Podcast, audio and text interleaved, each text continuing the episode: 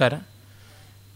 ಶಂಕರ ಕವಿ ಬರೆದ ಭಾರಾವತಾರಸ್ತವದ ಎರಡನೆಯ ಕಂತನ್ನು ಈ ದಿವಸ ಮುಗಿಸಬಹುದಾಗಿದೆ. ತನ್ಮೂಲಕ ಐವತ್ತು ಶ್ಲೋಕಗಳ ಆ ಸ್ತೋತ್ರ ಕಾವ್ಯಕ್ಕೆ ಒಂದು ಪೂರ್ಣತೆ ಒದಗಿ ಬರುತ್ತದೆ. ನಿನ್ನೆ ದಿವಸ ಕವಿಯ ಇತರ ಕೃತಿಗಳ ಕೆಲವೊಂದು ಪದ್ಯಗಳನ್ನು ಪರಿಚಯವನ್ನು ಮಾಡಿಕೊಟ್ಟಿದ್ದೆ. ಈಗ ನೇರವಾಗಿ ಕೃತಿಗೆ ಹೋಗೋಣ. ಶಿವನನ್ನು ಆತ ಕೇಳ್ತಾ ಇದ್ದಾನೆ ನನಗೆ ಮರಣ ಭಯ ಅನ್ನೋದು ಬಂದೇ ಬರ್ತದೆ, ದೇಹ ಅನ್ನೋದಿದ್ದ ಮೇಲೆ ಸಾವು ಅನ್ನೋದು ಬಂದೇ ಬರಬೇಕು. ಆದರೆ ಆ ಸಾವನ್ನು ಮೀರುವ ಬಗೆಯನ್ನು ಕೂಡ ನೀನೇ ತೋರಿಸಿಕೊಡ್ತೀಯ ಅಂತ. ಮಾಂಪಾಶಪಾಣಿರಧುನಾ ಮೃಡ ರೂಢವಕ್ಷ ಪೂರ್ವವ್ರಣೋಯಂ ಉಪಗಚ್ಛತಿ ಮೃತ್ಯುರುಗ್ರಹ ಬದ್ ಬದ್ಧ್ವಾಶು ತತ್ಪರಿಕರಂ ಭಗವನ್ ನಿಜಾಂಘ್ರೇಹೆ ಸವ್ಯೇತರಸ್ಯ ವಿನಿವಾರಯ ಕೀರ್ತಿ ಕಂಡು. ದೇವ ನನ್ನನ್ನು ಕೊನೆ ಮುಟ್ಟಿಸೋದಕ್ಕಂತೂ ಅಂತಕ ಕೃತಾಂತ ಬರ್ತಾನೆ ಯಮ, ಅವನು ಎದೆ ಮೇಲೆ ನೀನಾಗಿಯೇ ಹಿಂದೆ ಒಂದು ಗಾಯವನ್ನು ಮಾಡಿದ್ದಿ ಮಾರ್ಕಂಡೇಯನ ಪ್ರಸಂಗದಲ್ಲಿ. ಈಗ ಮತ್ತೆ ಅವನು ಪಾಶ ಬೀಸೋಕ್ಕೆ ಬಂದಾಗ ಆ ಪಾಶವನ್ನು ಹಿಡಿದು ಅವನನ್ನೇ ಕಟ್ಟಿ ಹಾಕಿ ಮತ್ತೊಮ್ಮೆ ಅವನ ಎದೆಗೆ ಒದೆಯೋದಕ್ಕೆ ನಿನ್ನ ಬಲಗಾಲಿಗೆ ಒಂದು ಆಸೆ ಇದೆ, ಅದನ್ನು ನೀನು ತೃಪ್ತಿ ಪಟ್ಕೊಳ್ಬೋದು ಮಾಡಿಸಿ ಅಂತ. ಯಾಕೆಂದರೆ ಎಡಗಾಲಿಂದ ಒದ್ದದ್ದು ಅನ್ನೋದು ಪ್ರಸಿದ್ಧ ಪುರಾಣದಲ್ಲಿ ಉಂಟು. ಮಾರ್ಕಂಡೇಯ ರಕ್ಷಣಾವಧಿಯಲ್ಲಿ ಮಹಾದೇವ ಎಡಗಾಲಿನಿಂದ ಯಮನ ಎದೆಗೆ ಒದ್ದ, ಆಗ ಯಮ ಭಯ ಕಂಪಿತನಾಗಿ ದೂರಕ್ಕೆ ಹೋದ ಅಂತ. ಎಡಗಾಲಿಗೆ ಆ ಕೀರ್ತಿ ಸಿಕ್ತಲ್ಲ ಮೃತ್ಯುಂಜಯತ್ವ. ಹಾಗಾಗಿ ಬಲಗಾಲಿಗೆ ಪಾಪ ಇರೋದಿಲ್ವ ಸಂಕಟ? ಆ ಬಲಗಾಲಿಗೂ ಕೀರ್ತಿ ಸಿಗಬೇಕು, ಆ ಕೆಲಸ ನನ್ನಿಂದಾಗುತ್ತೆ ನೀನು ನನಗೆ ಅನುಗ್ರಹವನ್ನು ಮಾಡು ಅಂತ ಕೇಳುವಂಥದ್ದು. ಅಂದರೆ ಮನುಷ್ಯನಿಗಿರುವ ಮೃತ್ಯು ಭೀತಿಯನ್ನು ನಿವಾರಣೆ ಮಾಡಿಕೊಳ್ಳೋದಕ್ಕೆ ಮೃತ್ಯುಂಜಯ ಒಬ್ಬನೇ ದಾರಿ ಅಂತ.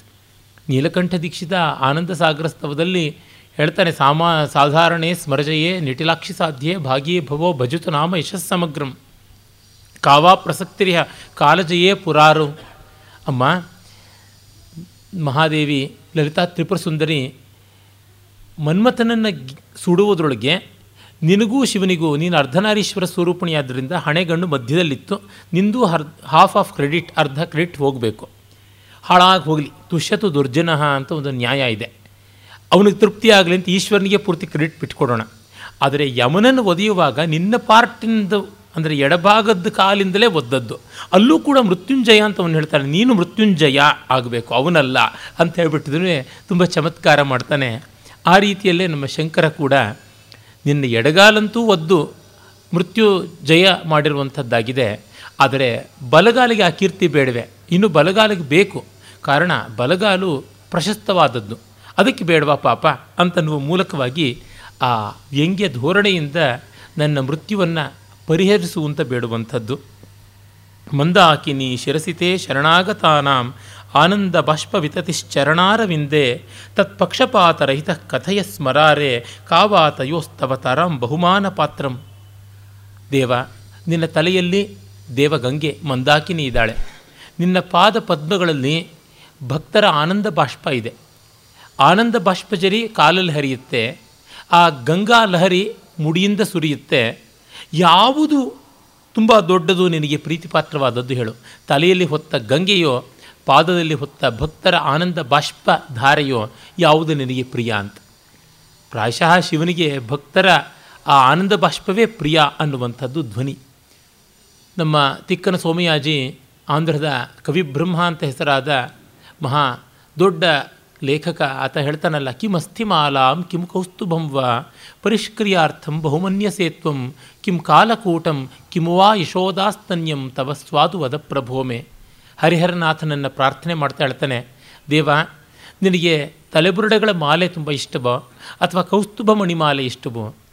ಅದು ನಿನಗೆ ಅಲಂಕಾರವಾಗಿ ಒದಗಿ ಬರೋದಕ್ಕೆ ಪ್ರೀತಿಪಾತ್ರವು? ಅಥವಾ ನಿನಗೆ ಯಶೋದೆಯ ಹಾಲು ಸವಿಯಾದದ್ದು, ಇಲ್ಲವೇ ಹಾಲಾಹಲ ಸವಿಯಾದದ್ದು ಹೇಳು ನನಗೆ ಅಂತ. ಈ ರೀತಿಯಲ್ಲಿ ಭಗವಂತನ ಪ್ರಶ್ನೆ ಮಾಡುವಂತೆ ಇಲ್ಲಿ ಕೂಡ ನಿನಗೆ ದೇವ ಮಂದಾಕಿನಿ ಮುಡಿಯಲ್ಲಿ ಮೆರೆಯುವ ಅಲಂಕಾರ ಅದು ಬೇಕು ಅಥವಾ ಭಕ್ತರ ಆ ನಯನಧಾರೆ ಯಾವುದುಂಟು ಅದು ನಿನಗೆ ಪ್ರೀತಿಪಾತ್ರವ ಅಂತ ಕೇಳುವಂಥ ಆ ಒಂದು ದೇವರಿಗೆ ಛಾಯಿಸಿಕೊಡುವಂಥದ್ದು ಇದೆಯಲ್ಲ, ಅದು ತುಂಬ ಚೆನ್ನಾಗಿರ್ತಕ್ಕಂಥ ಒಂದು ತುಲ್ಯ ಯೋಗಿತ ಅಲಂಕಾರ. ಬಾಲೆಂದು ಭೂಷಣ ಅಂತ ಶಿವನನ್ನು ಮತ್ತೊಂದು ಕಡೆ ಕೇಳ್ತಾನೆ. ಬಾಲೆಂದು ಭೂಷಣ ವಿಭೋ ಸದಯಾಂತರ ಸದಯಾಂತರಂಗ ಸಂಸಾರ ಗರ್ತ ಗಹನಾದ್.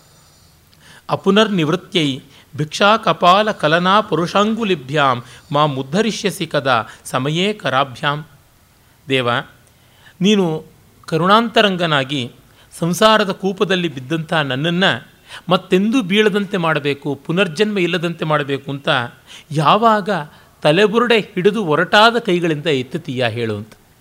ಅದು ಬಹಳ ಚೆನ್ನಾಗಿರುವಂಥ ಒಂದು ಫ್ರೇಜು ಭಿಕ್ಷಾ ಕಪಾಲ ಕಲನಾ ಪರುಷಾಂಗುಲಿಭ್ಯಾಂ ಮಾ ಮುದ್ಧರಿಷ್ಯಸಿ ಕದಾ. ಯಾಕೆಂದರೆ ನುಣುಪಾದ ಕೈ ಆದರೆ ಜಾರು ಹೋಗ್ಬಿಡುತ್ತೆ. ಕೈಗೆ ಗ್ರಿಪ್ ಇರಬೇಕು. ವೆಯ್ಟ್ ಲಿಫ್ಟರ್ಸ್ ಎಲ್ಲನೂ ಚಾಕ್ ಡಸ್ಟ್ ಒಳಗೆ ಕೈಯನ್ನೆಲ್ಲನೂ ಉಜ್ಜಿಕೊಂಡು ಮತ್ತೆ ಆ ವೆಯ್ಟ್ ಲಿಫ್ಟಿಂಗ್ ಮಾಡೋದಕ್ಕೆ ಹೋಗ್ತಾರೆ. ಇವಾಗ ಒಂದು ಬಿರಟೆ ತೆಗಿಬೇಕು ಅಂದರೆ ನಾವೊಂದು ಬಟ್ಟೆಯಲ್ಲಿ ಸುತ್ಕೋತೀವಿ, ಕೈ ತೊಳ್ಕೊಳ್ತೀವಿ, ಒಂದು ಹತ್ತಿ ಬತ್ತಿ ಹೊಸಿಬೇಕು ಅಂತಂದರೆ ಭಸ್ಮದಲ್ಲಿಯೋ ಮತ್ತೊಂದರೊಳಗೋ ನಾವು ಕೈಯನ್ನು ಒರಟು ಮಾಡ್ಕೊಳ್ತೀವಿ ಇಲ್ಲದೆ ಇದ್ದರೆ ಆಗೋದಿಲ್ಲ, ಆ ಹಿಡಿತ ಬರೋದಿಲ್ಲ.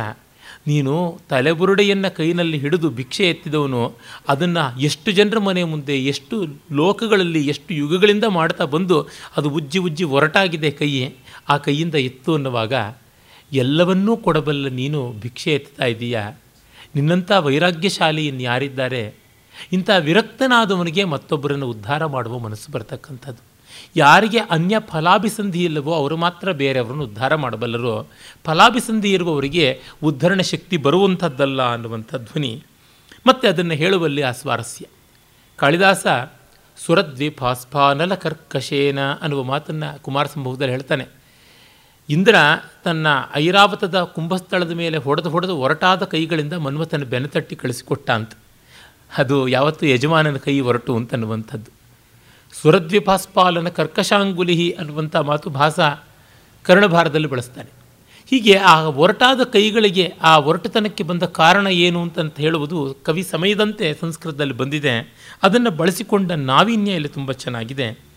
ಸಂತ ಸ್ವಭಾವ ಗುಣಿನಸ್ತವ ಪಾದಪದ್ಮೆ ದೋಷಾಕರ ಸತು ನಿರಂತರ ಮುತ್ತಮಾಂಗೆ ವಿದ್ಮಸ್ತದೀದೃಶಂ ವಿದ್ಮಸ್ತದೀದೃಶ ವಿಭಾಗ ವಿಧಾನ ದಕ್ಷೋ ಗೌರೀಪತೆ ದೃಷ್ಟಿ ರಸಿ ತ್ವಮದ್ಧ.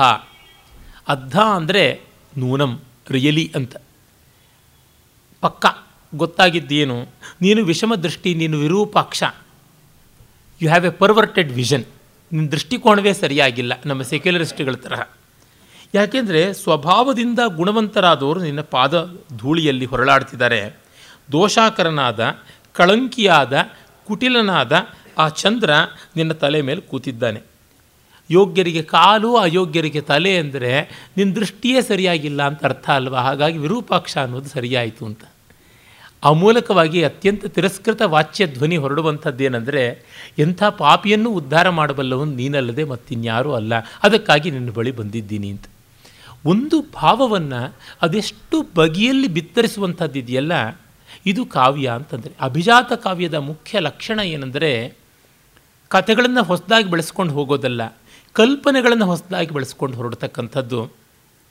ಸೈವಾದ್ರಿಜ ಉಪುಷಿ ಸೈವಚ ಮೂರ್ಧ್ನಿ ಗಂಗಾ, ಕಂಠೇ ಪುನಃ ಪಶುಪತೆ ಸಹಿ ಕಾಲಕೂಟ, ಕಿಂ ಭೂಯಸ, ಕಲಿತ ಕಾಶಿಪುರ ಪುಮಾಂಸಃ ತತ್ವೋ ಭವಂತಿ ಕಲಯಾಪಿನ ಭಿನ್ನ ರೂಪ.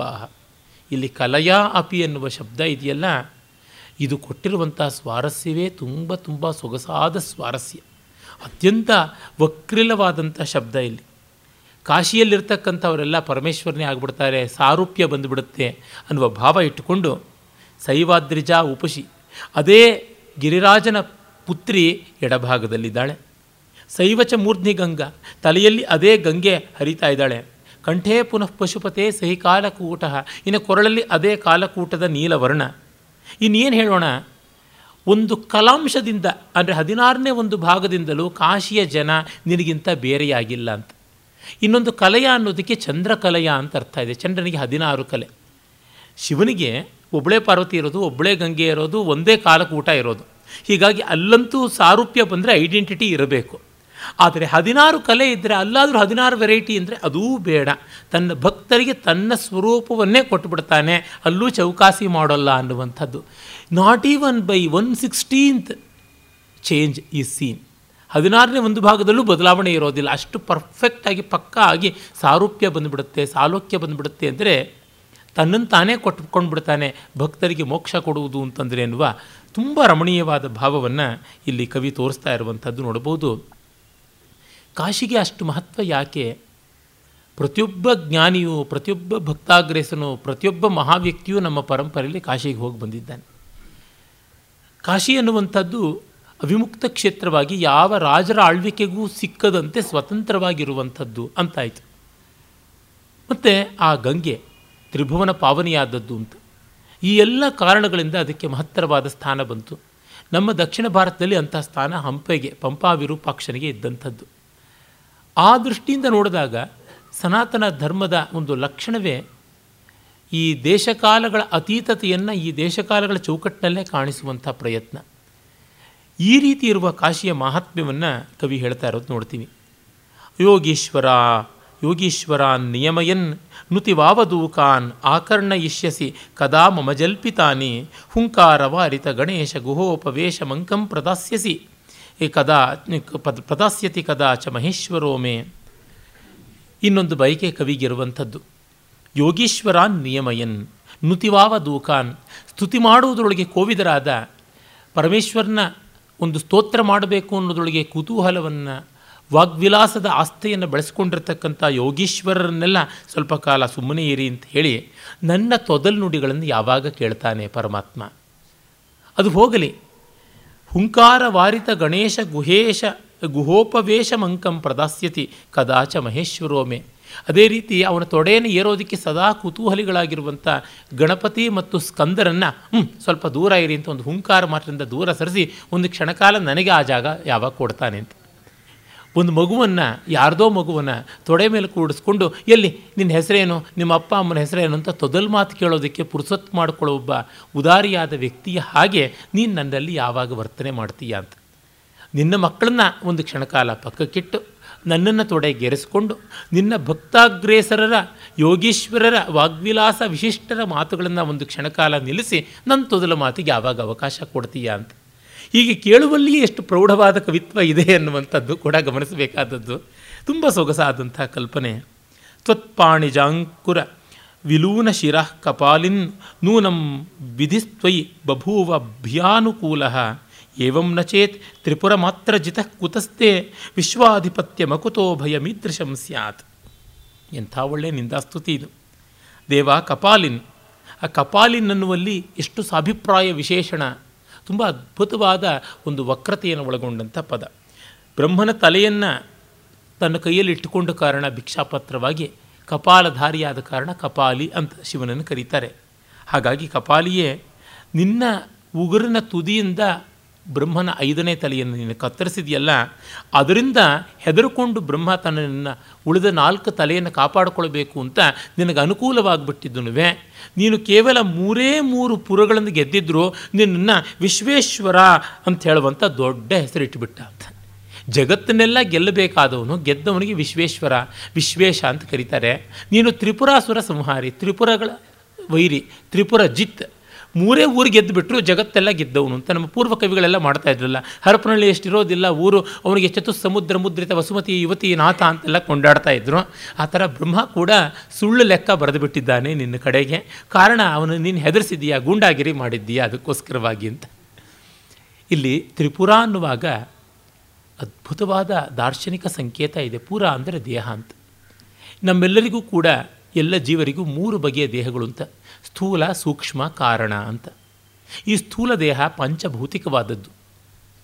ಈ ಸೂಕ್ಷ್ಮ ದೇಹ ಅನ್ನುವಂಥದ್ದು ಮನೋಬುದ್ಧಿ ವಾಸನಾ ವಿಶಿಷ್ಟವಾದದ್ದು. ಇನ್ನು ಸೂಕ್ಷ್ಮ ದೇಹ ಅನ್ನುವಂಥದ್ದು ಅಹಂಕಾರ ಮಾತ್ರ ಅವಶಿಷ್ಟವಾದದ್ದು. ಈ ಸ್ಥೂಲ ಸೂಕ್ಷ್ಮ ಕಾರಣ ಅನ್ನುವ ಮೂರು ಶರೀರಗಳನ್ನು ಮೀರಿ ಇರುವಂಥ ನೆಲೆಯೇ ಮೋಕ್ಷ. ಈ ಮೂರು ದೇಹ ಪುರಗಳನ್ನು ನಾಶ ಮಾಡಿದಾಗಲೇ ನಮಗೆ ಮೋಕ್ಷ ಸಿಗ್ತಕ್ಕಂಥದ್ದು. ಸ್ಥೂಲ ದೇಹದಲ್ಲಿ ಮೋಕ್ಷ ಇಲ್ಲ, ಸೂಕ್ಷ್ಮದಲ್ಲಿಯೂ ಇಲ್ಲ, ಇನ್ನು ಕಾರಣದಲ್ಲಿಯೂ ಇಲ್ಲ. ಹೀಗೆ ಮೂರು ಬಗೆಯ ಪುರಗಳನ್ನು ನಾಶ ಮಾಡ್ತಕ್ಕಂಥ ಶಕ್ತಿ ಉಳ್ಳವನನ್ನು ತ್ರಿಪುರಾಸುರ ಸಂಹಾರಿ ಅಂತ ಕರೀತಕ್ಕಂಥದ್ದು. ಹಾಗಾಗಿ ಅದನ್ನು ನಾಶ ಮಾಡಿದ ಮೇಲೆ ಇಡೀ ವಿಶ್ವವನ್ನು ನಾಶ ಮಾಡದಂತೆ, ವಿಶ್ವವನ್ನು ಗೆದ್ದಂತೆ.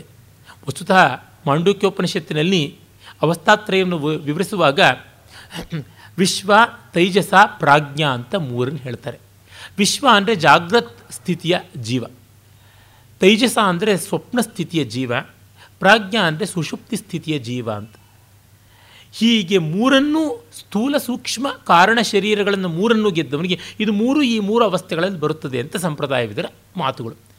ಇದನ್ನು ಮೀರಿದವನಿಗೆ ಸ್ಥೂಲ ದೃಷ್ಟಿಯ ವಿಶ್ವ ಅನ್ನೋದೊಂದು ದೊಡ್ಡ ಮಾತೆ ಅನ್ನುವಂಥ ಒಂದು ವೇದಾಂತದ ಅರ್ಥವೂ ಉಂಟು. ನಿನ್ನೆ ತಾನೇ ನಾನು ಹೇಳ್ತಾ ಇದ್ದೆ ನಮ್ಮ ಶಂಕರ ಯಾವುದೇ ಶಾಸ್ತ್ರಗಳನ್ನು ಜಿತವಾಗಿ ಕೂತ್ಕೊಂಡು ಓದಿದವನಲ್ಲ, ಆದರೆ ಶಾಸ್ತ್ರ ಸ್ವಾರಸ್ಯ ಯಾವುದನ್ನು ನಾವು ಶಾಸ್ತ್ರ ಸದ್ಭಾವ ಅಂತ ಕರಿತೀವಿ. ಆಯುರ್ವೇದದ ಶಾಸ್ತ್ರಗಳಲ್ಲಿ ಶಾಸ್ತ್ರ ಸದ್ಭಾವ ಕಿಮ್ ಅಂತ. ಆ ಶಾಸ್ತ್ರದ ಹೃದಯ ಚೆನ್ನಾಗಿ ಗೋಚರವಾಗಿದೆ ಅನ್ನೋದಕ್ಕೆ ಇಂಥ ಪದ್ಯಗಳೇ ಸಾಕ್ಷಿಯಾಗಿ ನಿಲ್ಲುತ್ತವೆ. ಹಾಗೆ ವ್ಯತಿರೇಕವಾಗಿ, ವ್ಯಂಗ್ಯವಾಗಿ ಶಿವಸ್ತುತಿಯಾಗಿರುವಂಥ ನಿಂದೆ ಇದು.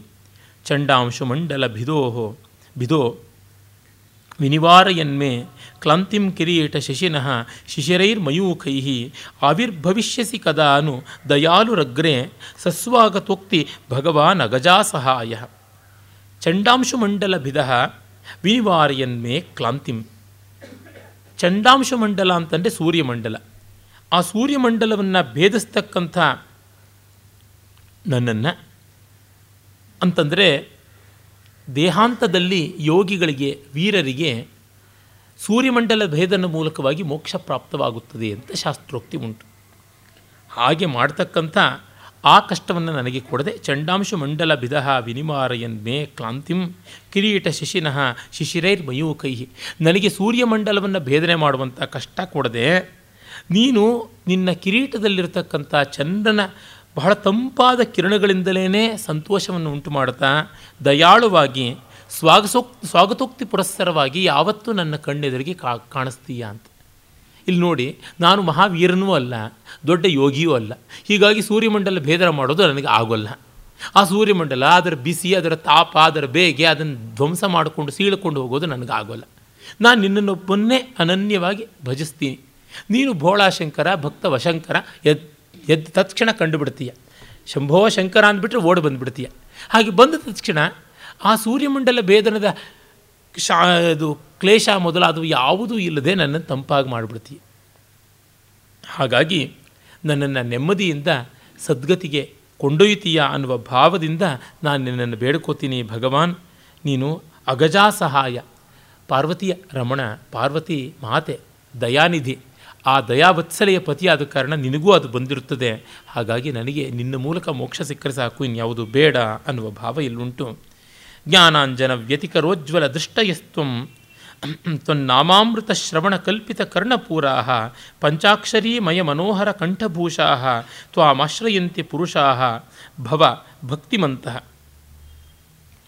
ನಿನ್ನನ್ನು ಎಂಥವರು ಆಶ್ರಯಿಸ್ತಾರೆ ಅಂತಂದರೆ ಜ್ಞಾನಾಂಜನ ವ್ಯತಿಕರೋಜ್ವಲ ದೃಷ್ಟಯ. ಜ್ಞಾನದ ಅಂಜನದಿಂದ ವಿಕಾಸಿತವಾದಂಥ, ಅಲಂಕೃತವಾದಂಥ ನೋಟವುಳ್ಳವರು. ಜ್ಞಾನದ ಕಾಡಿಗೆಯಿಂದ ಇನ್ನಷ್ಟು ವಿಶಾಲವಾದ ಕಣ್ಣುಳ್ಳವರು. ನಾಮಾಮೃತ ಶ್ರವಣ ಕಲ್ಪಿತ ಕರ್ಣಪೂರಾಹ. ಕಣ್ಣಿಗೆ ಕಾಡಿಗೆ ಅಲಂಕಾರ. ಕಿವಿಗೆ ಭಗವನ್ ನಾಮಸ್ಮರಣೆ ಅನ್ನುವಂತಹ ಕುಂಡಲಗಳು ಅಲಂಕಾರ. ಮತ್ತು ಪಂಚಾಕ್ಷರೀಮಯ ಮನೋಹರ ಕಂಠಭೂಷಾ ನಮಃಶಿವಾಯ ಅನ್ನುವ ಪಂಚಾಕ್ಷರ ಮಂತ್ರವನ್ನೇ ಕೊರಳಿಗೆ ಅಡ್ಡಿಕೆಯಾಗಿ, ಮಣಿಬಾಲಿಕೆಯಾಗಿ ಉಳ್ಳಂಥವರು. ಇವರು ಪುಣ್ಯವಂತರು ನಿನ್ನನ್ನು ಸೇವಿಸ್ತಾರೆ ಅಂತ. ಅಂದರೆ ಕಣ್ಣು, ಕಿವಿ, ಕೊರಳಿಗೆಲ್ಲ ಅಲಂಕಾರ ಮಾಡಿಕೊಂಡವರಿಗೆ ಮಾತ್ರ ನೀನು ದಕ್ತೀಯ. ಅಂದರೆ ಅನುಕೂಲವಂತರಿಗೆ ನೀನು ದಕ್ತೀಯ. ಅದಲ್ಲದವರಿಗೆ ಅಲ್ಲ ಅನ್ನುವಂಥ ಭಾವವನ್ನು ಕೂಡ ನಾವಿಲ್ಲಿ ನೋಡಬಹುದು.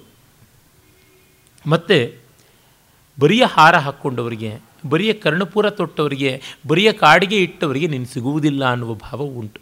ಸುಮ್ಮನೆ ಅಲಂಕಾರ ಮಾಡಿಕೊಂಡೇನೋ ನೀನು ದಿಗಂಬರ ಮೂರ್ತಿ. ಯಾವುದು ಅಲಂಕಾರವೋ ಅದು ಅಲಂಕಾರ. ಪೋತನ ತನ್ನ ಅಂತರ ಮಹಾಭಾಗವತದಲ್ಲಿ ಹೇಳ್ತಾನಲ್ಲ, ಕಮಲಾಕ್ಷನ ಅರ್ಚಿಂಚು ಕರಮುಲು ಕರಮುಲು, ಶ್ರೀನಾಥು ನುತಿಂಚು ಜಿವ್ವ ಜಿವ್ವ. ಆ ಕಮಲಾಕ್ಷನನ್ನು ಪೂಜೆ ಮಾಡೋ ಕೈಯಿ ಕೈಯಿ ಶ್ರೀನಾಥನ ಹೊಗಳತಕ್ಕಂಥ ನಾಲಿಗೆ ನಾಲಿಗೆ ಅಂತ. ಅದಲ್ಲದೆ ಇದ್ದದ್ದು ಅಲ್ಲ ಅಂತ. ಅದು ಆನಂದವರ್ಧನ ತುಂಬ ಚೆನ್ನಾಗಿ ಹೇಳ್ತಾನೆ, ಇದು ಪುನರುಕ್ತಿಯೆಲ್ಲ ಇರತಕ್ಕಂಥದ್ದು ಅತ್ಯಂತ ವಿಶಿಷ್ಟವಾದ ಒಂದು ಧ್ವನಿ, ಶಬ್ದಶಕ್ತಿ ಮೂಲವಾದಂಥ ಒಂದು ಧ್ವನಿ ಉಂಟು. ಸೂರ್ಯನ ಕಿರಣ ಬಿದ್ದಾಗಲೇ ಕಮಲಾನಿ ಹೋಯಿ ಕಮಲಾನಿ ಕಮಲಾನಿ ಭವಂತಿ ಕಮಲಾನಿ. ಸೂರ್ಯ ಕಿರಣ ಬೀಳದೇ ಇದ್ದಾಗ ಕಮಲ ಕಮಲವಲ್ಲ, ಅದು ಮುದುಡಿಕೊಂಡಿರುತ್ತೆ ಮುಚ್ಚಿಕೊಂಡಿರುತ್ತೆ, ಅದರಿಂದ ಏನು ಪ್ರಯೋಜನ? ಹಾಗೆ ನಿನ್ನ ನಾಮಾಮೃತ ಇಲ್ಲದ ಕಿವಿ ಅಲಂಕೃತವಲ್ಲ. ನಿನ್ನ ಸ್ತವನ ಇಲ್ಲದೆ ಇರತಕ್ಕಂಥ ಕೊರಳು ಅದು ಅಲಂಕೃತವಲ್ಲ. ನಿನ್ನ ಜ್ಞಾನದ ಅರಿವಿಲ್ಲದೆ ಇರತಕ್ಕಂಥ ಕಣ್ಣು ಕಣ್ಣಲ್ಲ ಅನ್ನುವಂಥ ದೃಷ್ಟಿಯನ್ನು ಇಟ್ಟುಕೊಂಡು ಬಹಳ ಸೊಗಸಾಗಿ ಸಾಲಂಕಾರವಾಗಿ ಧ್ವನಿಸಹಿತವಾದಂಥ ಪದ್ಯ. ಆರೋಪ್ಯ ತಸ್ಕರಪತಿಂ ಪರಮೇಶ್ವರತ್ವೇ ಸ್ವಸ್ಥಾ ಕಥಂ ಭವತ ನಾಮ ಚಿರಾಯ ಲೋಕಾ ಯುಕ್ತಿಯ ಹರಿಷ್ಯತಿ ಯದಾ ಸಮಯೇ ಸಮಸ್ತಂ ವಿಜ್ಞಾಸ್ಯತ ಸ್ವಯಂ ವಿಜ್ಞಾಸ್ಯಥ ಸ್ವಯಂ ಅಮುಷ್ಯ ತದಾ ಸ್ವರೂಪಂ. ಇನ್ನೊಂದು ಬಹಳ ಚಮತ್ಕಾರದ ನಿಂದಾಸ್ತುತಿ. ಜನರಿಗೆ ಹೇಳ್ತಕ್ಕಂಥದ್ದು ಚಿರಾಯ ಲೋಕಾಹ ಬಹಳ ಕಾಲದಿಂದ ಎಲೆ ಜನರೇ, ನೀವು ಸ್ವಸ್ಥರಾಗಿ ಹೇಗಿರ್ತೀರ? ತುಂಬ ಕಾಲ ನೆಮ್ಮದಿಯಾಗಿರೋದಕ್ಕೆ ಹೇಗೆ ಸಾಧ್ಯ? ಯಾಕೆ ಅಂದರೆ ಕಳ್ಳನಿಗೆ ಬಿಗಿದ ಕೈ ಕೊಟ್ಬಿಟ್ರೆ ಗತಿ ಏನು? ಆರೋಪಿ, ಆರೋಪ್ಯ ತಸ್ಕರ ಪತಿಂ ಪರಮೇಶ್ವರತ್ವೆ. ವೇದದಲ್ಲಿ ತಸ್ಕರ ಅಣಾಂಪತ ಏ ನಮಃ ಅಂತ ಬರುತ್ತಲ್ಲ, ಅದನ್ನು ಇಟ್ಕೊಂಡು ಕಳ್ಳರ ಯಜಮಾನನಿಗೆ ನೀವು ಪರಮೇಶ್ವರ ಅಂತ ಒಡೆತನವನ್ನು ಕೊಟ್ಬಿಟ್ಟ ಮೇಲೆ ನೀವು ನೆಮ್ಮದಿಯಾಗಿ ಹೇಗೆ ತಾನೇ ನಿದ್ರೆ ಮಾಡೋದಕ್ಕೆ ಸಾಧ್ಯ? ಲೋಕದ ಜನರೇ, ಅಂದರೆ ತಮೋಗುಣ ಹೇಗೆ ಇಟ್ಕೊಳ್ಳೋದಕ್ಕೆ ಸಾಧ್ಯ ಅಂತಲೂ ಅರ್ಥ ಉಂಟು. ನಿಮ್ಮದೆಲ್ಲವನ್ನೂ ಸಮಯ ಬಂದಾಗ ಒಂದಿಷ್ಟು ಬಿಡದೆ ಎಲ್ಲ ಅಪಹರಿಸಿ ಬಿಡ್ತಾನೆ. ಯುಕ್ತಿಯ ಹರಿಷ್ಯತಿ ಯದಾ ಸಮಯೇ ಸಮಸ್ತಂ, ವಿಜ್ಞಾಸ್ಯಥ ಸ್ವಯಂ ಅಮುಷ್ಯ ತದಾ ಸ್ವರೂಪಂ. ಆಗ ನೋಡ್ಕೊಳ್ಳಿ ನಿಮ್ಮದನ್ನೆಲ್ಲ ದೋಚಿದಾಗ ಸಂಸ್ಕೃತದಲ್ಲಿ ಹೇಳ್ತಾರೆ ನಗ್ನಮುಷಿತ ಅಂತ. ಸ್ಟೋಲನ್ ಟು ನ್ಯೂಡಿಟಿ ಬೆತ್ತಲಾಗೋವರೆಗೆ ತೋಚಿಬಿಡ್ತಾನೆ ಆಗ ನೀವೇ ನೋಡ್ಕೋತೀರಾ, ನೀವು ಮಾಡಿದ ತಪ್ಪಿ ಏನು ಅಂತ. ಹರತೀತಿ ಹರಹ, ಹರತೀತಿ ಹರಿಹಿ ಅಂತ ಉಂಟಲ್ವೇ. ನಮ್ಮದು ಅನ್ನುವಂಥದ್ದನ್ನೆಲ್ಲವನ್ನು ಅವನ ಅಪಹರಣ ಮಾಡಿದ ಮೇಲೆ ನಮ್ಮತನ ನಮಗೆ ದಕ್ಕತಕ್ಕಂಥದ್ದು. ಅದರಿಂದಲೇ ಯಸ್ಯಾನುಗ್ರಹ ಇಚ್ಛಾಮಿ ತಸ್ಯ ಸರ್ವಂ ಹರಾಮ್ಯಹಂ ಅನ್ನುವ ಮಾತನ್ನು ನಾವು ಭಾಗವತದಲ್ಲಿ ನೋಡ್ತೀವಿ. ಯಾರನ್ನು ಅನುಗ್ರಹಿಸಬೇಕು ಅಂತಿದ್ದೀನೋ ಅವ್ರದ್ದೆಲ್ಲ ದೋಚಿಬಿಡ್ತೀನಿ ಅಂತ. ಹಾಗಲ್ಲದೆ ಇದ್ದರೆ ನಮಗೆ ನಮ್ಮ ರಾಗದ್ವೇಷಗಳು ಹೋಗುವುದಿಲ್ಲ. ಈ ದೃಷ್ಟಿಯಿಂದ ಒಂದು ಕಡೆ ವೇದೋಕ್ತಿಯನ್ನು ಇಟ್ಟುಕೊಂಡು ಮತ್ತೊಂದು ಕಡೆ ಲೋಕನೀತಿಯನ್ನು ಇಟ್ಟುಕೊಂಡು ಮಾಡಿದಂಥ ಈ ಪದ್ಯ. ತುಂಬ ಸುಂದರವಾದದ್ದು ವ್ಯುತ್ಪತ್ತಿ ಇದ್ದರೆ ಲೇಖಕ ಏನನ್ನೂ ಮಾಡ್ತಾನೆ ಒಳ್ಳೆ ವ್ಯಾಸಂಗ ಅನ್ನೋದು ಸಮಯೋಚಿತವಾಗಿ ಒದಗಿ ಬರಬೇಕು. ಹಾಗಾಗಿ ಪ್ರತಿಭಾ, ವ್ಯುತ್ಪತ್ತಿ, ಅಭ್ಯಾಸಗಳು ಮೂರೂ ಕೂಡ ಕಾವ್ಯ ಹೇತುಗಳು, ಕಾವ್ಯ ಮಾತರಹ ಅನ್ನುವಂಥ ಮಾತು, ಕಾವ್ಯ ರಚನೆಗೆ ಬೇಕಾಗಿರ್ತಕ್ಕಂಥದ್ದು. ಪ್ರತಿಭಾನಂ ಶಾಸ್ತ್ರವಿದ್ಯಾ ಪ್ರಚಯ ಪರಿಚಯಂ, ವೃದ್ಧಸೇವಾನುರಾಗಂ, ಸತತಾಭ್ಯಾಸಂ ಪ್ರಯತ್ನಂ ಅಂತೆಲ್ಲ ಹೇಳಿಬಿಟ್ಟಿದ್ದನುವೇ ಕಾವ್ಯಾವಲೋಕನದಲ್ಲಿ ನಮ್ಮ ನಾಗವರ್ಮ ಹೇಳ್ತಾನೆ. ಪ್ರತಿಭಾನಂ ಪ್ರತಿಭೆ ಬೇಕು. ಮತ್ತು ಕಾವ್ಯ ರಚನೆಯ ಅಭ್ಯಾಸ ಬೇಕು. ಕಾವ್ಯವಿದ್ಯಾ ಪ್ರಚಯ ಪರಿಚಯಂ, ವೃದ್ಧ ಸೇವಾನುರಾಗಂ. ಆ ಕ್ಷೇತ್ರದಲ್ಲಿ ಅನುಭವಿಗಳಾದವ್ರನ್ನ ಮತ್ತೆ ಮತ್ತೆ ಹೋಗಿ ಕೇಳಬೇಕು. ಶುಶ್ರೂಷೆ, ಕೇಳುವ ಬಯಕೆ ಇರಬೇಕು. ಆಮೇಲೆ ಸತತಾಭ್ಯಾಸಂ ಪ್ರಯತ್ನ. ಸತತವಾದ ಅಭ್ಯಾಸದಿಂದ ಪ್ರಯತ್ನ ಇರಬೇಕು. ದಿವಸವೂ ಮಾಡಿ ಮಾಡಿ ಮಾಡಿ ಆ ಅಭ್ಯಾಸದಿಂದ ನಾದಿ ಪಾಕಗೊಂಡಿರಬೇಕು. ನಾನು ನೋಡಿದ್ದೀನಲ್ಲ ನಮ್ಮ ಶಂಕರನ್ನ. ಸದಾ ಕಾಲವೂ ಅವನು ಯಾವುದೋ ಒಂದು ಲಹರಿಯಲ್ಲೇ ಇರ್ತಾನೆ.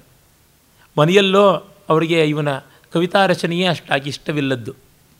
ಅವನು ಯಾವುದೋ ಒಂದು ಮೂಡಲ್ಲಿದ್ದಾನೆ ಅಂತ ಮುಖ ನೋಡ್ತಿದ್ದಂಗೆ ಪದ್ಯ ರಚನೆ ಮಾಡ್ತಾ ಇದ್ದಾನೆ ಅಂತ ಗೊತ್ತಾಗ್ಬಿಡ್ತಾ. ತಿರುಪಿ ಸೋಲರದ ಸಂಸ್ಕೃತ ಶ್ಲೋಕ ಮಾನಿಯೇ ಮನಸ್ಸಲ್ಲೇ ಎಣ್ಣಿಂಡ್ರೆ ಕರೆದೆ ಅಂತ ಅವರ ಅಪ್ಪನೋ ಅಮ್ಮನೋ ಶುರು ಮಾಡ್ತಾರೆ. ಈ ರೀತಿಯಾಗಿ ಪಾಪ ಹಲವು ಅತ್ತೈರ ಮಧ್ಯದಲ್ಲಿ ಒದ್ದಾಡುವ ಸೊಸೆಯ ಸ್ಥಿತಿ. ಮೂವತ್ತೆರಡು ಹಲ್ಲುಗಳ ಮಧ್ಯೆ ಒದ್ದಾಡುವ ನಾಲಿಗೆಯ ಗತಿ.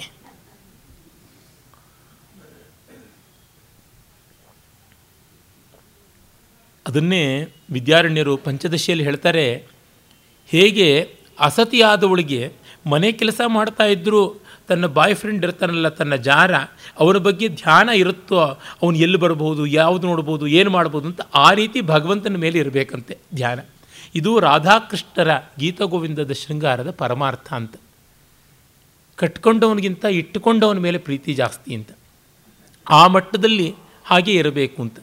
ಅದರಿಂದಲೇ ಪ್ರವೃತ್ತಿ ಏನಿದ್ದರೂ ವೃತ್ತಿಗಿಂತ ಮಿಗಿಲಾಗ್ಬಿಡುತ್ತೆ. Hobby is always more attractive than the occupation vocation ಈ ದೃಷ್ಟಿಯಿಂದಲೂ ಕೂಡ ಶಂಕರನ ಆ ಕವಿತೆಯಲ್ಲಿ ಇರುವ ನಿರಂತರ ತಾದಾತ್ಮ್ಯ ಉಂಟಲ್ಲ, ಅದು ಬಹಳ ದೊಡ್ಡದಾದಂಥದ್ದು. ಗಾಂಗೇ ನಿಮಜ್ಜತಿ ಜಲೆ ನಿಗಮಾನಧೀತೆ ಘೋರಂ ತಪಶ್ಚರತಿಯನ್ ನಿಯಮೇನ ಲೋಕಃ ತದ್ದ್ರಷ್ಟುಮಂತ್ಯ ಸಮಯೇ ಮಹಿಷಂ ವಿಹಾಯ ಭದ್ರಂ ಕುಲಾದ್ರಿಕಕುದಂ ವೃಷಭಂ ಪುರಸ್ತಾತ್. ಗಂಗೇ ನಿಮಜ್ಜತಿ, ಜಲೆ ನಿಗಮಾನಧೀತೆ ಗಂಗೆ ಜಲೆ ನಿಮಜ್ಜತಿ. ಗಂಗೆನಲ್ಲಿ ಮುಳುಗುತ್ತಾನೆ ನಿಗಮಾನಧೀತೆ ವೇದ ವೇದಾಂತಗಳನ್ನೆಲ್ಲ ಓದ್ತಾನೆ. ಘೋರಂ ತಪಶ್ಚರತಿಯ ನಿಯಮೇನ. ಘೋರವಾದ ತಪಸ್ಸನ್ನು ಎಲ್ಲ ನಿಯಮಗಳ ಜೊತೆಗೆ ಸಾಂಗವಾಗಿ ಮಾಡ್ತಾನೆ. ಅದು ಯಮ ಇರ್ಬೋದು ನಿಯಮ ಇರ್ಬೋದು ಆಸನ ಇರ್ಬೋದು ಪ್ರಾಣಾಯಾಮ, ಪ್ರತ್ಯಾಹಾರ, ಧ್ಯಾನ, ಧಾರಣ, ಸಮಾಧಿ ಎನ್ನುವ ಅಷ್ಟಾಂಗ ಯೋಗಗಳಿಂದ ಒದ್ದಾಡಿಕೊಂಡು ತಪಸ್ಸು ಮಾಡುತ್ತೆ ಈ ಜಗತ್ತು. ಯಾಕೆ? ಅದು ಒಂದೇ ಕಾರಣಕ್ಕೆ. ಅಂತ್ಯ ಸಮಯೇ ಮಹಿಷಂ ವಿಹಾಯ ಭದ್ರ ಕುಲಾದ್ರಿಕಕುದಂ ವೃಷಭಂ ಪುರಸ್ತಾದ್ ದೃಷ್ಟು. ಮರಣಕಾಲದಲ್ಲಿ ಕೋಣಕ್ಕೆ ಬದಲಾಗಿ ಹಿಮಗಿರಿಯಂತೆ ಧವಲವಾದ, ಹಿಮಶೈಲ ಶಿಖರದಂತೆ ಉನ್ನತವಾದ ಹಿಳಲನ್ನು ಕಕುತ್, ಅಂದರೆ ಗೂಳಿಯ ಬೆನ್ನಿನ ಡುಬ್ಬವನ್ನು ನೋಡೋದಕ್ಕೆ ಮಾತ್ರ ಅಂತ. ಅಂದರೆ ಶಿವ ಕಣ್ಣೆದರಿಗೆ ಕಾಣಿಸಬೇಕು, ಮೃತ್ಯುಂಜಯ ಕಾಣಿಸಬೇಕಲ್ಲದೆ ಮೃತ್ಯು ಕಾಣಿಸಬಾರ್ದು. ಮಹಿಷನ ಮೇಲೆ ಬರ್ತಕ್ಕಂಥವನು ಯಮ. ಮಹಾನಂದಿಯ ಮೇಲೆ ಬರ್ತಕ್ಕಂಥವನು ಶಿವ. ಕಪ್ಪಗಿರ್ತಾನೆ ಯಮ, ಬೆಳ್ಳಗಿರ್ತಾನೆ ಶಿವ, ಕಪ್ಪಗಿರುತ್ತೆ ಕೋಣ, ಬೆಳ್ಳಗಿರುತ್ತೆ ನಂದಿ. ಈ ಬಿಳುಪನ್ನು ಕಾಣಬೇಕು, ಕಪ್ಪನ್ನು ಬಿಡಬೇಕು, ಅಂದರೆ ಕತ್ತಲೆಯನ್ನು ಬಿಟ್ಟು ಬೆಳಕನ್ನು ಕಾಣಬೇಕು ಅನ್ನೋದಕ್ಕೋಸ್ಕರವಾಗಿ ಮಾಡುವ ಪ್ರಯತ್ನ ಅಂತ. ಶ್ರೀನಾಥ ಕವಿ ಒಂದು ಕಡೆ ತೆಲುಗಿನಲ್ಲಿ ಹೇಳ್ತಾನೆ ಹಿಮವದ್ ಭೂದರ ಸಾರ್ವಭೌಮ ವರ ವಿಶ್ವೇಶೋಪಹಾರ ಕ್ರಿಯಾಕ್ರಮ ಸಂತಾಡಿತ ಘಂಟಿಕಾ ಘಣಗಣದ್ರಾವಂಬು ವಿನ್ನಟ್ಟಿ ಉತ್ತಮ ಪುಣ್ಯುಂಡು ವಿನಂಡು ಪ್ರಾಣ ಪವನೋದ್ಯತ್ ಕ್ರಾಂತಿ ಯಥಾವೇಳ ದುರ್ದಮ ವೈವಸ್ವತ ವಾಹ್ಯ ಘೋರ ಮಹಿಷ ಗ್ರೈವೇಯ ಘಂಟಾಧ್ವನುಲ್. ಶಿವಪೂಜೆ ಮಾಡುವ ಕಾಲದಲ್ಲಿ ಆ ಶಿವನಿಗೆ ಅರ್ಚನೆ ಮಾಡುವಾಗ ಹಿಮವದ್ಭೂದರ ಸಾರ್ವಭೌಮ ವರ ವಿಶ್ವೇಶೋಪಹಾರ ಕ್ರಿಯೆ ಅವನೇ ಪೂಜೆ ಮಾಡುವ ಕಾಲದಲ್ಲಿ ಕ್ರಮಸಂತಾಡಿತ ಘಂಟಿಕಾ ಘಣಗಣತ್ಕಾರಂಬು ವಿನ್ನಟ್ಟಿ ಉತ್ತಮ ಪುಣ್ಯುಂಡು. ಕ್ರಮವಾಗಿ ಮಂಗಳಾರತಿ ಮಾಡುವಾಗ ಆ ಯುರಾಶಾಸ್ತೆ ಅಂತ ಶುರು ಮಾಡ್ಕೊಳ್ತೀವಲ್ಲ. ಹಿರಣ್ಯ ತ್ರಮ್ಮಧೋ ಪೂರ್ಣಂ ದದಾತಿ ಅಂತ. ಆ ಮಂಗಳಾರತಿ ಮಾಡುವ ಕಾಲದ ಆ ಶಿವನ ಸನ್ನಿಧಾನದ ಘಂಟಾ ಝಣಝಣತ್ಕಾರವನ್ನು, ಗಣಗಣತ್ಕಾರವನ್ನು ಯಾವನು ಕೇಳಿದ್ದಾನೋ ಅಂಥ ಉತ್ತಮ ಪುಣ್ಯ ಫಲವನ್ನು ಪಡೆದಂಥವನು ಪ್ರಾಣ ಪವನೋತ್ಕ್ರಾಂತಿ ವ್ಯಥಾ ವೇಳ ಉಸಿರು ತನ್ನ ದೇಹದಿಂದ ಆಚೆಗೆ ಹೋಗುವಾಗ ದುರ್ದಮ ವೈವಸ್ವತ ವಾಹ್ಯ ಘೋರ ವೈಷಗ್ರೈವೇಯ ಘಂಟಾಧ್ವನುಲ್ ವಿನಂಡು ಪ್ರಾಣ ಹೋಗುವ ಕಾಲದಲ್ಲಿ ಯಮ ಬರುವ ಕೋಣದ ಕೊರಳಿಗೆ ಕಟ್ಟಿರುವಂಥ ಗಂಟೆಗಳ ಢಣಢಣತ್ಕಾರವನ್ನು ಕೇಳೋಲ್ಲ. ಅಂದರೆ ಮೋಕ್ಷ ಸಿಗುತ್ತೆ ಅಂತ. ಈ ಒಂದು ಭಾವವನ್ನು ಶ್ರೀನಾಥ ಎಷ್ಟು ಪ್ರೌಢವಾಗಿ ಹೇಳ್ತಾನೆ, ಈ ಗಂಟೆ ಧ್ವನಿ ಕೇಳಿದವನು ಆ ಗಂಟೆ ಧ್ವನಿ ಕೇಳಿಸೋಲ್ಲ ಅಂತ. ವೈವಸ್ವತ ವಾಹ್ಯ ಘೋರ ವೈಷಗ್ರೈವೇಯೇ ಘಂಟಾಧ್ವನುಲ್ ವಿನಂಡು ಆ ರೀತಿಯಲ್ಲೇ ಇಷ್ಟೆಲ್ಲ ತಪಸ್ಸು ಕೂಡ ಕಡೆಗದಕ್ಕೆ. ಲೀಲಾಶುಕ ಹೇಳ್ತಾನಲ್ಲ, ಯಾವನ್ನ ಮೇ ನರದಶಾ ದಶಮೀ ದೃಶೇಪಿ ರಂಧ್ರಾಧೃದೇತಿ ಉದೇತಿ ತಿಮಿರೀಕೃತ ಸರ್ವಭಾವ ಲಾವಣ್ಯ ಕೇಲಿ ಸದನಂ ತವತಾವದೇತು ಲಕ್ಷ್ಮ ಸಮಿತ್ ಕುಣಿತ ವೇಣು ಮುಖೇಂದು ಬಿಂಬಂ. ನನ್ನ ದೇಹದಿಂದ ನವರಂಧ್ರಗಳ ಮೂಲಕವಾಗಿ ಪ್ರಾಣ ಹೋಗುವುದು ಉತ್ತಮರಿಗೆ ಕಣ್ಣಿಂದ ಹೋಗುತ್ತೆ ಅಂತಾರೆ ಅತ್ಯುತ್ತಮರಿಗೆ ಬ್ರಹ್ಮರಂಧ್ರದಿಂದ ಹೋಗ್ತಾರೆ ಅಂತ. ರಂಧ್ರಾದುದೇತಿ ತಿಮಿರೀಕೃತ ಸರ್ವಭಾವ. ನನ್ನ ಕಣ್ಣಿಂದ ಪ್ರಾಣ ಹೋಗ್ತಾ ಮೈಯೆಲ್ಲ ಕತ್ತಲಾಗಿಸಿ, ಕಣ್ಣೆಲ್ಲ ಕಪ್ಪುಗಾಗಿಸಿ ಹೋಗುವ ಕಾಲದಲ್ಲಿ ಲಕ್ಷ್ಮಿ ಆ ಸಮತ್ಕೋಣಿತ ವೇಣು ಮುಖೆಂದು ಬಿಂಬಂ. ಅಲಂಕೃತವಾಗಿ ಮುಗ್ಧ ಮನೋಹರವಾದ ನಗೆ ಬೀರ್ತಾ ಇರ್ತಕ್ಕಂಥ ಕೊಳಲೂದುವ ಕೃಷ್ಣ ಕಾಣಿಸಲಿ, ಆಗಲಾದರೂ ಕಾಣಿಸಲಿ ಇನ್ಯಾವಾಗ ಕಾಣಿಸದೇ ಇದ್ರೂ ಪರವಾಗಿಲ್ಲ ಅಂತ. ಕೊನೆಗಾಲದಲ್ಲಿ ಕಾಣಿಸ್ಬೇಕು ಅಂದರೆ ಬದುಕಿಡೀ ಪ್ರಯತ್ನ ಪಡಬೇಕು ಇಲ್ಲದೇ ಇದ್ದರೆ ಆಗೋದಿಲ್ಲ. ನಮಗೆ ಗೊತ್ತೇ ಇರುವಂಥದ್ದು ಆ ಕಥೆ. ಕೊನೆಗಾಲದಲ್ಲಿ ನೆನೆಸಿದ್ರೆ ಸಾಕು ಅಂತ ಯಾವುದೋ ವರ್ತಕ ಇಡೀ ಜನ್ಮ ವ್ಯವಹಾರದಲ್ಲೇ ಕಳೆದ್ರೆ ಕೊನೆಗೆ ಮಕ್ಕಳೆಲ್ಲ ಬಂದಿದ್ದರು ಅಜಾಮಿಳನ ಕತೆ ಬೇರೆ ಕೇಳಿದ್ದ ಕೇಶವ ನಾರಾಯಣ ಗೋವಿಂದ ಮಾಧವ, ಮುಕುಂದ ಮಾಧವ ಅಂತ ಎಲ್ಲ ಹನ್ನೆರಡು ಜನ ಮಕ್ಕಳಿಗೂ ದ್ವಾದಶ ನಾಮಗಳನ್ನೇ ಇಟ್ಬಿಟ್ಟಿದ್ದ. ಆದರೆ ಉಸಿರು ಹೋಗುವಾಗ ಎಲ್ಲರೂ ಬಂದುಬಿಟ್ರೇನ್ರೋ ಪೇಟೆ ಗತಿ ಅಂಗಡಿ ಗತಿ ಏನು, ಗಲ್ಲಾ ಗತಿ ಏನು, ಕಳ್ರೋ ಕಳ್ರು ಅಂತ ಕೂತ್ಕೊಂಡು ಸತ್ತಂತೆ. ಹೀಗಾಗಿ ಅಭ್ಯಾಸ ಬೇಕು. ಮೊದಲಿನಿಂದ ಪ್ರಯತ್ನ ಮಾಡಿಕೊಳ್ಳದೇ ಇದ್ರೆ ಇರೋದಿಲ್ಲ. ಅದನ್ನೇ ಭಗವದ್ಗೀತೆಯ ಒಂದು ಚಕಾರ ಹೇಳುತ್ತೆ. ಅಂತಕಾಲೇಚ ಮಾಮೇವಂ ಸ್ಮರಂ ಮುಕ್ತ ಕಲೇವರಂ ಯಃ ಪ್ರಯಾತಿ ಸ ಮದ್ಭಾವಂ ಯಾತಿ ನಾನ್ಯತ್ರ. ಅಂದರೆ ಅಂತಕಾಲೇಚ ಅಂತ್ಯಕಾಲೇಹಿ ಅಲ್ಲ.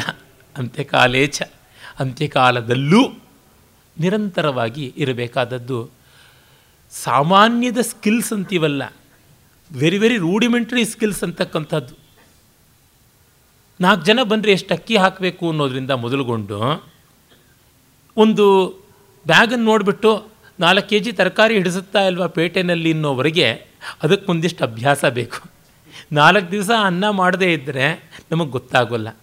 ನಾಲ್ಕು ದಿವಸ ಮಾರ್ಕೆಟ್ಗೆ ಹೋಗ್ಬಿಟ್ಟು ತರಕಾರಿ ತರದೇ ಇದ್ದರೆ ಈ ತರಕಾರಿ ಇಷ್ಟು ಕೆ ಜಿ ತೂಗಿದ್ರೆ ಇಷ್ಟು ಗಾತ್ರ ಇರುತ್ತೆ, ಈ ಚೀಲದಲ್ಲಿ ಹಿಡಿಸುತ್ತೆ ಅನ್ನೋದು ಗೊತ್ತಾಗೋದಿಲ್ಲ. ಒಂದು ಟೂರ್ಗೆ ಹೋಗ್ಬೇಕಾದ್ರೆ ಇಷ್ಟು ರಾಶಿ ಲಗೇಜ್ ಇದ್ದರೆ ಅದು ಈ ಸೂಟ್ ಕೇಸಲ್ಲಿ ಅಡಕ ಆಗಬಲ್ಲದ ಅಂತ ಗೊತ್ತಾಗೋದಿಲ್ಲ. ಹಾಗಿರುವಾಗ ನಾವು ಇನ್ನು ಪರಮ ತಾತ್ಪರ್ಯ ಇರತಕ್ಕಂಥ ಮೋಕ್ಷಕ್ಕೆ ಎಷ್ಟು ಪ್ರಯತ್ನ ಮಾಡಬೇಕು ಅಂತನ್ನೋದು ಗೊತ್ತಾಗುತ್ತದೆ.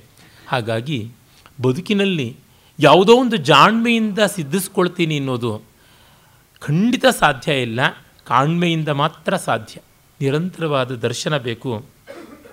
ಆಮೇಲೆ ಹೇಳ್ತಾನೆ, ತ್ವತ್ಪಾದ ಪಂಕಜಯುಗೆ ಭವಭೀತಿ ಭಾಜ, ತಾವನ್ ಮಹೇಶ್ವರ ಭವಿಷ್ಯತಿ ಮೇ ವಿಲಾಪ, ಕ್ರೋಧೇನ ವಾ ಕರುಣಯ, ತವ ದೇವ ಯಾವತ್ ಸಂಪತ್ಸ್ಯತೆ, ನ ಸಹಸೈವ ಸಮಾಧಿಭಂಗ. ನಿನ್ನ ಪಾದಪದ್ಮ ದ್ವಂದ್ವದಲ್ಲಿ ಭವಭೀತಿಗಳನ್ನು ಉಳ್ಳಂಥ ನಾನು ಗೋಳಾಡ್ತಾ ಇದ್ದೀನಲ್ಲ, ಎಲ್ಲಿವರೆಗೂ ಗೋಳಾಡ್ತೀನಿ ಅಂದರೆ ನೀನು ಕೋಪದಿಂದಲೋ, ಕರುಣೆಯಿಂದಲೋ ನಿನ್ನ ಸಮಾಧಿ ಭಂಗ ಮಾಡಿಕೊಳ್ಬೇಕು. ಅಲ್ಲಿವರೆಗೂ ಗೋಳಾಡ್ತಿರ್ತೀನಿ ಅಂತ. ಕೋಪದಿಂದ ನೀನು ಸಮಾಧಿ ಭಂಗ ಮಾಡಿಕೊಂಡ್ರೆ ಸುಟ್ಟು ಬೂದಿ ಮಾಡ್ತೀಯ? ಮತ್ತು ನೀನು ಬೂದಿನ ಮೈಗೆ ಹಚ್ಕೋತೀಯ? ಎಲ್ಲಿಗೆ ಹೋಗ್ತೀನಿ ನಾನು? ನಿನ್ನ ಹತ್ರವೇ ಇರ್ತೀನಿ. ಇನ್ನು ಕರುಣೆಯಿಂದ ನೋಡಿದ್ರೆ ನನ್ನ ಕರಗಿಸ್ಕೊಂಡೇ ಬಿಡ್ತೀಯ? ಆ ಸಾಯುಜ್ಯ ಕೊಟ್ಟೇ ಬಿಡ್ತೀಯ? ಹಾಗಾಗಿ ನಿನ್ನ ಹತ್ರ ಹೋದರೆ ಹಾಗೆ ಹೋದರೂ ಲಾಭ, ಹೀಗೆ ಹೋದರೂ ಲಾಭ. ಏನೂ ತೊಂದರೆ ಇಲ್ಲ. ಮರಣಂವಾ ರಣಂವಾ ರಣಂ ಎರಡೂ ಕೂಡ ಒಳ್ಳೆಯದೇನೆ ನಮಗೆ. ಏನೂ ತೊಂದರೆ ಇಲ್ಲ. ಹಾಗಾಗಿ ನಿನ್ನ ಹತ್ರ ಬಂದವರಿಗೆ ಯಾವ ರೀತಿಯಿಂದಲೂ ನಷ್ಟ ಇಲ್ಲ, ಯಾವ ರೀತಿಯಿಂದಲೂ ಲಾಭ. ಗಂಧದ ಜೊ ಜೊತೆ ಸರಸ ಆಡಿದ್ರೂ ಪರಿಮಳ ಗುದ್ದಾಡಿದ್ರೂ ಪರಿಮಳ. ಇದನ್ನು ಹೇಳ್ತಾ ಇದ್ದಾನೆ. ಆರೋಹತಿ ತ್ರಿಭುವನೇ ಕನಕಾಚಲಂ ಯೋ ಜಂತುಸ್ಸನೂನಮವರೋಹತಿ ಕಾಲಯೋಗಾತ್. ಆರೋಹತಸ್ತು ರಜತಾಚಲಮೇಕವಾರಂ ಭೂಯೋ ನಿವೃತ್ತಿರಿತಿನ ಶ್ರುತಮೀಕ್ಷಿತಂ ವಾ. ತುಂಬ ಸೊಗಸಾದ, ಚಮತ್ಕಾರಜನಕವಾದಂಥ ಪದ್ಯ. ವಿರೋಧಾಲಂಕಾರವನ್ನು ಒಳಗೊಂಡದ್ದು. ತ್ರಿಭುವನೇ ಕನಕಾಚಲಂ ಯೋ ಆರೋಹತಿ ಜಂತು ಸಹ ಕಾಲಯೋಗಾತ್ ನೂನಂ ಅವರೋಹತಿ ಕನಕಾಚಲ ಅಂದರೆ ಬಂಗಾರದ ಬೆಟ್ಟ, ಮೇರು ಪರ್ವತ. ಅದರ ಮೇಲಿರುವುದು ದೇವಲೋಕ, ಸ್ವರ್ಗ, ಅಮರಾವತಿ ಅಂತ ನಮಗೆ ಪುರಾಣಗಳಿಂದ ಗೊತ್ತಿರುವುದು. ಯಾವನು ಬಂಗಾರದ ಬೆಟ್ಟವನ್ನು ಏರ್ತಾನೋ ಅವನು ಸ್ವಲ್ಪ ಕಾಲ ಆದಮೇಲೆ ಇಳಿಯಲೇಬೇಕು. ಆದರೆ ರಜಸಾಚಲಂ ಏಕವಾರಂ ಯಹ ಆರೋಹ, ಯಹ ಆರೋಹತಿ. ಅರೆ ಒಮ್ಮೆ ಬೆಳ್ಳಿಯ ಬೆಟ್ಟ, ಹಿಮ ಪರ್ವತವನ್ನು ಹಿಮಾಲಯವನ್ನು ಯಾವನು ಒಮ್ಮೆ ಹತ್ತಾನೋ ಭೂಯೋ ನಿವೃತ್ತಿ ಇತಿ ನ ಶ್ರುತಂ ನ ವಾಯೀಕ್ಷಿತಂ. ಅವನು ಮತ್ತೆ ವಾಪಸ್ ಬರೋದನ್ನು ನಾವು ಕೇಳೂ ಇಲ್ಲ, ಕಂಡೂ ಇಲ್ಲ ಅಂತ. ಅಂದರೆ ದೇವಲೋಕಕ್ಕೆ ಹೋದವರು ಪುಣ್ಯ ಖಾಲಿ ಮಾಡ್ಕೊಂಡ ಮೇಲೆ ಕ್ಷೀಣೆ ಪುಣ್ಯ ಮರ್ತ್ಯಲೋಕಂ ವಿಶಂತಿ ಭೂಮಿಗೆ ಬೀಳಲೇಬೇಕು. ಆದರೆ ನಿನ್ನ ಲೋಕವನ್ನು, ಕೈಲಾಸವನ್ನು ಸೇರಿದವರಿಗೆ ಮತ್ತೆ ಪುನರ್ಭವ ಅನ್ನುವಂಥದ್ದು ಇಲ್ಲವೇ ಇಲ್ಲ. ಯದ್ಗತ್ವಾ ನ ನಿವರ್ತಂತೆ ತದ್ಧಾಮ ಪರಮಮ್ಮಮ ಅಂತ ಗೀತೆಯಲ್ಲಿ ಹೇಳಿದ್ದು ಇಲ್ಲಿಗೆ ಗಮಕ. ಯಾವುದು ಒಮ್ಮೆ ಪಡೆದರೆ ಮತ್ತೆ ಅದು ಕಳ್ಕೊಳ್ಳುವಂಥದ್ದು ಇಲ್ಲವೋ ಅದು ಮೋಕ್ಷ. ಅನಾವೃತ್ತಿ ಶಬ್ದಾತ್ ಅನ್ನುವ ಬ್ರಹ್ಮಸೂತ್ರದ ಮಾತು ಇದನ್ನೇ ಹೇಳುವಂಥದ್ದಾಗಿದೆ. ಮೋಕ್ಷ ಸ್ವರೂಪ ನಮ್ಮ ಸಹಜ ಸ್ವರೂಪವಾಗಿದ್ದರಿಂದ ಅದು ಇನ್ನೊಮ್ಮೆ ಮತ್ತೊಮ್ಮೆ ಕಳೆದು ಹೋಗುವ, ಮರೆತು ಹೋಗುವ ಸಂಭವವೇ ಇಲ್ಲ. ನಮ್ಮದಲ್ಲದ್ದು ಮಾತ್ರ ಬಂದ ಮೇಲೆ ಹೋಗಲೇಬೇಕು. ನಮ್ಮದಾದದ್ದು ಬರುವುದಕ್ಕೆ ಅದು ದೂರವೇ ಇಲ್ಲ, ಹೋಗುವುದಕ್ಕಂತೂ ಸಾಧ್ಯವೇ ಇಲ್ಲ ಅನ್ನುವಂಥ ಒಂದು ವೇದಾಂತ ತತ್ವವನ್ನು ಇಲ್ಲಿ ತುಂಬ ಚೆನ್ನಾಗಿ ಹೇಳ್ತಾ ಇದ್ದಾನೆ. ಅರೆ ಲೋಕರೂಢಿಯಲ್ಲಿ ಬೆಳ್ಳಿಯ ಬೆಟ್ಟಕ್ಕಿಂತ ಬಂಗಾರದ ಬೆಟ್ಟ ದುಬಾರಿ. ಆದರೆ ಪರಮಾರ್ಥ ಏನೆಂದರೆ ಬೆಳ್ಳಿಯ ಬೆಟ್ಟ ಸತ್ವದ್ದು, ಬಂಗಾರದ ಬೆಟ್ಟ ರಜೋಗುಣದ್ದು. ಲೋಹಗಳನ್ನು ಗುಣದೃಷ್ಟಿಯಿಂದ ಬೆಳ್ಳಿಯನ್ನು ಸತ್ವ ಅಂತ ಬಂಗಾರವನ್ನು ರಜಸ್ಸು ಅಂತಾರೆ. ದೇವಲೋಕ, ಭೋಗಮಯವಾದ ಲೋಕ, ರಜೋಮಯವಾದದ್ದು. ಆದರೆ ಕೈಲಾಸ ಸತ್ವೈಕಮಯವಾದಂಥದ್ದು ಅನ್ನುವುದು ಅಲ್ಲಿಯ ತಾತ್ಪರ್ಯ. ತ್ವಾಮಾಶ್ರಯಂತಿ, ತ್ವಾಮಾಶ್ರಯಂತಂ ಇತರಾನ್ ಅವಧೂಯ ದೇವಾನ್ ಮಾಮಧ್ಯ ನೋದ್ಧರಿಸಿ ಚೇತ್, ತರುಣೇಂದು ಮೌಲೆ, ಜಾನೀಹಿ ನೈಷ ಮಮ ಕೇವಲ ಮಗ್ನತಾಯಾಮ್ ಲೋಕೋ ಹಸಿಷ್ಯತಿ ಚಿರಾಯ ತವಾಪ್ಯಶಕ್ತವು ಇದು ಎಲ್ಲ ಭಕ್ತರ ಟ್ರಂಪ್ ಕಾರ್ಡ್ ತುರುಫೆಲೆ. ತ್ವಾಂ ಆಶ್ರಯಂತಂ ಇತರಾನ್ ಅವಧೂಯ ದೇವಾನ್ ಮಾಂ ಅದ್ಯ ನೋದ್ಧರಿಸಿ ಚೇತ್ ತರುಣೇಂದು ಮೌಲೆ ಬಾಲೆಂದು ಶಿಖಾಮಣೆ ನಿನ್ನನ್ನು ಬಿಟ್ಟು ಬೇರೆಯವ್ರನ್ನ ನಾನು ಭಜಿಸೋಲ್ಲ ಮಿಕ್ಕೆಲ್ಲ ದೇವರುಗಳನ್ನು ಬಿಟ್ಟು ನಿನ್ನನ್ನೇ ನಾನು ಗತಿ ಅಂತ ನಂಬಿಕೊಂಡು ಬಂದ ಮೇಲೆ ನೀನು ನನ್ನನ್ನು ಉದ್ಧಾರ ಮಾಡದೇ ಇದ್ಮೇಲೆ ಲೋಕ ನನ್ನ ಪೆದ್ದತನವನ್ನಷ್ಟೇ ನೋಡಿ ನಗೋಲ್ಲ ನಿನ್ನ ಅಶಕ್ತಿಯನ್ನು ನೋಡಿ ನಗುತ್ತಾರೆ ಅಂತ. ಅಯ್ಯೋ ಇವನೆಂಥ ಪೆದ್ದ ಕಣಯ್ಯ? ಅಷ್ಟೆಲ್ಲ ದೇವತೆಗಳಿರುವಾಗ ಅವ್ರನ್ನೆಲ್ಲ ಬಿಟ್ಟು ಈ ಬೆತ್ತಲೆ ಬಸವನನ್ನು ಹಿಡ್ಕೊಂಡಲ್ಲ ಅಂತ ಹೇಳ್ಬಿಟ್ಟು ನಗೋದ್ರ ಜೊತೆಗೆ ಈ ಪ್ರಾಣಿಗೆ ಪಾಪ ಎಲ್ಲಿದೆ ಇವನನ್ನು ಕಾಪಾಡುವಂಥ ತಾಕತ್ತು ಅಂತ ನಿನ್ನನ್ನು ಬೈಕೋತಾರೆ. ನಿನ್ನ ಮಾನ ಕಾಪಾಡ್ಕೊಳ್ಳೋಕ್ಕಾದರೂ ಅದನ್ನು ಮಾಡಲೇಬೇಕು ಅಂತ. ಸಾಮಾನ್ಯವಾಗಿ ಪಿ ಎಚ್ ಡಿಗಳನ್ನು ತಯಾರು ಮಾಡುವಾಗ ಗೈಡ್ಗಳು ತಮ್ಮ ಶಿಷ್ಯರುಗಳಿಂದ ಥೀಸಿಸ್ ಬರೆಸಿದ ಮೇಲೆ ಎಕ್ಸ್ಟರ್ನಲ್ ಎಕ್ಸಾಮಿನರ್ಸ್ಗೆ ಅಂತ ಕಳಿಸಿಕೊಡ್ತಾರೆ ಹೊರಗಿನ ಪರೀಕ್ಷಕರಿಗೆ. ಅವರು ಥೀಸಿಸ್ನ ರಿಜೆಕ್ಟ್ ಮಾಡಿದ್ರೆ ಸಾಕಷ್ಟು ಅಪಖ್ಯಾತಿ ಈ ಗೈಡ್ಗಳಿಗೂ ಬರುತ್ತೆ. ಈ ಅಯೋಗ್ಯರೇ ತಾನೇ ಗೈಡ್ ಮಾಡಿದ್ದು ಮಿಸ್ ಗೈಡ್ ತಾನೇ ಮಾಡಿದ್ದು ಇವರು. ಈ ಗಣಗಾಂಪರಿಂದ ಆದಂಥದ್ದು ಈ ಅನರ್ಥ ಅನ್ನುವಂಥದ್ದು. ಹೀಗಾಗಿ ಬಹಳ ಎಚ್ಚರದಲ್ಲಿರಬೇಕಾಗುತ್ತದೆ. ಮಕ್ಕಳು ಚೇಷ್ಟೆ ಮಾಡಿದ್ರೆ ಅಪ್ಪ ಅಮ್ಮಂದರಿಗೆ ಬರುವುದು ಬೈಗುಳ ಅಂತ. ಅದನ್ನು ನಾವು ನೋಡದಂತೆ ನೋಡದಂತೆ ಗೊತ್ತಾಗುತ್ತೆ. ಎಲ್ಲ ಕಡೆಗೆ ಬರುವುದು ಯಜಮಾನರಿಗೇನೆ. ಒಂದು ವಿನೋದ ಕಣಿಕ ಜೋಕ್ ನೆನಪಾಗುತ್ತೆ. ಒಮ್ಮೆ ನೆಹರು ರಷ್ಯಾಗೆ ಹೋಗಿದ್ದರಂತೆ, ಅದು ಕೇವಲ ವಿನೋದದ್ದು. ಅಲ್ಲಿ ಆಗ ಕೃಚೇವ್ ಇದ್ದಿದ್ದು ಕೃಷೇವ್ ಇದ್ದಿದ್ದು ಅಥವಾ ಬುಲ್ಗ್ಯಾನಿ ಇದ್ದಿದ್ದು ಯಾರೋ ಇದ್ದಿದ್ದು ಅಂತ ಅನಿಸುತ್ತೆ. ಆ ಸಂದರ್ಭದಲ್ಲಿ ಹೋದಾಗ ಇವರು ನೋಡಿ ನಮ್ಮ ರಷ್ಯಾದಲ್ಲಿ ಯಾರೂ ಬೀದಿಗಳನ್ನು ಮಲಿನ ಮಾಡೋದಿಲ್ಲ. ಮೂತ್ರ, ಮಲಮೂತ್ರ ವಿಸರ್ಜನೆ, ಉಗುಳು ಇತ್ಯಾದಿ, ಬೀಡಿ, ಸಿಗರೇಟ್ ಎಸೆಯೋದು ಏನೂ ಮಾಡೋದಿಲ್ಲ ಅಂತೆಲ್ಲ ಅಂದು, ನಿಮ್ಮ ದೇಶದಲ್ಲಿ ತುಂಬ ಮಾಡಿರೋದು ನಾನು ನೋಡಿದ್ದೀನಿ ಅಂತೆ ಆಗ ನೆಹರು ಹೇಗಾದರೂ ಮಾಡಿ ಅವ್ರನ್ನ ಸಿಕ್ಕಾಕಿಸ್ಬೇಕು ಅಂತ ನಾಲ್ಕು ದಿವಸ ಆದಮೇಲೆ ಯಾವುದೋ ಒಂದು ಪಬ್ಲಿಕ್ ಪಾರ್ಕಲ್ಲಿ ಯಾರೋ ಒಂದಕ್ಕೆ ಹೋಗ್ತಾ ಇದ್ದನ್ನು ದೂರದಲ್ಲಿ ತೋರಿಸಿದ್ರೆ ಅವರ ನಿಮ್ಮ ದೇಶದ ರಾಯಭಾರಿ ಅಂತಂದ್ರಂತೆ.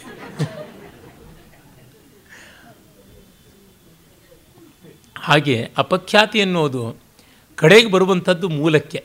ಅದರಿಂದ ನೀನು ಎಚ್ಚರದಲ್ಲಿರಬೇಕು ಅಂತ. ತ್ಯಾಗರಾಜರ ಆ ಒಂದು ಸುರುಟಿ ರಾಗದ ಕೃತಿ ರಾಮಚಂದ್ರ ನೀದೆ, ನೀದಯ, ರಾಮಯೇಲ ರಾಧಯ ಅನ್ನೋದ್ರೊಳಗೆ ಕೇಳ್ತಾರಲ್ಲ ಆಪ್ಷನ್ಸು ಕಾನನಂಬು ತಾಪಮೋ, ಕೈಕಮೀದ ಕೋಪಮೋ, ನೀಕು ಶಕ್ತಿ ಲೋಪಮೋ, ನೇನು ಸೇಯು ಪಾಪಮೋ, ನೀಕು ಶಕ್ತಿ ಲೋಪಮೋ ಅಂತ. ನಿನಗೆ ಕಾಡಲ್ಲಿದ್ದು ಬೇಸರವಾಯಿತೆ, ಧಗೆ ಆಯಿತೆ. ಅಥವಾ ಕೈಕೆ ಮೇಲಿನ ಕೋಪ ನನ್ನ ಮೇಲೂ ಇನ್ನೂ ತೀರಿಸ್ಕೊಳ್ಬೇಕು ಅಂತಿದೆಯಾ? ಅತ್ತೆ ಮೇಲಿನ ಕೋಪ, ಕೊತ್ತಿ ಮೇಲಿನ ಹಾಗೆ ಅನ್ನುವ ರೀತಿಯಲ್ಲಿ. ಅಥವಾ ನನ್ನದೇನಾದರೂ ತಪ್ಪಿದೆಯಾ? ನಾನು ಪಾಪ ಮಾಡಿದನ? ಇಲ್ಲ ನಿನಗೆ ಶಕ್ತಿ ಲೋಪ ಆಯಿತಾ? ಕಡೆಗೆ ಬಂದು ಮುಟ್ಟುವಂಥದ್ದು ಅಲ್ಲಿಗೆ. ಹಾಗಾಗಿ ಲೋಕಃ ಚಿರಾತ್ ತವ ಅಶಕ್ತಾವಪಿ ಹಸಿಷ್ಯತಿ ತಸ್ಮಾತ್ ಜಾಗೃತ ಅನ್ನುವಂಥ ಮಾತು. ವಿಶ್ವಸ್ಯ ನ ಶ್ರುತಿವಚಾಂಸಿ ನವಾ ಮುಮುಕ್ಷಾಂ ಆಸ್ಥಾಯ ನತ್ವಯಿ ವಿಲೋಕ್ಯ ಮಹೇಶ್ವರತ್ವಂ ಸಂತಸ್ತು ಶಶ್ವದನಪೇಕ್ಷಿತ ಹೇತವಸ್ತ್ವಾಂ ಆತ್ಮಾನಮಸ್ಯ ಜಗತಃ ಭವ ಕಾಮಯಂತೆ. ಸ್ವಾಮಿ, ಸಜ್ಜನರು ವೇದವಾಕ್ಯಗಳನ್ನು ನಂಬಿಯಾಗಲಿ, ಮೋಕ್ಷ ಬೇಕು ಅಂತಲಾಗಲಿ ಇನ್ಯಾವುದೋ ಲಾಭಕ್ಕಾಗಲಿ ನಿನ್ನನ್ನು ಬಂದು ಆರಾಧಿಸೋದಿಲ್ಲ, ನಿನ್ನ ಬಳಿಯಲ್ಲಿ ಯಾರೂ ಬರೋದಿಲ್ಲ. ಅನಪೇಕ್ಷಿತ ಹೇತವ. ಕಾರಣವೇ ಇಲ್ಲದೆ ನಿನ್ನ ಬಳಿಗೆ ಬರ್ತಾರೆ. ಅಷ್ಟೆ, ಅದು ಮಾತ್ರ ಇನ್ನೇನೂ ಅಲ್ಲ ಅಂತ. ಅಂದರೆ ನೋಡಿ, ನಿನ್ನನ್ನು ಭಜಿಸುವುದಕ್ಕೆ ಯಾರಿಗೂ ಕಾರಣ ಬೇಕಾಗಿಲ್ಲ. ಅವ್ಯಾಜವಾದದ್ದು. ಯಾತಕ್ಕೆಂದರೆ, ಕೊನೆ ಸಾರು, ಆತ್ಮಾನಮಸ್ಯ ಜಗತಃ ಭವ ಕಾಮಯಂತೆ. ನೀನು ಎಲ್ಲರ ಆತ್ಮನಾಗಿರುವುದರಿಂದ ಆತ್ಮಕ್ಕಿಂತ ಮಿಗಿಲಾದದ್ದು ಯಾವುದೂ ಇಲ್ಲ. ಆತ್ಮನಸ್ತು ಕಾಮಾಯ ಸರ್ವಂ ಪ್ರಿಯಂ ಭವತಿ ಎನ್ನುವ ಬೃಹದಾರಣ್ಯಕ ಉಪನಿಷತ್ತಿನ ಮಾತು ಇಲ್ಲಿ ಅನುಸಂಧೇಯವಾದದ್ದಾಗುತ್ತದೆ ಹಾಗಾಗಿ ನೀನನ್ನು ಭಜಿಸೋದಕ್ಕೆ ಕಾರಣ ನೀನು ಪರಮಾರ್ಥತಃ ನನ್ನ ಸ್ವರೂಪವೇ ಆಗಿರೋದ್ರಿಂದ ಜಗತ್ತೆಲ್ಲವೂ ಭಜಿಸುವುದು ನಿನ್ನ ಅದಕ್ಕೋಸ್ಕರ.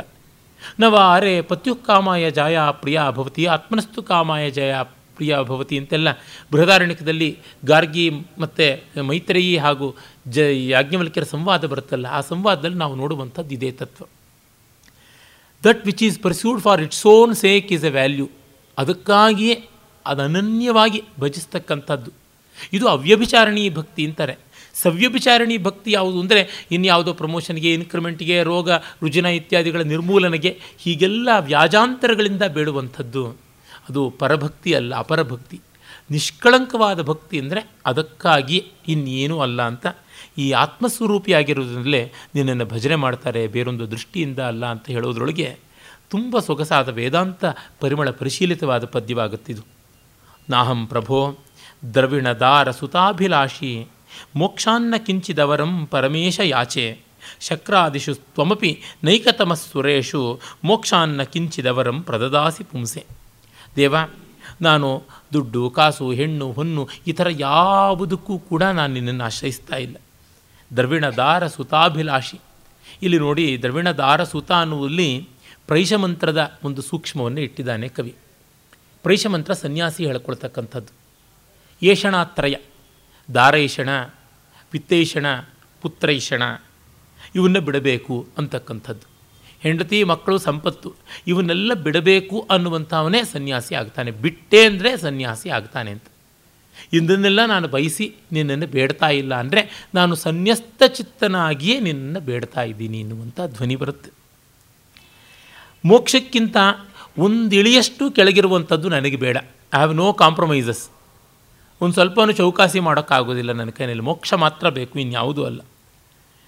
ಹಾಗೆ ಇಂದ್ರನೇ ಮೊದಲಾದ ದೇವತೆಗಳು ಇದ್ದಲ್ಲಿ ಅವರಲ್ಲಿ ಮೋಕ್ಷಕ್ಕಿಂತ ಕಡಿಮೆ ಇರುವ ಫಲವನ್ನು ಎಂದೂ ಕೊಡದೇ ಇರುವಂಥವು ನೀನೊಬ್ಬನೇ. ಮೋಕ್ಷಕ್ಕಿಂತ ಕಡಿಮೆಯಾದ ಫಲವನ್ನು ಬಯಸದೇ ಇರತಕ್ಕಂಥವ್ ನಾನೊಬ್ಬ. ಮೋಕ್ಷಕ್ಕಿಂತ ಕಡಿಮೆಯಾದ ಫಲವನ್ನು ಕೊಡದೇ ಇರೋ ನೀನೊಬ್ಬ. ಹೀಗಾಗಿ ನನಗೂ ನಿನಗೂ ಒಳ್ಳೆ ಮ್ಯಾಚ್ ಆಯಿತು. ಇನ್ನೆಲ್ಲಿ ಸಿಗುತ್ತದೆ ಇದಕ್ಕಿಂತ ಜೋಡಿ? ಹಾಗಾಗಿ ಕೊಡು ಮೋಕ್ಷನ. ತಗೋತೀನಿ ಇದೋ ನಾನು ಅಂತನ್ನುವಂಥದ್ದು. ಇಷ್ಟು ಸೊಗಸಾಗಿ ಈ ತುಲ್ಯ ಯೋಗಿತಾ ಅಲಂಕಾರ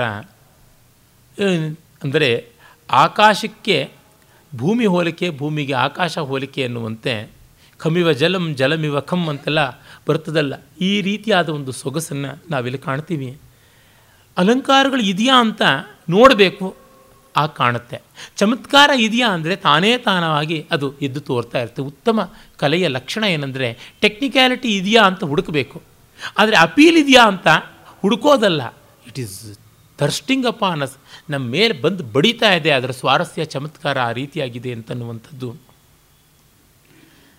ಮತ್ತು ಹೇಳ್ತಾನೆ, ಸತ್ಯಂ ಬ್ರವೀಮಿ ಸುಚಿರಂ ಭುವನೇ ಚರಿತ್ವ ಕಾಶೀಜುಷಾಂ ಭವತಿ ಕಾಪಿ ವಿಭೂತಿರನ್ಯ ಅಗ್ರೇ ಪ್ರಸಾರಿತ ಕರಾಯ ಮಹೇಶ್ವರಾಯ ಭಿಕ್ಷಾಂ ಪ್ರದಾತು ಉಚಿತಾಂ ಪ್ರಭವಂತ್ಯಮೀಯತ್. ಈ ಕಾವ್ಯದಲ್ಲಿ ಮೂರ್ನಾಲ್ಕು ಬಾರಿ ಕಾಶಿಯ ಪ್ರಸ್ತಾವ ಬರುತ್ತೆ. ಭೂಮಿಯೆಲ್ಲ ಓಡಾಡಿ ನನಗೆ ಕಂಡ ಸತ್ಯ ಒಂದು, ಅದನ್ನು ನಾನು ಹೇಳ್ತೀನಿ. ಕಾಶಿಯಲ್ಲಿರ್ತಕ್ಕಂಥವರ ಸೌಭಾಗ್ಯದ ರೀತಿಯೇ ಬೇರೆ. ಯಾಕೆ ಅಂದರೆ ಮಿಕ್ಕ ಊರುಗಳಂತೆ ಅಲ್ಲಿಯೂ ಭಿಕ್ಷುಕರು ಇದ್ದಾನೆ. ಆದರೆ ಅಲ್ಲಿ ಆದಿ ಭಿಕ್ಷುಕನೇ ಬರ್ತಾನೆ. ಕೈಚಾಚಿ ತಲೆಬುರುಡೆಯ ಭಿಕ್ಷಾಪಾತ್ರೆಯನ್ನು ಮುಂದೆ ಹಿಡಿದವನಿಗೆ ಭಿಕ್ಷಾ ಹಾಕುವಂಥ ಪುಣ್ಯಯೋಗ ಕಾಶಿ ಜನರಿಗೆ ಮಾತ್ರ ಇದೆ ಅಂತ. ಅಂದರೆ ಮಹಾಶ್ಮಶಾನವಾಸಿಯಾದ ಮಹಾದೇವ ನಿರಂತರವು ಕಾಶಿಯಲ್ಲಿ ಹೊತ್ತು ಹೊತ್ತಿಗೂ ಓಡಾಡಿ ಭಿಕ್ಷಾಯಾಚಕನಾಗ್ತಾನೆ. ಅವನಿಗೆ ಹಾಕುವಂಥ ಪುಣ್ಯ ಅವರಿಗೆ ಮಾತ್ರ ಬರುತ್ತದೆ ಅಂತ.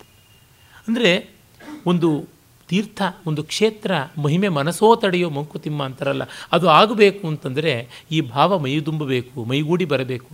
ಇಲ್ಲದೇ ಇದ್ದರೆ ನೂರಾರು ಮೈಲಿ ದೂರಗಳಿಂದ, ಸಾವಿರಾರು ಕಿಲೋಮೀಟರ್ ದೂರದಿಂದ ನಡ್ಕೊಂಡು ಕಾಶಿಗೆ ಹೋಗ್ತಾ ಇದ್ರಲ್ಲ ಜನ. ನಾನೇ ಕಾಶಿಗೆ ಹೋಗುವಾಗ ನೋಡಿದ್ದೀನಿ, ಕಾಶಿಯ ಗಡಿಯಿಂದ ನೂರು, ಇನ್ನೂರು ಕಿಲೋಮೀಟರ್ಗಳ ಆಚೆಯಿಂದ ಹೆಜ್ಜೆ ನಮಸ್ಕಾರ ಹಾಕ್ಕೊಂಡು ಬರ್ತಕ್ಕಂಥವ್ರು, ಉರುಳು ಸೇವೆ ಮಾಡುವಂಥವ್ರು ಈ ಇಪ್ಪತ್ತೊಂದನೇ ಶತಮಾನದಲ್ಲೂ ಇದ್ದಾರೆ. ಇದು ಯಾವ ವ್ಯಾಟಿಕನ್ನಲ್ಲಿಲ್ಲ, ಯಾವ ಮಕ್ಕಾದಲ್ಲಿಲ್ಲ, ಯಾವ ಮದೀನಾದಲ್ಲೂ ಇಲ್ಲ. ಅದು ಹೇಗಾಯಿತು? ಅವ್ರಿಗೆ ಯಾರು ಬಂದು ಹೇಳಿಕೊಟ್ಟಿದ್ದು? ನಮ್ಮಲ್ಲಿ ಮತ್ತೆ ಹೇಳುವುದುಂಟು ಈ ಸೋಕಾಳ್ ಸಿಕಲಿಸ್ಟ್ಗಳು ಆ ಬ್ರಿಗಾಂಡ್ಗಳು ಹೇಳ್ತಾರೆ, ಮೇಲ್ವರ್ಗದವರೆಲ್ಲ ಹಿಂದೂಗಳೇ ಆಗಿದ್ದರು ಕೆಳವರ್ಗದವರು ಮಾತ್ರ ಇಸ್ಲಾಮು ಮತ್ತು ಕ್ರೈಸ್ತ ಮತಗಳಿಗೆ ಪರಿವರ್ತಿತರಾದವರು, ಮತಾಂತರಗೊಂಡವರು ಅಂತ ಹೇಳಿಬಿಟ್ಟಿದ್ರು. ಖಂಡಿತ ಅದು ಸುಳ್ಳು. ಅದಕ್ಕೆ ಸುಲಭವಾಗಿ ಹೇಳಬೇಕು ಅಂದರೆ ನಮ್ಮ ದೇಶದಲ್ಲಿ ಮೇಲ್ವರ್ಗದವರ ಪ್ರತಿ ಮೇಲ್ವರ್ಗದ ಜಾತಿಗಳಿಗಿಂತ ಅತಿ ಹೆಚ್ಚು ಸಂಖ್ಯೆ ಇರತಕ್ಕಂಥವರು ದಲಿತರೇ ದಲಿತರು ನಮ್ಮ ದೇಶದ ಮೂವತ್ತಕ್ಕೂ ಹೆಚ್ಚು ಪರ್ಸೆಂಟನ್ನು ಪಾಪ್ಯುಲೇಷನನ್ನು ರೆಪ್ರೆಸೆಂಟ್ ಮಾಡ್ತಾ ಇದ್ದಾರೆ. ಇಪ್ಪತ್ತಕ್ಕೆ ಹತ್ತತ್ರ ಬರ್ತಕ್ಕಂಥದ್ದು ಮುಸ್ಲಿಂ ಕ್ರಿಶ್ಚಿಯಾನಿಟಿ ಅಂತಂದರೆ ನಮಗೆ ಗೋಚರವಾಗತಕ್ಕಂಥದ್ದು ಇನ್ನು ಐವತ್ತು ಪರ್ಸೆಂಟು ಸಕಲ ಮೇಲ್ವರ್ಗದ ಜಾತಿಗಳು ಇರ್ತಕ್ಕಂಥದ್ದು. ಅಂದರೆ ಅಲ್ಲಿಯೇ ಗೊತ್ತಾಗಲ್ಲ, ಇವರೆಲ್ಲ ಮತಾಂತರಗೊಂಡಿದ್ದೇ ಆದಲ್ಲಿ ಈ ಮೂವತ್ತು ಪರ್ಸೆಂಟ್ ಉಳಿತಲೇ ಇರಲಿಲ್ಲ. ಮತ್ತು ಇನ್ನೊಂದು ಕಡೆ ಹೇಳೋದುಂಟು, ಇವರೇ ಈ ಮಹಾನುಭಾವರುಗಳೇ ನಮ್ಮಲ್ಲಿ ಜಾನಪದ ಅಷ್ಟು ಚೆನ್ನಾಗಿದೆ, ನಮ್ಮ ಜನಜೀವನ ಹಳ್ಳಿಯಲ್ಲಿ ತಲಾತಲದಲ್ಲಿ ಬಹಳ ಚೆನ್ನಾಗಿದೆ ಅಂತ. ಎಲ್ಲಿಯಾದರೂ ನೀವು ಕ್ರಿಶ್ಚಿಯನ್ ಫೋಕ್ಲೋರ್ ಅಂತ ಇಂಡಿಯಾದಲ್ಲಿ ಕೇಳಿದ್ದೀರಾ? ಮುಸ್ಲಿಂ ಫೋಕ್ಲೋರ್ ಅಂತ ಇಂಡಿಯಾದಲ್ಲಿ ಕೇಳಿದ್ದೀರಾ? ನಮ್ಮ ದೇಶದಲ್ಲಿ ಕ್ರೈಸ್ತ, ಮುಸ್ಲಿಂ ಜಾನಪದ ಇಲ್ಲ. ಇರುವುದೊಂದೇ, ಸನಾತನ ಧರ್ಮೀಯರ ಜಾನಪದ. ಮಾರಮ್ಮ, ಅಣ್ಣಮ್ಮ ಮೊದಲುಗೊಂಡು ಮಲೆ ಮಹದೇಶ್ವರ, ಮಂಟೇಸ್ವಾಮಿ, ಸಿರಿ, ಪಾಡದನಗಳು ಬೇಕಾದಷ್ಟು ಕಾಣಿಸ್ತಕ್ಕಂಥದ್ದು. ಪ್ರತಿ ಊರಿನಲ್ಲೂ, ಪ್ರತಿ ರಾಜ್ಯದಲ್ಲೂ, ಪ್ರತಿ ಜಿಲ್ಲೆಯಲ್ಲೂ ಕಾಣಿಸುತ್ತೆ. ಅಷ್ಟು ಬಗೆಯಲ್ಲ ಆರಾಧನೆ ಅವೆಲ್ಲ ಅಷ್ಟು ಸಮೃದ್ಧವಾಗಿ ಉಳಿದಿದೆ ಅಂದರೆ ಅವರೆಲ್ಲ ಮತಾಂತರ ಆಗಿದ್ದರೆ ಉಳಿತಾ ಇತ್ತಾ ಇವೆಲ್ಲ. ಖಂಡಿತ ಉಳಿತಾ ಇರಲಿಲ್ಲ. ನಮ್ಮಲ್ಲಿ ಇವತ್ತು ದಲಿತ ಸಂಸ್ಕೃತಿ ಅನ್ನೋದು ಉಳಿದಿದೆ ಅನ್ನೋದೇನೆ, ಅದು ತುಂಬ ಸಮೃದ್ಧವಾಗಿದೆ ಅನ್ನೋದೇನೆ, ದಲಿತರು ತುಂಬ ಮತಾಂತರಗೊಂಡದ್ದಲ್ಲ ಬೇರೆ ವರ್ಗದವರು ಮತಾಂತರಗೊಂಡದ್ದು ಅಂತ ಗೊತ್ತಾಗುತ್ತೆ. ಹೀಗೆ ನೋಡಿದಾಗ ಅವರು ಎಷ್ಟು ಶ್ರದ್ಧೆಯಿಂದ ಪಾಲಿಸಿಕೊಂಡು ಬಂದಿದ್ದಾರೆ ಸನಾತನ ಧರ್ಮ? ಅವರು ಪಾಲಿಸಿಕೊಂಡು ಬರೋದಕ್ಕೆ ಕಾರಣವಾದರೂ ಏನು? ಸನಾತನ ಧರ್ಮದಲ್ಲಿ ಅವ್ರ ಮೇಲೆ ಇವರು ಹೇಳುವ ಪ್ರಮಾಣದ ದೌರ್ಜನ್ಯ ಆಗಿಲ್ಲ ಅನ್ನೋದು ಕೂಡ ಗೊತ್ತಾಗುತ್ತೆ. ಅನ್ವಯ ವ್ಯತಿರೇಕ ಯುಕ್ತಿಗಳನ್ನು ಎರಡೂ ಹಾಕಿದ್ರು ಕೂಡ ಅವರ ವಾದಗಳಷ್ಟು ಹಸಿ ಹಸಿ ಸುಳ್ಳು, ವಂಚನೆ, ಮೋಸ, ದಗಲ್ಬಾಜಿ ಅಂತ ಗೊತ್ತಾಗುತ್ತೆ. ಈ ಶ್ರದ್ಧೆ, ಈ ಭಕ್ತಿಯೆಲ್ಲ ಮೇಲ್ವರ್ಗದ ಜನಕ್ಕಿಂತ ಸೋಕಾಳ್ ಕೆಳವರ್ಗದ ಜನರಲ್ಲೇ ಇರ್ತಕ್ಕಂಥದ್ದು. ಡಿ ವಿ ಜಿಯವರು ಹೇಳೋರಂತೆ ಸನಾತನ ಧರ್ಮ ಉಳಿದಿರೋದು ಮುನೇಶ್ವರ, ಮಾರಮ್ಮ ಇತ್ಯಾದಿ ದೇವತೆಗಳ ಭಕ್ತರಿಂದ ಅಂತ. ಬಹಳ ನಿಜವಾದ ಮಾತು. ಇವತ್ತು ನೀವು ಎಲ್ಲಿಗೆ ಹೋಗಿ, ತಿರುಪತಿಯಲ್ಲಿ ಹೋಗಿ ನೋಡಿ, ತಲೆಯನ್ನು ಕಲ್ಯಾಣ ಕಟ್ಟೆಯಲ್ಲಿ ಬೋಳಿಸಿಕೊಂಡು ಊರ್ಧ್ವಪುಂಡ್ರಗಳನ್ನು ಹಾಕಿಕೊಂಡು ಸ್ವಾಮಿ ಪುಷ್ಕರಣಿಯಲ್ಲಿ ಸ್ನಾನ ಮಾಡಿ ಊರ್ಧ್ವಪುಂಡ್ರಗಳನ್ನು ಹಾಕಿಕೊಂಡು ವರಾಸ್ವಾಮಿನ ದರ್ಶನ ಮಾಡಿ, ಕ್ಯೂನಲ್ಲಿ ನಿಂತು ಬಂದು ದೇವರ ದರ್ಶನ ಮಾಡೋರು ಖಂಡಿತ ಬ್ರಾಹ್ಮಣರಲ್ಲ. ಖಂಡಿತ ಶ್ರೀಮಂತರಲ್ಲ. ಸಾಮಾಜಿಕ ಸ್ತರದಿಂದ, ಆರ್ಥಿಕ ಸ್ತರದಿಂದ, ಈ ಡಿಗ್ರಿಗಳ ಕ್ವಾಲಿಫಿಕೇಷನಿನ, ಈ ಇಂಗ್ಲೀಷ್ ಎಜುಕೇಷನ್ ಸ್ತರದಿಂದ ತುಂಬ ದೂರ ಇರ್ತಕ್ಕಂಥವರೇ ಅವ್ರು ಮಾಡ್ತಾ ಇರುವರು ಅವರಿಂದಲೇ ಉಳಿದಿರೋದು ಸನಾತನ ಧರ್ಮ. ಈ ಮಾತನ್ನು ಡಿ ವಿ ಜಿಯವರು ಐವತ್ತರವತ್ತು ವರ್ಷಗಳ ಕೆಳಗೇನೆ ಆಡಿದ್ದಾರೆ ಇದು ನಿಜವಾದ ವಾಸ್ತವ, ಇದು ಸತ್ಯ. ಹೀಗಾಗಿ ಕಾಶಿ ಇರ್ಬೋದು, ಜಗನ್ನಾಥ ಇರ್ಬೋದು, ದ್ವಾರಾವತಿ ಇರ್ಬೋದು, ಯಾವುದೇ ನೋಡಿ ಯಾವ ರಾಜ ಕಟ್ಟಿಸಿದ ದೇವಸ್ಥಾನವೂ ಕೂಡ ಅಚಂದ್ರಾರ್ಕವಾಗಿ ಬಾಳಲಿಲ್ಲ. ಎಲ್ಲಿ ಜಾನಪದರು ಮೊದಲು ಒಂದು ಕಡೆ ದೇವರು ದೇವಸ್ಥಾನ ಅಂತ ಮಾಡಿಕೊಂಡು ಪೂಜೆ ಮಾಡಿ ಅದನ್ನು ರಾಜರು ಗೌರವಿಸಿ ಅದರ ಸುತ್ತಲೂ ಪ್ರಾಕಾರ ಪರಿಧಿಗಳನ್ನು ಕಟ್ಟಿಸಿ ಗೋಪುರ ಗೋಪುರಗಳನ್ನು ಬೆಳೆಸಿದ್ರಲ್ಲ ಅದು ಮಾತ್ರ ಉಳ್ಕೊಳ್ತು. ಇಲ್ಲದಿದ್ದರೆ ನಮಗೆ ಎಂಥೆಂಥ ದೊಡ್ಡ ದೇವಸ್ಥಾನಗಳು, ದೇವಾಲಯ ಚಕ್ರವರ್ತಿ ಅಂತ ಹೆಸರಾದದ್ದು ಇಟಕಿನಲ್ಲಿದೆ. ಕೋಣಾರ್ಕದ ದೇವಸ್ಥಾನ ಅಂತೂ ಅತ್ಯಮೂಲ್ಯವಾದದ್ದು. ಸಾಕ್ಷಾತ್ ದೇವಲೋಕವೇ ಅಸೂಯೆ ಪಡಬೇಕಾದಂಥದ್ದು ಅಂತ ಹೇಳುವಂಥದ್ದು. ಖಜುರಾಹೋನಲ್ಲಿ ಖರ್ಜೂರ ವಾಹ ಅಂತ ಚಂದೇಲರು ಕಟ್ಟಿರ್ತಕ್ಕಂಥದ್ದು ಒಂದೇ, ಎರಡೇ, ನೂರಾರು ದೇವಸ್ಥಾನಗಳನ್ನು ಕಟ್ಟರು. ಅವು ಯಾವುದು ಉಳಿಯಿದೆ? ಒಂದು ಧರ್ಮಸ್ಥಳ ಉಳಿಯೋದೇನೋ, ಒಂದು ತಿರುಪತಿ ಉಳಿಯೋದೇನೋ, ಒಂದು ಪುರಿ ಜಗನ್ನಾಥ ಉಳಿಯೋದೇನೋ, ಒಂದು ಕಾಶಿ ಉಳಿಯೋದೇನೋ, ಯಾತಕ್ಕೆ ಉಳಿದಿದ್ದು? ಅಲ್ಲಿ ಈ ರಾಜರುಗಳ ಮೇಲ್ಮೇಲೆ ಶ್ರೀಮಂತರುಗಳ, ಈ ಸೋಕಾಲ್ಡ್ ಆಢ್ಯರು, ಎಲೀಟ್ ಅಂತ ಹೇಳೋರು ತಾವು ಕಟ್ಟಿಸೋದಕ್ಕೆ ಮುನ್ನವೇ ಜನರು ಒಪ್ಪಿಕೊಂಡಿದ್ದ ದೈವ. ಜನರೊಪ್ಪಿದರೆ ಇನ್ಯಾರು ಏನೂ ಮಾಡೋಕ್ಕಾಗಲ್ಲ. ಆ ಜನರು ಸಾಮಾನ್ಯರೇ. ಒಂದು ಸಾಮಾನ್ಯ ಉದಾಹರಣೆ ಕೊಡಬೇಕು ಅಂದರೆ ಮೊನ್ನೆ ತಾನೇ ಸಾಹಿತ್ಯ ಸಮ್ಮೇಳನವಾಯಿತು. ಪತ್ರಿಕೆಗಳಲ್ಲಿ ಕೊನೆಯ ದಿವಸದ ವರದಿ ಬಂತು. ಅಲ್ಲಿ ಪುಸ್ತಕದಂಗಡಿಗಳಲ್ಲಿ ಅತಿ ಹೆಚ್ಚು ಪುಸ್ತಕ ಖರ್ಚಾಗಿರೋದು ಮೊದಲಿಗೆ ಮಂಕುತಿಮ್ಮನ ಕಗ್ಗ ಭೈರಪ್ಪನವ್ರದ್ದು ಅಷ್ಟು ಕಾದಂಬರಿಗಳು ಸೋಲ್ಡ್ ಔಟ್ ಮೊದಲನೇ ದಿವಸ. ಜ್ಞಾಪಕ ಚಿತ್ರಶಾಲೆ ಸೋಲ್ಡ್ ಔಟು ಭಾರತೀಯ ಕಾವ್ಯಮೀಮಾಂಸೆ ಅಂದರೆ ಅದು ಕನ್ನಡವನ್ನು ಐವತ್ತು ವರ್ಷ ಹಿಂದಕ್ಕೆ ಹಾಕ್ತು ಅಂತ ಕೆ ವಿ ನಾರಾಯಣ ಮೊದಲಾದಂಥವ್ರು ಅಪಲಾಪ ಮಾಡಿದ್ರು. ನಿಜವಾಗಿ ಮಹಾಪಾಪ ಕಟ್ಟಿಕೊಂಡಿದ್ದಾರೆ. ಅವರು ಧೂರ್ತರು. ಅದರೊಳಗೆ ಯಾವ ಸಂದೇಹವೇ ಇಲ್ಲ. ಅದರದ್ದು ಆರುನೂರು ಕಾಪಿ ಖರ್ಚಾಯ್ತಂತೆ. ಯಾತಕ್ಕೆ ಖರ್ಚಾಯಿತು? ಏನು ಹುಚ್ಚ, ಬೆಪ್ಪ, ಶಿವಲೀಲೆಯ. ಒಂದು ಶಾಸ್ತ್ರ ಗ್ರಂಥ ತೀನು ಶ್ರೀಕಂಠಯ್ಯನವರು ಬರೆದದ್ದು ಪುಟ ಪುಟಕ್ಕೂ ಸಂಸ್ಕೃತದ ಉದ್ಧರಣಗಳಿರ್ತಕ್ಕಂಥದ್ದು. ಅದು ಖರ್ಚಾಗಿದೆ. ಇದೆಲ್ಲ ಕೊಂಡವರು ಯಾರು? ಈ ಯೂನಿವರ್ಸಿಟಿ ಕ್ವಾಲಿಫಿಕೇಷನ್ ಅವರಲ್ಲ, ಜನಸಾಮಾನ್ಯರು ಕೊಟ್ಟಿದ್ದು ಮಂಕುತಿಮ್ಮನ ಹೆಸರು ಬಿಂಕಕ್ಕೆ ಸಾಲದೇನೋ, ವೆಂಕನಿಗೋ ಕಂಕನಿಗೋ ಶಂಕರಾರ್ಯನಿಗೋ ಅಂಕಿತವ ಮಾಳ್ಕೆ ಜನರೋದಿದರೆ ಸಾಕು, ಶಂಕೆ ನಿನಗೇನಿಹುದು ಮಂಕುತಿಮ್ಮ ಜನ ಮೆಚ್ಚಿದ ಮೇಲೆ ಮುಗೀತು. ಇನ್ನೇನೂ ಆಗಬೇಕಾದದ್ದಿಲ್ಲ.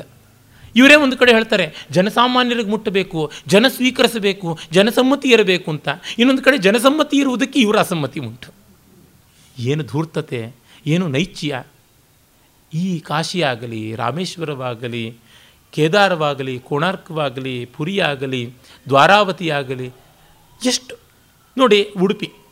ಉಡುಪಿಯಲ್ಲಿರ್ತಕ್ಕಂಥ ಕೃಷ್ಣನ ಮೂರ್ತಿಗಿಂತ ಭೌತಿಕವಾಗಿ ತುಂಬ ಚೆನ್ನಾಗಿರ್ತಕ್ಕಂಥ ಮೂರ್ತಿಯನ್ನೇ ನಾವು ಹಂಪಿಯಲ್ಲಿ ನೋಡಿದ್ದು. ಅಲ್ಲಿತ್ತಂತೆ ಉದಯಗಿರಿಯಿಂದ ತರಿಸಿಕೊಂಡಿದ್ದು. ಆ ದೇವಸ್ಥಾನ ಇಂದು ನಿರ್ಜೀವವಾಗಿದೆ. ಆದರೆ ಉಡುಪಿಯಲ್ಲಿರ್ತಕ್ಕಂಥ ಮೂರ್ತಿ ಎಷ್ಟೋ ವಿವಾದಗಳು ಹೇಳ್ತಾರೆ. ಪುಸ್ತಕದ ಮೇಲೆ ಪುಸ್ತಕ ಬರೀತಾರೆ. ಅದು ಕಾಲಭೈರವನ, ವರುಣನ, ಸುಬ್ರಹ್ಮಣ್ಯನ, ಅದ, ಇದ ಅಂತ ತಿರುಪತಿ ದೇವರ ಬಗ್ಗೆನೂ ಅಷ್ಟೇ. ಅದು ಶಕ್ತಿಯ, ಸುಬ್ರಹ್ಮಣ್ಯನ ಅಥವಾ ಬಂದ್ಬಿಟ್ಟು ನೇಮಿನಾಥನ ಒಂದ, ಎರಡ. ಜನಕ್ಕಷ್ಟೇ. ಪರಮಾತ್ಮ. ವೆಂಕಟ. ವೇಂ ಪಾಪಾನಿ ಕಟಯತಿ, ನಾಶಯತೀತಿ ವೆಂಕಟ. ಅಷ್ಟೇ. ಕರ್ಷತೀತಿ ಕೃಷ್ಣ ಕೃಷ್ಣ. ಕನಕನಿಗೆ ದರ್ಶನ ಕೊಟ್ಟ. ಅದು ಕನಕನ ಕಿಂಡಿ. ಒಡೀತೋ ಇಲ್ಲವೋ ಅದು ಇಮ್ಮೆಟೀರಿಯಲ್ ನಮಗೆ ಆ ಕಂಡಿಯಿಂದ ನೋಡಿದ್ರೆ ಪರಮಾನಂದ ಆಗುತ್ತೆ ಅಷ್ಟೆ. ಇನ್ನೇನೂ ಇಲ್ಲ. ಈ ಭಾವ ಇದು ಇರುವವರೆಗೂ ಸನಾತನ ಧರ್ಮವನ್ನು ಯಾರೂ ಏನೂ ಮಾಡೋಕ್ಕಾಗೋಲ್ಲ. ಅದನ್ನೇ ಹಾಳು ಮಾಡೋದಕ್ಕೆ ನೋಡ್ತಾ ಇದ್ದಾರೆ. ಆ ಸಂದರ್ಭದಲ್ಲಿ ಸ್ತೋತ್ರ ಕಾವ್ಯಗಳ ಅನುಸಂಧಾನ ತುಂಬ ದೊಡ್ಡ ರೀತಿಯಲ್ಲಿ ನಮ್ಮ ಆತ್ಮಶ್ರೀಯನ್ನು ಕಾಪಾಡಿಕೊಳ್ಳುವುದರೊಳಗೆ ಪಾತ್ರವಹಿಸುತ್ತದೆ ಮತ್ತು ನೋಡಿ ಮುಂದೆ ಹೇಳ್ತಾನೆ, ಹಸ್ತೆ ಮೃಗಸ್ತವ ಮಹೇಶ್ವರ ಗೌರೂಪಾಂತೆ ಬಾಲಾಂತರಾಲ ನಯನೆ ಜ್ವಲನಃಕರಾಲಹ ತದ್ಬ್ರೂಹಿ ನಶ್ಯತು ಕಥಂ ನ ತೃಣಾಯಮಾನ ತ್ವಾಮಸ್ಥಿತ ಕಲಯಿತು ಮತಿರಸ್ಮದೀಯ ಮಹಾದೇವ, ನಿನ್ನ ಕೈಯಲ್ಲಿ ಜಿಂಕೆ ಇದೆ. ಮಹಾಮೋಹ, ಮಹಾಚಾಂಚಲ್ಯ ಅನ್ನುವಂಥ ಅದರ ಸಂಕೇತ ಆ ಮೃಗ, ಆ ಮೃಗವನ್ನು ಹಿಡಿದಿದ್ದೀಯಾ ಅಂತ ಅದು ಆ ಒಂದು ದಾರುಕವನ ಲೀಲಾ ಪ್ರಸಂಗದಲ್ಲಿ ಬರುವುದು. ವೇದಗಳಲ್ಲಿಯೇ ಬರುವಂಥದ್ದು ಯಜ್ಞವೇ ಮೃಗಸ್ವರೂಪಿ, ವಿಷ್ಣು ಯಜ್ಞಸ್ವರೂಪಿ. ಆ ಯಜ್ಞವನ್ನು ಮಹಾದೇವ ಬೆನ್ನಟ್ಟಿಕೊಂಡು ಹೋದಾಗ ಯಜ್ಞ ಜಿಂಕೆ ರೂಪ ತಾಳಿ ಧಾವಿಸ್ತು, ಅದನ್ನು ಹಿಡಿದುಕೊಂಡ ಕೈನಲ್ಲಿ ಧರಿಸಿದ ಯಜ್ಞ ಧರಣ ಮಾಡಿದಂಥ ಸಾಕ್ಷಾತ್ ಅಗ್ನಿಸ್ವರೂಪ ಮಹಾದೇವನನ್ನು ರುದ್ರ ಅಗ್ನಿ ಅಂತಲೇ ಕರಿತೀವಿ. ಅಗ್ನಿ ಯಜ್ಞವನ್ನು ಧರಣ ಮಾಡಿಕೊಂಡಿದ್ದಾನೆ. ನೀವು ನೋಡಿ ಎರಡು ಮುಖಗಳ, ಮೂರು ಕಾಲುಗಳ, ಏಳು ಕೈಗಳ ಅಗ್ನಿ ಯಾವುದುಂಟು? ಚತ್ವಾರಿ ಶೃಂಗಾಸ್ತ್ರ ಯೋಸ್ಯಪಾದ ದ್ವೇಷೀರ್ಷೇ ಸಪ್ತ ಹಸ್ತಾಸ ಅಂತ ಯಾವ ವೇದ ಮಂತ್ರ ಉಂಟು ಅಲ್ಲಿ ನೋಡಿದ್ರೆ ಅಗ್ನಿಯ ಏಳು ಕೈಗಳಲ್ಲಿ ಯಜ್ಞಪಾತ್ರ ಪರಿಕರಗಳೇ ಇರುವಂಥದ್ದು. ಹೀಗಾಗಿ ಯಜ್ಞವನ್ನು ಧರಿಸಿರ್ತಕ್ಕಂಥ ಯಜ್ಞೇಶ್ವರ, ಆತ ಮೃಗಧಾರಿ ಮಹಾದೇವ, ಗೌರೂಪ ಅಂತೆ. ಇನ್ನು ವೃಷೋಹಿ ಭಗವಾನ್ ಧರ್ಮ ಅಂತ ಮನು ಹೇಳ್ತಾನೆ, ವೃಷಭ ಧರ್ಮಸ್ವರೂಪಿ. ಯಜ್ಞಸ್ವರೂಪಿಯಾದ ಜಿಂಕೆ ಕೈಯಲ್ಲಿ, ಧರ್ಮಸ್ವರೂಪಿಯಾದ ವೃಷಭ ಬುಡದಲ್ಲಿ. ಹೀಗೆ ಇವೆರಡೂ ನಿನ್ನ ಜೊತೆಯಲ್ಲೇ ಇವೆ. ಇನ್ನು ಹಣೆಯಲ್ಲಂತೂ ಜ್ಞಾನಾಗ್ನಿ ಧಗಧಗನೆ ದೇದೀಪ್ಯಮಾನವಾಗಿ ಹೊಳಿತಾ ಇರತಕ್ಕಂಥ ಬೆಂಕಿ ಹೀಗಿದ್ದಾಗ ನಮ್ಮ ಹುಲ್ಲು ಕಡ್ಡಿಯಂಥ ಬುದ್ಧಿಗಳು ನಿಲ್ಲುತ್ತವ ಅಂತ. ತೃಣಾಯಮಾನ ನಹ ಮತಿ ಕಥಂ ನ ನಶ್ಯತು. ಹೇಗೆ ತಾನೇ ನಾಶ ಆಗದಿರೋಕ್ಕೆ ಸಾಧ್ಯ. ಫುಲ್ಲು ಜಿಂಕೆ ಮೇದಾದರೂ ಇಲ್ಲವಾಗಬೇಕು. ದನ ಮೇದಾದರೂ ಇಲ್ಲವಾಗಬೇಕು, ಇಲ್ಲ ಬೆಂಕಿಗೆ ಬಿದ್ದಾದರೂ ಭಸ್ಮ ಆಗಬೇಕು. ಹೀಗಾಗಿ ನಮ್ಮ ಬುದ್ಧಿಗಳೇ ನಿನ್ನ ಬಳಿಯಲ್ಲಿ ಇಲ್ಲವಾಗುತ್ತವೆ ಅಂತಂದರೆ, ನಮ್ಮ ದ್ವಂದ್ವಗಳಿಗೆಲ್ಲ, ಭಯಶೋಕ ಮೋಹಗಳಿಗೆಲ್ಲ, ರಾಗದ್ವೇಷಗಳಿಗೆಲ್ಲ ನೆಲೆಯಾದ ಮನಸ್ಸೇ ಹೊರಟೋಗ್ಬಿಡುತ್ತೆ. ಮನೋಲಯ ಆಗಬೇಕು ಅಂತಂತೀವಲ್ಲ. ನ ತತ್ರ ಚಕ್ಷುರ್ಗಚ್ಚತಿ, ನವಾಗಚ್ಚತಿ, ನೋ ಮನಃ ಅನ್ನುವ ಯಾವ ತೈತ್ರಿಯದ ಮಾತುಂಟು, ಅದು ಇಲ್ಲಿ ಅನುಸಂಧೇಯವಾಗುತ್ತದೆ. ಹಾಗಾಗಿ ಮನೋಲಯವನ್ನು ಮಾಡಿಕೊಡ್ತಕ್ಕಂಥ ಅವನು ನೀನು ಮಹಾದೇವ. ನಿನ್ನ ಬಳಿ ಬಂದವರಿಗೆ ಮನೋಲಯ ಆಗದೇ ಇರೋದ್ರೊಳಗೆ ಆಶ್ಚರ್ಯವೇನು? ಸಂಸಾರ ಧನ್ವನಿ ಮಹೀಯಸಿ ತೀವ್ರ ತಾಪೇ ತೃಷ್ಣಾಕುಲೇನ ಮನಸ ನಿತರಾಂ ಭ್ರಮದ್ಭ್ಯ ಎನ್ನ ಪ್ರಯಚ್ಛಸಿ ಜಲಾಂಜಲಿಮೇವ ಮಗ್ರೆ ಗಂಗಾಧರಸ್ಯ ತವ ತನ್ನ ವಿಭೋ ವಿಚಿತ್ರಂ. ಈ ಸಂಸಾರ ಧನ್ವ ಧನ್ವ ಅಂದರೆ ಮರುಳು, ಭೂಮಿ, ಮರುಭೂಮಿ. ಈ ಸಂಸಾರದ ಮರುಭೂಮಿಯಲ್ಲಿ ತುಂಬ ವಿಸ್ತಾರವಾಗಿದೆ. ಅನಾದಿ ಅನಂತವಾದದ್ದು, ತೀವ್ರ ತಾಪಕಾರಿಯಾದದ್ದು, ಅಧಿಭೂತ ಅಧಿದೈವ ಅಧ್ಯಾತ್ಮ ಅನ್ನುವ ತಾಪತ್ರಯಗಳಿಂದ ಕೂಡಿರುವಂಥದ್ದು.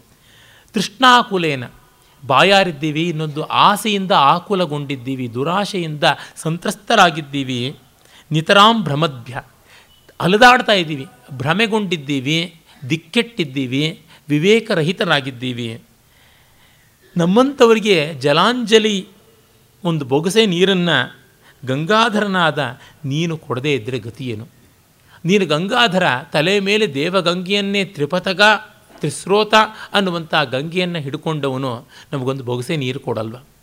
ಬರೀ ಬೊಗಸೆ ನೀರು ಕೊಟ್ಟು ಸುಮ್ಮನೆ ಆಗ್ತೀಯ? ಮತ್ತು ಇನ್ನೊಂದು ಜಲಾಂಜಲಿ ಅನ್ನೋದಕ್ಕೆ ಎಳ್ಳು ನೀರು ಬಿಟ್ಟು ನಿನಗೂ ನನಗೂ ಇನ್ನು ಸಂಬಂಧ ಇಲ್ಲ ಅಂತ ಮುಗಿಸುವುದಾಗುತ್ತೆ. ನಮಗೆ ನೀನು ಸೋಡಾ ಚೀಟ್ ಕೊಡ್ತೀಯೇನಪ್ಪ? ಹಾಗೆ ಮಾಡಿದ್ರು ನಿನ್ನ ಬೈತಾರೆ. ಬರೀ ಒಂದು ಬೊಗಸೆ ನೀರು ಕೊಟ್ಟು ಸುಮ್ಮನೆ ಆಗು ಅಂದರೂ ಬೈತಾರೆ. ಸುಮ್ಮನೆ ನೀನು ಟ್ರ್ಯಾಂಕ್ವಿಲೈಸರ್ಸನ್ನು ಕೊಟ್ಟು ಪೇಯ್ನ್ ಕಿಲ್ಲರ್ಸನ್ನು ಕೊಟ್ಟು ರೋಗವನ್ನು ನಿವಾರಣೆ ಮಾಡದೇ ಇದ್ದರೆ ಪ್ರಯೋಜನ ಇಲ್ಲ. ಈ ಭವ ಭಿಷಕ್ಕಾಗಿರ್ತಕ್ಕಂಥವು ನೀನು, ಹಾಗಾಗಿ ನೀನು ನಮ್ಮನ್ನು ಸಂಪೂರ್ಣವಾಗಿ ನಿನ್ನ ಕರುಣಾಜಲದಿಂದ ನಮ್ಮನ್ನು ಪ್ಲಾವಿತರನ್ನಾಗಿ ಮಾಡಬೇಕು. ನಮ್ಮೆಲ್ಲ ತಾಪವನ್ನು ಶಾಶ್ವತವಾಗಿ ನಿರ್ಮೂಲನೆ ಮಾಡಬೇಕು. ಹಾಗೆ ಮಾಡದೇ ಇದ್ದರೆ ಅಪಖ್ಯಾತಿ. ನಮ್ಮನ್ನು ನೀನು ಇವ್ರನ್ನೇನೂ ತಿದ್ದೋಕ್ಕಾಗೋಲ್ಲ, ತೀಡೋಕ್ಕಾಗೋಲ್ಲ, ಬಿಟ್ಟೆ ಅಂದರೂ ನಿನಗೆ ಅಪಖ್ಯಾತಿ ಬರುತ್ತೆ. ಹೀಗಾಗಿ ಉಭಯತಾ ನಿನಗೆ ಅಪಾಯ ಉಂಟು, ಅದರಿಂದ ನಮ್ಮನ್ನು ಅನುಗ್ರಹ ಮಾಡಲೇಬೇಕು ಅನ್ನುವಂಥ ಬಹಳ ಎರಡು ರೀತಿಯಿಂದ ಅನ್ವಯ ವ್ಯತಿರೇಕಗಳ ವ್ಯಂಗ್ಯ ಮರ್ಯಾದೆಯಿಂದ ಕೂಡ ಚೆನ್ನಾಗಿರುವಂಥ ಒಂದು ಪದ್ಯ ಇದು. ಯಸ್ಸೇವಕ ಸ್ಮರರಿಪೋ ತವ ಬಾಲದರ್ಶಿ, ತಸ್ಯ ಸ್ಮರೋ ವಿಶತಿ ನೈವ ಕದಾಪಿ ಚಿತ್ತಂ ಮೃತ್ಯುಂಜಯ ಶ್ರಯತಿಯಶ್ಚರಣಾಂಬುಜಂತೆ ಸ್ವಾಮಿನ್ನ ಮೃತ್ಯುರುಪಸರ್ಪತಿ ಜಾತು ಚಿತ್ತಂ. ತುಂಬ ಚೆನ್ನಾಗಿರುವಂಥ ಎರಡು ದೃಷ್ಟಾಂತಗಳನ್ನು ಕವಿ ಕೊಡ್ತಾ ಇದ್ದಾನೆ. ಸ್ವಾಮಿ, ಯಾವ ನಿನ್ನ ಸೇವಕ ನಿನ್ನ ಮುಖವನ್ನೇ ನೋಡ್ತಾ ಇರ್ತಾನೋ, ನಿನ್ನ ಹಣೆಯನ್ನೇ ಯಾವನು ನೋಡ್ತಾ ಇರ್ತಾನೋ, ಅವನಿಗೆ ಮನ್ಮಥ ಏನೂ ಮಾಡೋಲ್ಲ. ಅವನ ಮನಸ್ಸಿಗೆ ಒಮ್ಮೆ ಕೂಡ ಮನ್ಮಥನ ಬಾಧೆ ಬರೋಲ್ಲ. ಅವನ ಚಿತ್ತದಲ್ಲಿ ಒಮ್ಮೆ ಕೂಡ ಚಿತ್ತಜ ಉದಿಸೋದಿಲ್ಲ. ಸೇವಕರು ಸದಾ ಯಜಮಾನರ ಮುಖ ನೋಡ್ತಾ ಇರಬೇಕಂತೆ. ಯಾವ ಆಜ್ಞೆ ಬರುತ್ತದೆ ಅಂತ. ಆ ಕಾರಣದಿಂದ ಅವರು ಸದಾ ನೋಡ್ತಾ ನೋಡ್ತಾ ಇರಬೇಕು. ಅವ್ರ ಬಾಯಿಂದ ಏನು ಬರುತ್ತೋ ಬಾಯಿಂದ ಬರುವುದಿರಲಿ ಅವರ ಕಣ್ಣಿಂದ ಏನು ಸನ್ನೆ ಆಗುತ್ತೋ, ಕಣ್ಣಿಂದ ಇರಲಿ, ಅವರು ಹುಬ್ಬಹಾಸಿ ಏನು ಹೇಳ್ತಾರೋ ಅಂತ ಅದಕ್ಕೆ ಭ್ರೂ ವಿಕ್ಷೇಪ ಮಾತ್ರದಿಂದಲೇ ಆಜ್ಞೆ ತಿಳ್ಕೊಂಡು ಅದನ್ನು ಅನುವರ್ತಿಸಬೇಕಾದಂಥ ಬಾಧ್ಯತೆ ಸೇವಕರದಾಗಿರುತ್ತೆ. ಇಂಗಿತಜ್ಞರಾದ ದಾಸಜನಕ್ಕೆ ಅದು ಲಕ್ಷಣ ವಿಶೇಷ. ಇನ್ನು ನಿನ್ನ ಪಾದಪದ್ಮಗಳನ್ನು ಯಾರು ಆಶ್ರಯಿಸ್ತಾರೋ ಅವರಿಗೆ ಮೃತ್ಯು ಸಮೀಪದಲ್ಲೂ ಬರೋಲ್ಲ. ಅವರಿರುವ ಊರಿಗೆ ಬರೋಲ್ಲ, ಅವರಿರುವ ದೇಶಕ್ಕೆ ಬರೋಲ್ಲ ಅಂತ. ಇಲ್ಲಿ ನೋಡಿ ಹಣೆಯನ್ನು ನೋಡಿದವರಿಗೆ ಮನ್ಮಥ ಬಾಧೆ ಕೊಡೋಲ್ಲ ಅಂದರೆ ಹಣೆಗಣ್ಣಿಂದ ಸುಡಲ್ಪಟ್ಟವನು ಮನ್ಮಥ. ಕಾಲನ್ನು ನೋಡ್ತಾ ಇರುವವರಿಗೆ ಕಾಲ ಪುರುಷನಾದ ಯಮನ ಬಾಧೆ ಇಲ್ಲ ಅಂದರೆ ಶಿವ ತನ್ನ ಕಾಲಿಂದ ಒದ್ದವನು ಅಂತ. ಈ ಕಾರಣದಿಂದ ನಿನ್ನನ್ನು ಮೇಲಿಂದ ಕೆಳಕ್ಕೆ ಎಲ್ಲಿ ನೋಡಿದ್ರೂ ಅನುಕೂಲ ಉಂಟು. ಕೇಶಾದಿ ಪಾದ ಅಂತ. ಹಣೆಯಿಂದ ಕಾಲಿನವರೆಗೆ ಎಲ್ಲಿ ನೋಡಿದ್ರೂ ನಮಗೆ ಅಪಾಯವಿಲ್ಲ. ಕೆಲವರನ್ನ ಕೆಲವು ಕಡೆ ನೋಡಿದ್ರೆ ಮಾತ್ರ ನಮಗೇನೋ ರಕ್ಷಣೆ ಆದೀತು. ನಿನ್ನನ್ನು ಹಾಗಲ್ಲ. ಎಲ್ಲಿ ನೋಡಿದ್ರು? ನಮಗೆ ಎಟಕಿದ್ರೆ ತಲೆ, ಎಟಕದೇ ಇದ್ದರೆ ಕಾಲು, ಎಲ್ಲಿಂದಲೂ ನೋಡಬಹುದು ನಿನ್ನ ಆದಿ ಅಂತ್ಯಗಳನ್ನು ಯಾರಿಗೂ ನೋಡೋಕ್ಕಾಗೋಲ್ಲ. ಅದನ್ನು ನೋಡೋದಕ್ಕೆ ಅಂತ ಹೋದಂತಹ ಆ ಬ್ರಹ್ಮ ಮತ್ತು ವಿಷ್ಣುಗಳು ಆದ್ಯಂತಗಳನ್ನು ಕಾಣಲಾಗದೆ ಬಂದರು ಅಂತ ಸ್ಕಾಂದಾದಿ ಅನೇಕ ಪುರಾಣಗಳಲ್ಲಿ ಪ್ರಸಿದ್ಧವಾದದ್ದು. ಹಾಗಿರುವಾಗ ನಿನ್ನ ಅಲ್ಲಿಯೋ ಇಲ್ಲಿಯೋ ಏಕಾಗ್ರತೆಯನ್ನು ಸಾಧಿಸಿದರೆ ಸಾಕು, ಆಗಿಬಿಡುತ್ತೆ. ಭಕ್ತಿಸ್ತ್ವಯಿ ಸ್ಥಿರತೆಯ ಭಗವನ್ ಯದಿ ಸ್ಯಾತ್. ದೈವೇನ ನಃ ಫಲಿತ ದಿವ್ಯ ಕಿಶೋರ ವೇಷೆ ಮುಕ್ತಿಸ್ವಯಂ ಮುಕುಲಿತಾಂಜಲಿ ಸೇವತೆ ಸ್ಮಾನ್ ಧರ್ಮಾರ್ಥ ಕಾಮನಿವ ಸಮಯ ಪ್ರತೀಕ್ಷಾ ಇದು ಲೀಲಾಶುಕನ ಮಾತು. ದೇವ, ನಿನ್ನ ಜಗನ್ಮನೋಹರವಾದ ಗೋಪಾಲ ಮಂಗಲ ವಿಗ್ರಹದಲ್ಲಿ, ಆ ದೇಹದಲ್ಲಿ ಗೋಪಾಲ ಕಿಶೋರ ವೇಷದಲ್ಲಿ ಭಕ್ತಿ ನಮಗೆ ಸ್ಥಿರವಾಗಿರುವುದಾದರೆ, ಬಹಳ ಸುಲಭ ಯಾಕೆಂದರೆ ತುಂಬ ಸುಂದರವಾದದ್ದು. ಶ್ರಮಾವಹ ಅಲ್ಲ ಅದೇನು ನರಸಿಂಹನೋ ಅಥವಾ ವರಾಹನೋ ಅಥವಾ ಭೈರವನೋ ಈ ಭದ್ರಕಾಳಿಯೋ ಇವೆಲ್ಲ ಅಲ್ಲ. ಅತಿ ಸುಂದರವಾದದ್ದು ಅಧರಂ ಮಧುರಂ, ವದನಂ ಮಧುರಂ, ನಯನಂ ಮಧುರಂ, ಹಸಿತಂ ಮಧುರಂ, ಚರಣಂ ಮಧುರಂ, ನೃತ್ತಂ ಮಧುರಂ, ಹಸಿತಂ ಮಧುರಂ, ಎಲ್ಲವೂ ಮಧುರ. ಪ್ರತಿಯೊಂದು ಮಧುರವಾದಂಥದ್ರೊಳಗೆ ನಮಗೆ ಏಕಾಗ್ರತೆ ಮಾಡೋದು ಕಷ್ಟವೇ ಇಲ್ಲ. ಅದು ಇದ್ದೇ ಇದೆಯಲ್ಲ. ನಮಗೆ ಚಕ್ಕಳ ತಿನ್ನೋನಿಗೆ ಚಪಾತಿ ಕೊಟ್ಟರು ಅಂತ. ಕಲ್ಲನ್ನು ತಿನ್ನೋನಿಗೆ ಕಡಲೆ ಕೊಟ್ಟರು ಅಂತಲೂ ಗಾದೆ ಇದೆ. ಇನ್ನೇನಾಗುತ್ತೆ? ಅಷ್ಟು ಚಪ್ಪರಿಸ್ಕೊಂಡು ತಿಂತಾರೆ. ಹಾಗೆ ಇಷ್ಟು ಸುಂದರವಾದ ಮೂರ್ತಿಯಲ್ಲಿ ಏಕಾಗ್ರತೆ ಬರುವುದು ಬಹಳ ಸುಲಭ. ಒಮ್ಮೆ ಬಂದುಬಿಟ್ರೆ ಮೋಕ್ಷವೇ ಕೈ ಕಟ್ಟಿಕೊಂಡು ಮುಕ್ತಿ ಸ್ವಯಂ ಮುಕುಲಿತಾಂಜಲಿ ಸೇವತೆ. ಕೈ ಕಟ್ಟಿ ನಿಂತ್ಕೊಂಡು ಜೀ ಹೂಜೂರು ಅಂತ ಇರುತ್ತೆ. ಇನ್ನು ಧರ್ಮ, ಅರ್ಥ, ಕಾಮಗಳು ನಮಗೆ ಯಾವಾಗ ಅಪಾಯಿಂಟ್ಮೆಂಟ್ ಕೊಡ್ತೀರಾ ಅಂತ ಬಾಗಲಾಚೆ ವಿಸಿಟಿಂಗ್ ಕಾರ್ಡ್ಸ್, ಮೇಲ್ ಕಾರ್ಡ್ಸ್ ಕಳಿಸ್ತಾನೆ ಇರುತ್ತವೆ ಅಂತ. ಈ ರೀತಿಯಲ್ಲಿ ಭಗವದ್ ಭಕ್ತಿಯ ಮಹಾತ್ಮ್ಯವನ್ನು ಲೀಲಾಶುಕ ಹೇಳಿದಂತೆ ನಮ್ಮ ಕವಿ ಶಂಕರ ಕೂಡ ಹೇಳ್ತಾನೆ, ಅಲ್ಲಿಯೋ ಇಲ್ಲಿಯೋ ಎಲ್ಲಿಯೋ ಒಂದು ಕಡೆ ನಾವು ನೋಡಿದ್ರೂ ಸಾಕು, ನಮಗೆ ಕೈವಲ್ಯ ಸಿದ್ಧ. ಮತ್ತೆ ನೋಡಿ, ಒಂದು ಹುಟ್ಟನ್ನು ಉಂಟು ಮಾಡುವಂಥದ್ದು ಕಾಮ, ಇನ್ನೊಂದು ಸಾವನ್ನು ಉಂಟು ಮಾಡುವುದು ಯಮ. ಡಿ ವಿ ಜಿಯವರು ಶೃಂಗಾರ ಮಂಗಳದಲ್ಲಿ ಹೇಳ್ತಾರೆ, ಕಾಮ ಯಮರಿಬ್ಬರೂ ಕೂಡ ಒಬ್ಬರು ಜೀವನ ರಥದ ವೇಗವರ್ಧಕ ಕಾಮ ಆಕ್ಸಿಲರೇಟರ್ ಇನ್ನೊಬ್ಬ ಜೀವನ ರಥದ ವೇಗ ನಿರೋಧಕ ಬ್ರೇಕ್ ಯಮ.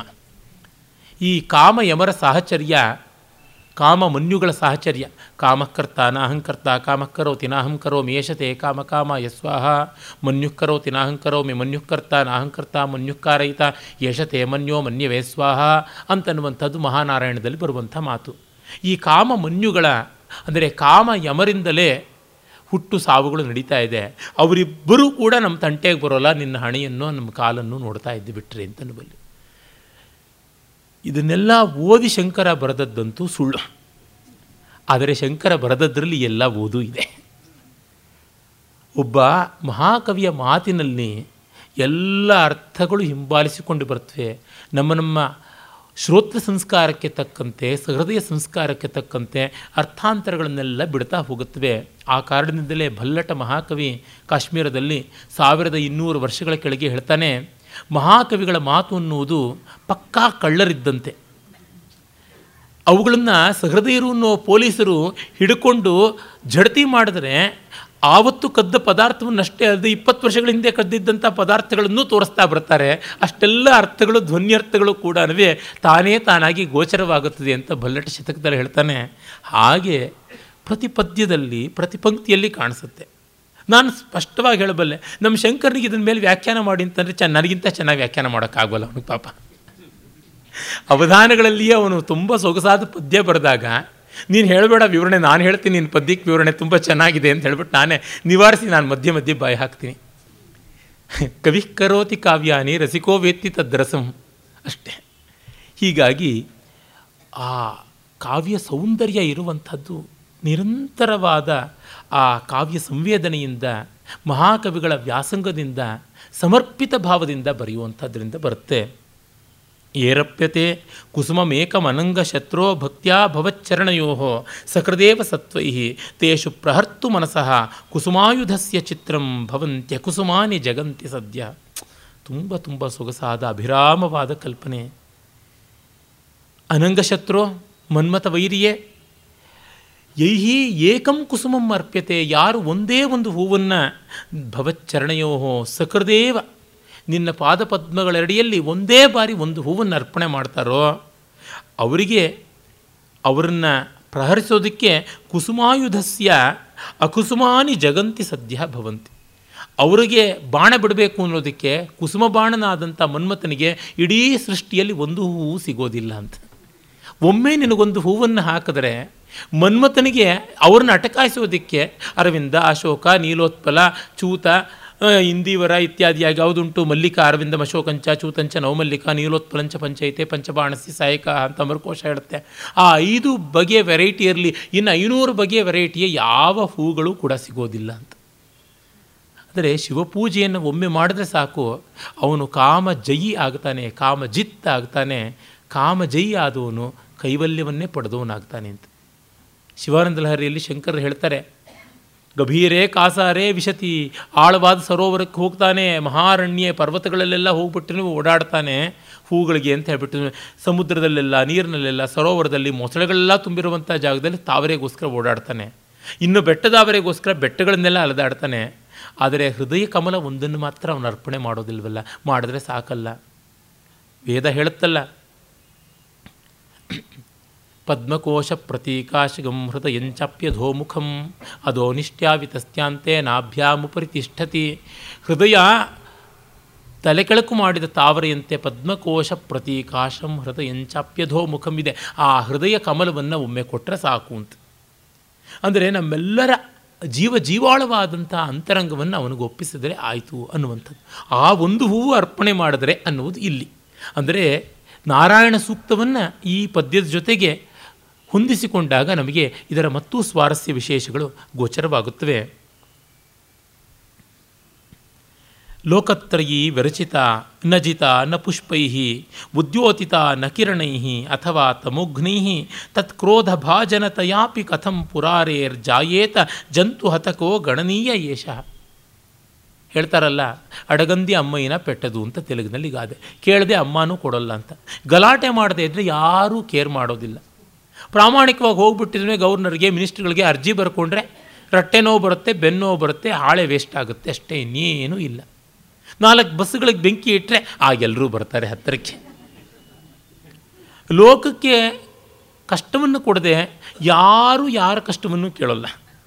ಗಲಾಟೆ ಮಾಡದೇ ಇದ್ದರೆ ಆಗುವಂಥದ್ದೇ ಅಲ್ಲ ಅಂತ. ನಾನಂತ ಯಾವುದೂ ಗಲಾಟೆ ಮಾಡಿಲ್ಲಪ್ಪ, ಅದಕ್ಕೆ ನನಗೆ ಅನುಗ್ರಹ ತೋರಿಸೋಲ್ಲ. ಏನು ಪ್ರೂಫು ನೋಡು, ಅದಕ್ಕಿದ್ದೇ ಇದೆಯಲ್ಲ. ಲೋಕತ್ರಯೀ ವಿರಚಿತ. ನಾನು ಮೂರು ಲೋಕಗಳನ್ನು ನಿರ್ಮಾಣ ಮಾಡಲಿಲ್ಲ. ನಾನು ಬ್ರಹ್ಮ ಅಲ್ಲ. ಬ್ರಹ್ಮ ಆಗಿದ್ದರೆ ಒಂದು ತಲೆನಾರು ತೆಗಿತಾ ಇದ್ದೆ. ಶಾಶ್ವತವಾಗಿ ಆ ತಲೆಬುರುಡೆಯನ್ನು ಇಟ್ಟುಕೊಂಡು ಭಿಕ್ಷೆ ಎತ್ತಿ ನಿನ್ನ ಸಾನ್ನಿಧ್ಯ ನನಗಿರ್ತಾ ಇತ್ತು. ನ ಜಿತ, ನ ಪುಷ್ಪೈಹಿ. ಹೂಗಳಿಂದ ಲೋಕವನ್ನು ಗೆಲ್ಲುವ ಪ್ರಯತ್ನವೂ ಮಾಡಲಿಲ್ಲ. ಮನ್ಮಥನಂತೆ ಮಾಡಿದರೆ ನಿನ್ನ ಮೈಗೆ ನಾನು ಭಸ್ಮವಾಗಿ ಬೆಳ್ಕೊಳ್ಪಡ್ತಿದ್ದೆ ನಿನ್ನ ಅನುಗ್ರಹಕ್ಕೆ ತುತ್ತಾಗಿ ಅನಂಗನಾಗ್ತಾ ಇದ್ದೆ. ಉದ್ಯೋತಿತಾನ ಕಿರಣೈಹಿ. ನಾನು ಲೋಕವನ್ನು ಬೆಳಗಲೂ ಇಲ್ಲ. ಸೂರ್ಯ ಬೆಳಗ್ದಾನೆ ಲೋಕವನ್ನೆಲ್ಲ. ಅವನನ್ನು ಒದ್ದಿದ್ದ ಕಾರಣ ಹಲ್ಲೆಲ್ಲ ಹೋಯಿತು. ಸೂರ್ಯನ ಬಾಯಿಗೆ ದಕ್ಷಾಧ್ವರ ಧ್ವಂಸ ಕಾಲದಲ್ಲಿ ಮಹಾದೇವ ಒದ್ದಿದ್ದರಿಂದ ಅವನಿಗೆ ಹಲ್ಲೆಲ್ಲ ಉದುರ್ತು. ಇಂದು ಸೂರ್ಯನಿಗೆ ಬೊಚ್ಚುಬಾಯಿ ಆದ ಕಾರಣ ಪಾಯಸವನ್ನೇ ನಿವೇದನೆ ಮಾಡುವುದು. ಇದು ನಮಗಿರ್ತಕ್ಕಂಥ ಪುರಾಣಾಗಮಗಳಲ್ಲಿ ಪ್ರಸಿದ್ಧವಾದ ಶಾಸ್ತ್ರಾಂಶ. ಅದೇನು ಮಾಡಿಲ್ವಾದ್ರಿಂದ ನೀನು ಕೋಪಕ್ಕೂ ನಾನು ಪಾತ್ರವಲ್ಲ. ನಿನ್ನ ಕರುಣೆಗಂತೂ ಪಾತ್ರ ಅಲ್ಲ. ಹೋಗಲಿ, ನಿಮ್ಮ ಕೋಪಕ್ಕೆ ದೇವಸ್ಯ ಕೋಪೋಪಿ ವರೇಣ ತುಲ್ಯ ಅಂತ ಅಭಿನವ್ ಗುಪ್ತ ಹೇಳ್ತಾನೆ. ನಮ್ಮ ಯಜಮಾನರ ಕೋಪ ಕೂಡ ವರಕ್ಕೆ ಸಮಾನ ಅಂತ. ಅದಾದರೂ ಬರುತ್ತಾ ಅಂದರೆ ಅದೂ ಇಲ್ಲ. ನಾನು ಲೋಕ ಸೃಷ್ಟಿ ಮಾಡಲಿಲ್ಲ. ಲೋಕವನ್ನು ಹೂಗಳಿಂದ ಗೆಲ್ಲಲಿಲ್ಲ. ಸ್ವೀಟ್ ರಿವೆಂಜ್ ಅಂತಾರಲ್ಲ, ಅದು ಪಡೀಲಿಲ್ಲ. ಹೋಗಲಿ, ಲೋಕವನ್ನು ಬೆಳಗಲೂ ಇಲ್ಲ. ನಾನು ಯಾವ ಒಳ್ಳೆಯ ಕೆಲಸನೂ ಮಾಡಲಿಲ್ಲ ಅಂತ ಒಂದರ್ಥ ಲೋಕ ನಿರ್ಮಾಣ ಒಳ್ಳೆಯ ಕೆಲಸ. ಲೋಕವನ್ನು ಹೂಗಳಿಂದ ಗೆಲ್ಲೋದು ಹಾವುಗಳಿಂದ ಅಲ್ಲ, ಹೇತಿ ಅಂದರೆ ಆಯುಧಗಳಿಂದ ಅಲ್ಲ. ಹೂಗಳಿಂದ ಗೆಲ್ಲುವಂಥದ್ದು, ಪುಷ್ಪಗಳಿಂದ ಗೆಲ್ಲುವಂಥದ್ದು ಎಷ್ಟು ಸುಂದರವಾದ ಗೆಲುವು. ಅದು ನಾನು ಮಾಡಲಿಲ್ಲ. ಯಾಕೆ ಮನ್ಮಥ ಇಂಥವನು ಏಕಂ ವಸ್ತು ದ್ವಿಧಾ ಕರ್ತು ಸಂತಿ ಧನ್ವೇ ಸಂತಿ ಶೂರ ನಿರಂತರಂ, ಧನ್ವೀ ಸಮಾರ ಏವೈಕ, ದ್ವಯೋರೇಕಂ ಕರೋತಿ ಯಹ ಅಂತ. ಒಂದು ವಸ್ತುನ ಎರಡು ಮಾಡೋದಕ್ಕೆ ಎಲ್ಲ ಬಿಲ್ಗಾರರು ಇದ್ದಾರೆ ಒಂದು ಬಾಣ ಬಿಟ್ಟರೆ ಅವನ ತಲೆ ಅವನ ಮೈ ಹೊರ, ಅಂದರೆ ರುಂಡ ಮುಂಡಗಳು ಬೇರೆ ಆಯಿತು ಅಂತ. ಆದರೆ ಒಂದು ಹೆಣ್ಣು ಒಂದು ಗಂಡನ್ನು ಒಂದು ಬಾಣ ಬಿಟ್ಟು ಒಂದು ಮಾಡಿಬಿಡ್ತಾನಲ್ಲ ಮನ್ಮಥ, ಅವನೇ ನಿಜವಾದ ಬಿಲ್ಗಾರ ಅಂತ. ಹೀಗೆ ಪುಷ್ಪಗಳಿಂದ ಜಗತ್ತನ್ನು ಗೆಲ್ಲುವುದು ಅತಿಶಯ ಚಮತ್ಕಾರ. ಜಗತ್ತನ್ನೆಲ್ಲ ಬೆಳಗುವಂಥದ್ದು ಮತ್ತೂ ಒಳ್ಳೆಯದು ಅವು ಯಾವುದೂ ನಾನು ಮಾಡಲಿಲ್ಲಪ್ಪ? ಒಳ್ಳೆಯ ಕೆಲಸ ಮಾಡಲಿಲ್ಲ. ನನಗೆ ಕೊಡಲಿಲ್ಲ ಅಂತಲೂ ಅರ್ಥ ಬರುತ್ತೆ. ನಾನು ಗಲಾಟೆ ಮಾಡಲಿಲ್ಲ, ನಿನ್ನ ಕೋಪಕ್ಕೆ ಪಾತ್ರನಾಗಲಿಲ್ಲ, ಅದಕ್ಕೆ ಅನುಗ್ರಹಕ್ಕೆ ನಾನು ದಕ್ಕಲಿಲ್ಲ ಅಂತಲೂ ಆಗುತ್ತದೆ. ಹೀಗೆ ನೋಡಿ, ಹೇಗೆ ನೋಡಿದ್ರೂ ಈ ಒಂದು ಪದ್ಯ ಚೆನ್ನಾಗಿರುವಂಥದ್ದಾಗಿದೆ. ಒಬ್ಬಟ್ಟನ್ನು ನೀವು ಬರೀ ಹೂರ್ಣದ ಹಂತದಲ್ಲಿ ತಿನ್ನಿ, ರುಚಿಯಾಗಿರುತ್ತೆ. ಒಬ್ಬಟ್ಟು ಮಾಡಿಕೊಂಡು ತಿನ್ನಿ, ರುಚಿಯಾಗಿರುತ್ತೆ. ಕಣಕ ಉಳಿತು ಅಂದರೆ ಅದನ್ನು ಪೂರಿಯಾಗೋ ಚಪಾತಿಯಾಗೋ ಲಟ್ಟಿಸ್ಕೊಂಡು ತಿನ್ನಿ ಚೆನ್ನಾಗಿರುತ್ತೆ. ಯಾವ ಹಂತದಲ್ಲೂ ಚೆನ್ನ ಅನ್ನುವಂತೆ ನಮ್ಮ ಶಂಕರನ ಪದ್ಯಗಳನ್ನು ಹಾಗೆ ಓದಿ, ಹೀಗೆ ಓದಿ, ಹೇಗೆ ಓದಿ ಅದು ರಸಮಯವಾಗಿ ಇರುವಂಥದ್ದು ಗೋಚರವಾಗುತ್ತದೆ. ದಿಗ್ವಾಸಸೋ, ನ ಚ ಕಪಾಲಭೃತೋ ನ ಭಿಕ್ಷಾ ಸಂಚಾರಿಣ ಸ್ವಮಿವ ದೇವ ಪರೇ ನಿಲಿಂಪಾಹ, ತದ್ಯುಕ್ತಮೇವ ಭುವನಾಧಿಪತೆ ಜನಾನಾಂ ಏಕೋಪಿ ತೇಷು ಯದಿ ಶಂಕರತಾಂ ನ ಧತ್ತೆ ತುಂಬ ಚೆನ್ನಾದ ಪದ್ಯ ಇದು ಕೂಡ. ದಿಗ್ವಾಸ ಸಹ. ದಿಗಂಬರನ, ಕಪಾಲಭೃತ, ಕಪಾಲಧಾರಿಯ, ಭಿಕ್ಷಾ ಸಂಚಾರಿಣ, ಭಿಕ್ಷುಕನಾದ, ನಿನ್ನಂತಹ ದೇವತೆಗಳು ಇಲ್ಲಿ ಯಾರೂ ಇಲ್ಲ. ನಿನ್ನಂತೆ ನಗ್ನನಾಗಿ, ಭಿಕ್ಷುಕನಾಗಿ, ಕಪಾಲಧಾರಿಯಾಗಿ ಇರುವಂಥ ದೇವರು ಇನ್ನೆಲ್ಲಿದ್ದಾರೆ? ಹಾಗಾಗಿ, ಲೋಕದಲ್ಲಿ ನಿನ್ನಂತೆ ಶಂಕರರು ಯಾರೂ ಇಲ್ಲ ಅಂತ. ಶಂಕುರುತೆ ಇತಿ ಶಂಕರ, ಮಂಗಳವನ್ನು ಮಾಡುವವನು. ನಿನ್ನಂತೆ ಈ ಗುಣ ಹೊಂದಿದವರು ಯಾರೂ ಇಲ್ಲ, ನಿನ್ನಂತೆ ಮಂಗಳವನ್ನು ಮಾಡುವಂಥವರು ಯಾರೂ ಇಲ್ಲ ಅಂತ. ಬೆತ್ತಲೆ ಅಮಂಗಳ ಅಂತಾರೆ. ಭಿಕ್ಷೆ ಎತ್ತೋದು ಅಮಂಗಳ ಅಂತಾರೆ. ತಲೆಬುರುಡೆ ಹಿಡಿಯೋದು ಅಮಂಗಳ ಅಂತಾರೆ. ಎಲ್ಲ ಅಮಂಗಳನ್ನು ಹಿಡಿದಂಥ ಅವನು, ನೀನು ಮಂಗಳಮೂರ್ತಿಯಾಗಿದ್ದೀಯ, ಮಂಗಳಾಧವ ಅಂತ ಅನ್ನಿಸಿಕೊಂಡಿದ್ದೀಯ ಮರಂಗಳೆ ಸರ್ವಮಂಗಳೆಯಾದ ಆ ಭವಾನಿ ಶರ್ವಾಣಿಯ ಪತಿ ಅಂತ ಅನ್ನಿಸಿಕೊಂಡಿದ್ದೀಯ ಇನ್ನೇನು ಅಂತ. ಅಂದರೆ ಉಪಾಧಿಗಳಿಂದಾಗಿ ಮಾಂಗಲ್ಯ, ಅಮಾಂಗಲ್ಯ ಅಲ್ಲ ಇರುವಂಥದ್ದು ನಿರುಪಾಧಿಕವಾದ, ಅತ್ಯಂತ ಅದ್ವಿತೀಯವಾದ, ಸದೇಕ ಮಾತ್ರವಾದ ಚಿನ್ಮಾತ್ರ ಮೂರ್ತಿ ನೀನು ಅನ್ನುವಂಥ ಭಾವ ಕೂಡ ಉಂಟು. ಇಲ್ಲಿ ತೋರಿಸುವಂಥ ವಿರೋಧಾಭಾಸ ತುಂಬ ಸುಂದರವಾದ ಕವಿತೆ. ಬ್ರಹ್ಮಾಚ್ಯುತ ಪ್ರಭೃತಿಕಾನ್ ಅಧಿಗಮ್ಯ ದೇವಾನ್ ಅಂತೆ ತ್ವದೀಯ ಪದಪಂಕಜ ಮೀಯುಷೋ ಮೇ ತ್ವತ್ತಃ ನ ಭವತೀತಿ ವಚೋಸ್ತಿ ಯತ್ತನ್ನ ಜ್ಞಾನತ ಸ್ಫುರತಿ ಹಂತ ಪರಂತು ಭಕ್ತೇಹೆ. ಬ್ರಹ್ಮ, ವಿಷ್ಣು, ಇಂದ್ರ ಮುಂತಾದವ್ರನ್ನೆಲ್ಲ ಮೀರಿ ನಿನ್ನ ಪದಪಂಕಜಕ್ಕೆ ಬರ್ತಕ್ಕಂಥ ನನ್ನಂಥವನಿಗೆ ಏನು ಆಧಾರ? ತ್ವತ್ತಃಪರೋ ನ ಭವತಿ ಇತಿ ವಚ. ನಿನಗಿಂತ ಮಿಗಿಲಾದವನು ಯಾರೂ ಇಲ್ಲ ಅನ್ನುವ ಮಾತೇ ವಿಶ್ವಾಸಪಾತ್ರವಾದದ್ದು. ಅದು ಭಕ್ತಿಯಿಂದ ಬಂದದ್ದು ಅಂತ ಒಂದರ್ಥ. ಇನ್ನೊಂದು ತ್ವತ್ತಃಪರೆ ನೀನಲ್ಲದೆ ಅನ್ಯವಾದದ್ದು ಇನ್ಯಾವುದೂ ಇಲ್ಲ ಅಂತ. ಇದು ಬಂದಿದೆ ಅಂತ. ಇಲ್ಲಿ ನೋಡಿ ದ್ವೈತ, ಅದ್ವೈತ ಎರಡೂ ಕೂಡ ಇದೆ.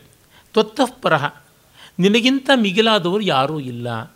ಅಂತ ಅವ್ಯಭಿಚಾರಿಣಿಯಾದಂಥ ಐಕಾಂತಿಕವಾದ ಭಕ್ತಿಯನ್ನು ಮಾಡಬೇಕು ಅನ್ನುವಲ್ಲಿ ಶ್ರೇಷ್ಠನಾದಂಥವನು ಸರ್ವೋತ್ತಮನನ್ನೇ ಭಜಿಸಬೇಕು ಅನ್ನುವ ದೃಷ್ಟಿಯಿಂದ ದ್ವೈತ ಉಂಟು. ಶಿವ, ಶಿವದ್ವೈತ. ಹಾಗೆ ತ್ವತ್ತಃಪರಹ ನಿನಗಿಂತ ಬೇರೆಯಾದವನು ಇನ್ಯಾರೂ ಇಲ್ಲ. ಪರ ಅನ್ನೋದಕ್ಕೆ ಶ್ರೇಷ್ಠ ಅಂತ ಒಂದರ್ಥ, ಬೇರೆ ಅಂತ ನೀನಲ್ಲದೆ ಇನ್ನೇನೂ ಜಗತ್ತಿನಲ್ಲಿ ಇಲ್ಲವಾದ್ದರಿಂದ ನಾನು ನಿನ್ನನ್ನೇ ಉಪಾಸನೆ ಮಾಡ್ತೀನಿ ಅನ್ನುವಲ್ಲಿ ಅದ್ವೈತ ಬರುತ್ತದೆ ಶಾಸ್ತ್ರದಲ್ಲಿ ದ್ವೈತಾದ್ವೈತಗಳಿಗೆ ಸಹಮತ ಬರುತ್ತೋ ಇಲ್ವೋ ಭಗವಂತನಿಗೆ ಗೊತ್ತು, ಅರೆ ಕಾವ್ಯದಲ್ಲಿ ದ್ವೈತಾದ್ವೈತಗಳಿಗೆ ಸಹಮತ ಬರುತ್ತದೆ. ಯಾಕೆಂದರೆ ಕಾವ್ಯದಲ್ಲಿ ಬುದ್ಧಿ ವ್ಯಾಪಾರಕ್ಕಿಂತ ಹೃದಯ ವ್ಯಾಪಾರ ಇರುತ್ತೆ. ಹೃದಯ ವ್ಯಾಪಾರದಲ್ಲಿ ದ್ವೈತವೂ ವಿರೋಧವಲ್ಲ, ಅದ್ವೈತವೂ ವಿರೋಧವಲ್ಲ. ಕಾರಣ ಎರಡೂ ಕೂಡ ರಸಮಯವಾದಂಥವೇ. ಎರಡಕ್ಕೂ ಮಹತ್ವ ಉಂಟು, ಎರಡಕ್ಕೂ ಸ್ವಾರಸ್ಯ ಉಂಟು ಅನ್ನುವುದನ್ನು ತೋರ್ಪಡಿಸಿಕೊಳ್ಳ ಕೊಡಬಲ್ಲಂಥದ್ದು ಶಂಕರನ ಕವಿತೆ. ವ್ಯಕ್ತಂ ಭವಂತಿ ಪುರುಹೂತ ಮುಖಾರ್ಪಿತಾನಿ ಕಲ್ಪದ್ರುಮಸ್ಯ ಕುಸುಮಾನ್ಯಪಿ ನಿಷ್ಫಲಾನಿ, ಕಲ್ಪದ್ರುಮಸ್ಯ ಕುಸುಮಾನ್ಯಪಿ ನಿಷ್ಫಲಾನಿ, ಬಿಲ್ವಸ್ಯ ಪತ್ರಮಪಿ ತೇ ಚರಣಾರವಿಂದೆ ಭಕ್ತ್ಯಾರ್ಪಿತಂ ಭವತಿ ಭರ್ಗ ಫಲಾಯ ಪುಂಸಾಂ. ದೇವ ಇಂದ್ರ ಚಂದ್ರ ಮೊದಲಾದ ದೇವತೆಗಳ ಬಳಿಯಲ್ಲಿ ಯಾವ ಕಲ್ಪವೃಕ್ಷದ ಕುಸುಮಗಳನ್ನು ಅರ್ಪಿಸಿದರೂ ಅವೇನೂ ಫಲ ಕೊಡೋದಿಲ್ಲ. ಕಾರಣ, ಇಂದ್ರನಿಗೆ ಬಂದ ಶಾಪವನ್ನು, ಚಂದ್ರನಿಗೆ ಬಂದ ಶಾಪವನ್ನು ಅವರೇ ಹೋಗಲಾಡಿಸ್ಕೊಳ್ಳೋಕ್ಕಾಗಲಿಲ್ಲ. ಆದರೆ, ನಿನ್ನ ಕಾಲಿನ ಬಳಿ ಒಂದು ಬಿಲ್ಲುವದ ಎಲೆಯನ್ನು ಹಾಕಿದ್ರೆ ಸಾಕು, ನಮಗೆ ಬೇಕು ಬೇಕಾದ್ದನ್ನು ಎಲ್ಲವನ್ನೂ ಕೊಡ್ತೀಯ ಅಂತ. ಮತ್ತು ಇನ್ನೊಂದು ಸ್ವಾರಸ್ಯ ಏನಂದರೆ, ನೀನು ಸ್ಥಾಣು. ನಿನ್ನ ಕಾಲಿಗೆ ಒಂದು ಎಲೆ ಹಾಕಿದ್ರೆ ನೀನು ಹಣ್ಣು ಬಿಡ್ತೀಯ. ಸ್ಥಾಣು ಅಂದರೆ ಮೋಟು ಮರ. ಮೋಟು ಮರಕ್ಕೆ ಗೊಬ್ಬರ ನೀರು ಹಾಕಿದ್ರೆ ಕೂಡ ಎಲೆ ಎಲೆ ಬಿಡುವುದು ಕಷ್ಟ. ಇನ್ನು ಹೂವು ಹಣ್ಣು ಎಲ್ಲಿ? ಆದರೆ ನಿನಗೆ ಕಾಲು ಒಂದು ಎಲೆ ಹಾಕಿದ್ರೆ ನೀನು ಮೈಯೆಲ್ಲ ಹಣ್ಣಾಗಿಬಿಡ್ತೀಯ ಅನ್ನುವಂಥ ಒಂದು ಸ್ವಾರಸ್ಯವೂ ಉಂಟು. ಶರ್ವಸ್ಯ ಮಾದೃಶ ಜಡಾಶ್ರಯ ದಾನ ದೋಷ ತಸ್ಮಾದ್ವರಾಣಿ ಕುರುತೆ ನ ಸುರಾಂತರಾಣಿ.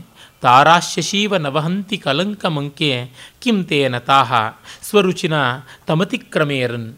ದೇವ, ನೀನು ಶರ್ವ, ಮಹಾದೇವ, ನನ್ನಂಥ ಪೆದ್ದನನ್ನು, ಮೂರ್ಖನನ್ನು ಆಶ್ರಯಿಸಿದರೆ ಅದರಿಂದ ದೋಷ ಬರುತ್ತೆ ಅಂತ ಹೇಳ್ಬಿಟ್ಟಿದನು ಅಂದುಕೋಬೇಡ. ಯಾಕೆ? ಹೀಗೆ ಅಂದುಕೊಂಡು ಬೇರೆ ದೇವತೆಗಳಿಗೇನೂ ವೈಶಿಷ್ಟ್ಯ ಬರೋದಿಲ್ಲ. ಸುರಾಂತರಾಣಿ ನ ವರಾಣಿ. ಬೇರೆ ದೇವತೆಗಳು ನಿನಗಿಂತ ಏನು ಶ್ರೇಷ್ಠವಲ್ಲ.